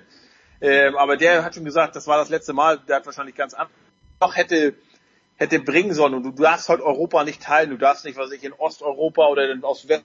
Das ist schon so wirklich interessant. Und so mal ehrlich, du machst es ja eigentlich schon etwas fairer für den Außenseiter, indem du sagst, okay, wenn am dritten Tag ein, ein Match gewonnen wird, dann gibt's dafür drei Punkte. Dann ist das Ding ja schon viel früher durch.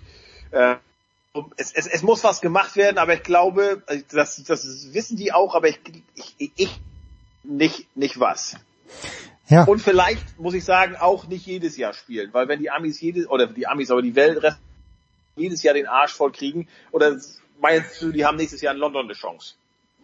Nee, glaube ich nicht, weil es wird ja nichts ändern. Zverev, Tsitsipas äh, und, und Medvedev äh, werden noch da sein. Zverev ist ja das ein richtiges Anliegen, die ganze Geschichte. Äh, Federer wird, glaube ich, nicht mehr spielen, wird generell, glaube ich, nicht mehr Tennis spielen, aber das ist eine reine Spekulation und so gut sind die jungen Amis dann auch nicht. Also wenn man da sieht, ein Jensen Brooksby und ein Brandon Nakashima und der ewige Taylor Fritz mittlerweile. Naja, oder, oder Amis, nimm, nimm, ja, oder Welt. Ja, oder Welt, ja, weiß ich schon. Ne? noch dazu nehmen. Keine Ahnung, das ist ja, also ne, wenn du wenn du was was waren der der die beiden Kanadier, die waren ja 11 und 12, glaube ich, oder 12 und 13 der ja, Welt, ungefähr das ist ja so. schon gut. Aber ja, wenn ja. du dann siehst, dass, dass der schlechteste Europäer Kaspar Rüth auf Nummer 10 ist, dann dürfen wir uns alle nicht nicht äh, überraschen, dass das ein, so einseitig ist. Also insgesamt, wie gesagt, ich finde das ein tolles Format, aber ich finde, das könnte so ein bisschen verwässern, wenn du es halt jedes Jahr machst, so wie die Eishockey-Weltmeisterschaft. Äh, mach es, mach es alle zwei Jahre ähm, und la ich weiß aber nicht was. Also ich weiß nicht, wie ist es in Deutschland angekündigt? Hast du es geguckt zum Beispiel? Ja, ich habe schon geguckt, aber ich bin für dieses Turnier oder für diese Veranstaltung bin ich nicht, habe ich mir nicht den Wecker für die Night Session gestellt. Ich habe ziemlich alle Spiele, alle 19 Uhr Spiele gesehen.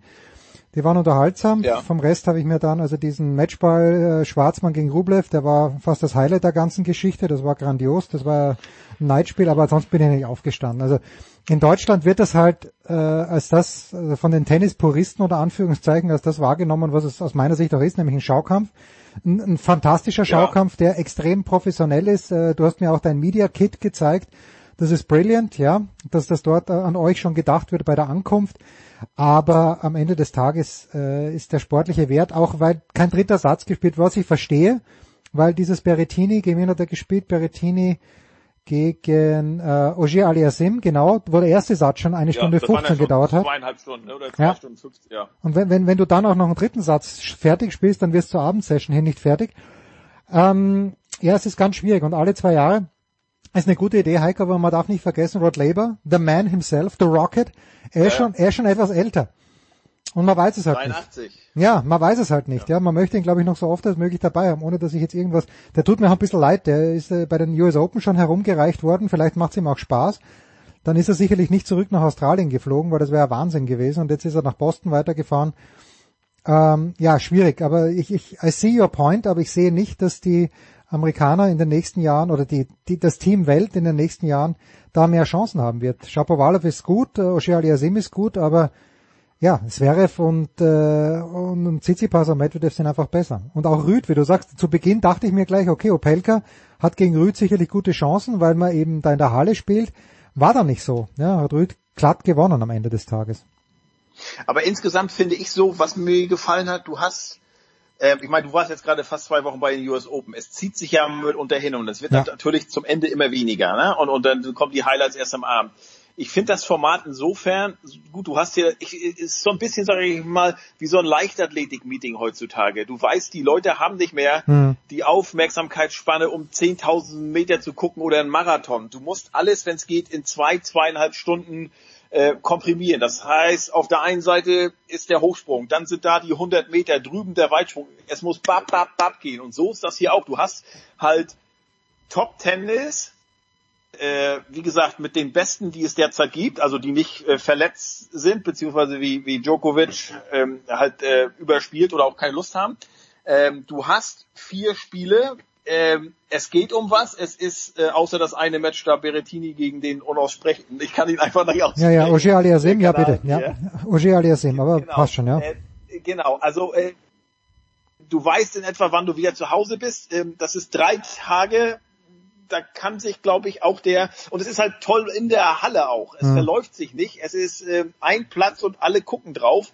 Und äh, also ich fand, das ist das erste Mal, dass ich Hallentennis gesehen habe und ich fand, das hatte was. Und ich war selbst gespannt, wie mich das interessieren würde, weil ganz ehrlich, als es am Freitag losging, für mich stand nur Ryder Cup im Fokus. Ich war am Freitag auch nicht da, hat noch mit was anderem zu tun, aber dann war Ryder Cup ja sehr einseitig und dann am, am Sonnabend bin ich dann auch hin, weil ich mit, äh, weil ich äh, was über Sphäre äh, gemacht habe etc.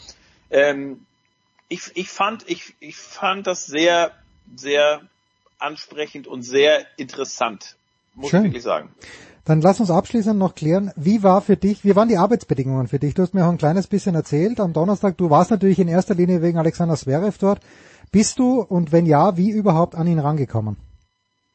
Ja, das Problem ist aber, Jens, ich kann nur das erzählen, was ich erlebt habe und Ja, ja, oh, bitte, ich weiß bitte. nicht, wenn, also ich, ich war nirgendwo anders. Das war ja jetzt das erste Event oder sagen wir so, das letzte Event, das ich gemacht hatte, war ein Interview mit Dennis Schröder und Daniel Theiss am 8. März 2020 hier im TD Garden auch.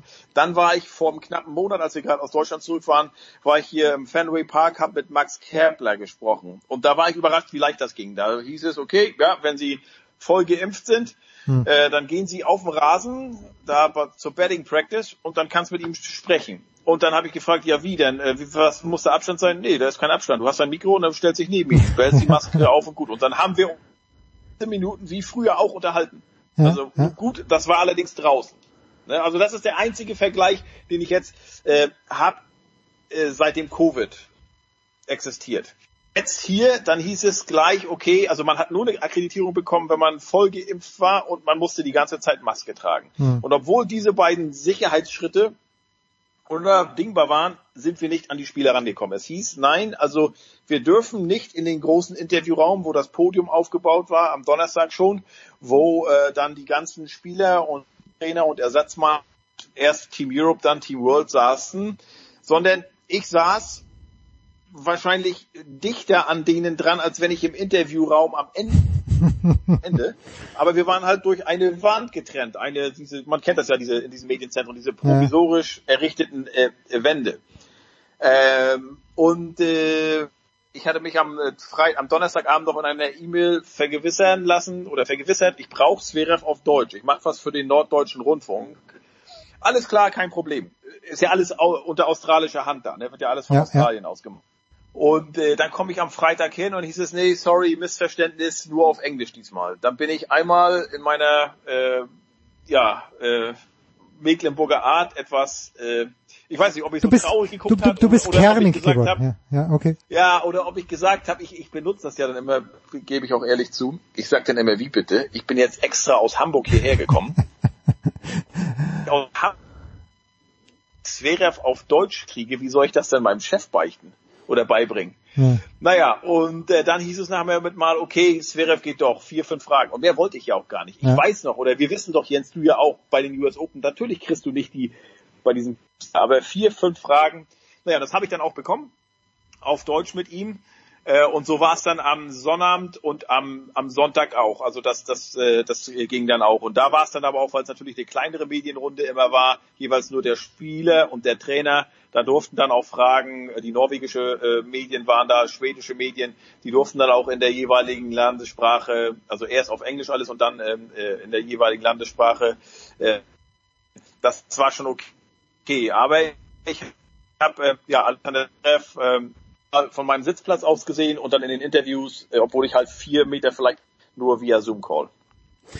Ich weiß jetzt nicht, ob es schlecht ist oder oder nicht. Wir sind ja auch einerseits froh, dass es überhaupt möglich ist. Ne? Aber ähm, und vielleicht darf man einfach nicht mehr die Vergleiche zu ja vor Covid-Zeiten anstellen, weil halt alles anders ist. Aber klar ist auch, wenn das die Zukunft des Journalismus, ist, dann, dann wird schwierig. Nicht schön. So, Landessprache hier. Heiko war, und das ist natürlich äh, das Problem mit meiner Internetleitung, ein bisschen abgehackt. Das bitte ich zu entschuldigen. Das war die Big Show 528. Danke Heiko, danke allen anderen, die dabei waren. Wir hören uns wieder nächste Woche. Das war die Big Show auf sportradio360.de. Folgen Sie uns auf Twitter, klicken Sie den Gefällt mir Button auf unserer Facebook-Seite und abonnieren Sie uns via RSS-Feed oder auf iTunes. Die nächste Ausgabe der Big Show gibt es am kommenden Donnerstag. Bis dahin sollten Sie die Zeit nutzen und die weiteren Angebote auf sportradio360.de wahrnehmen. Play Ball! Da ist gar nichts toll.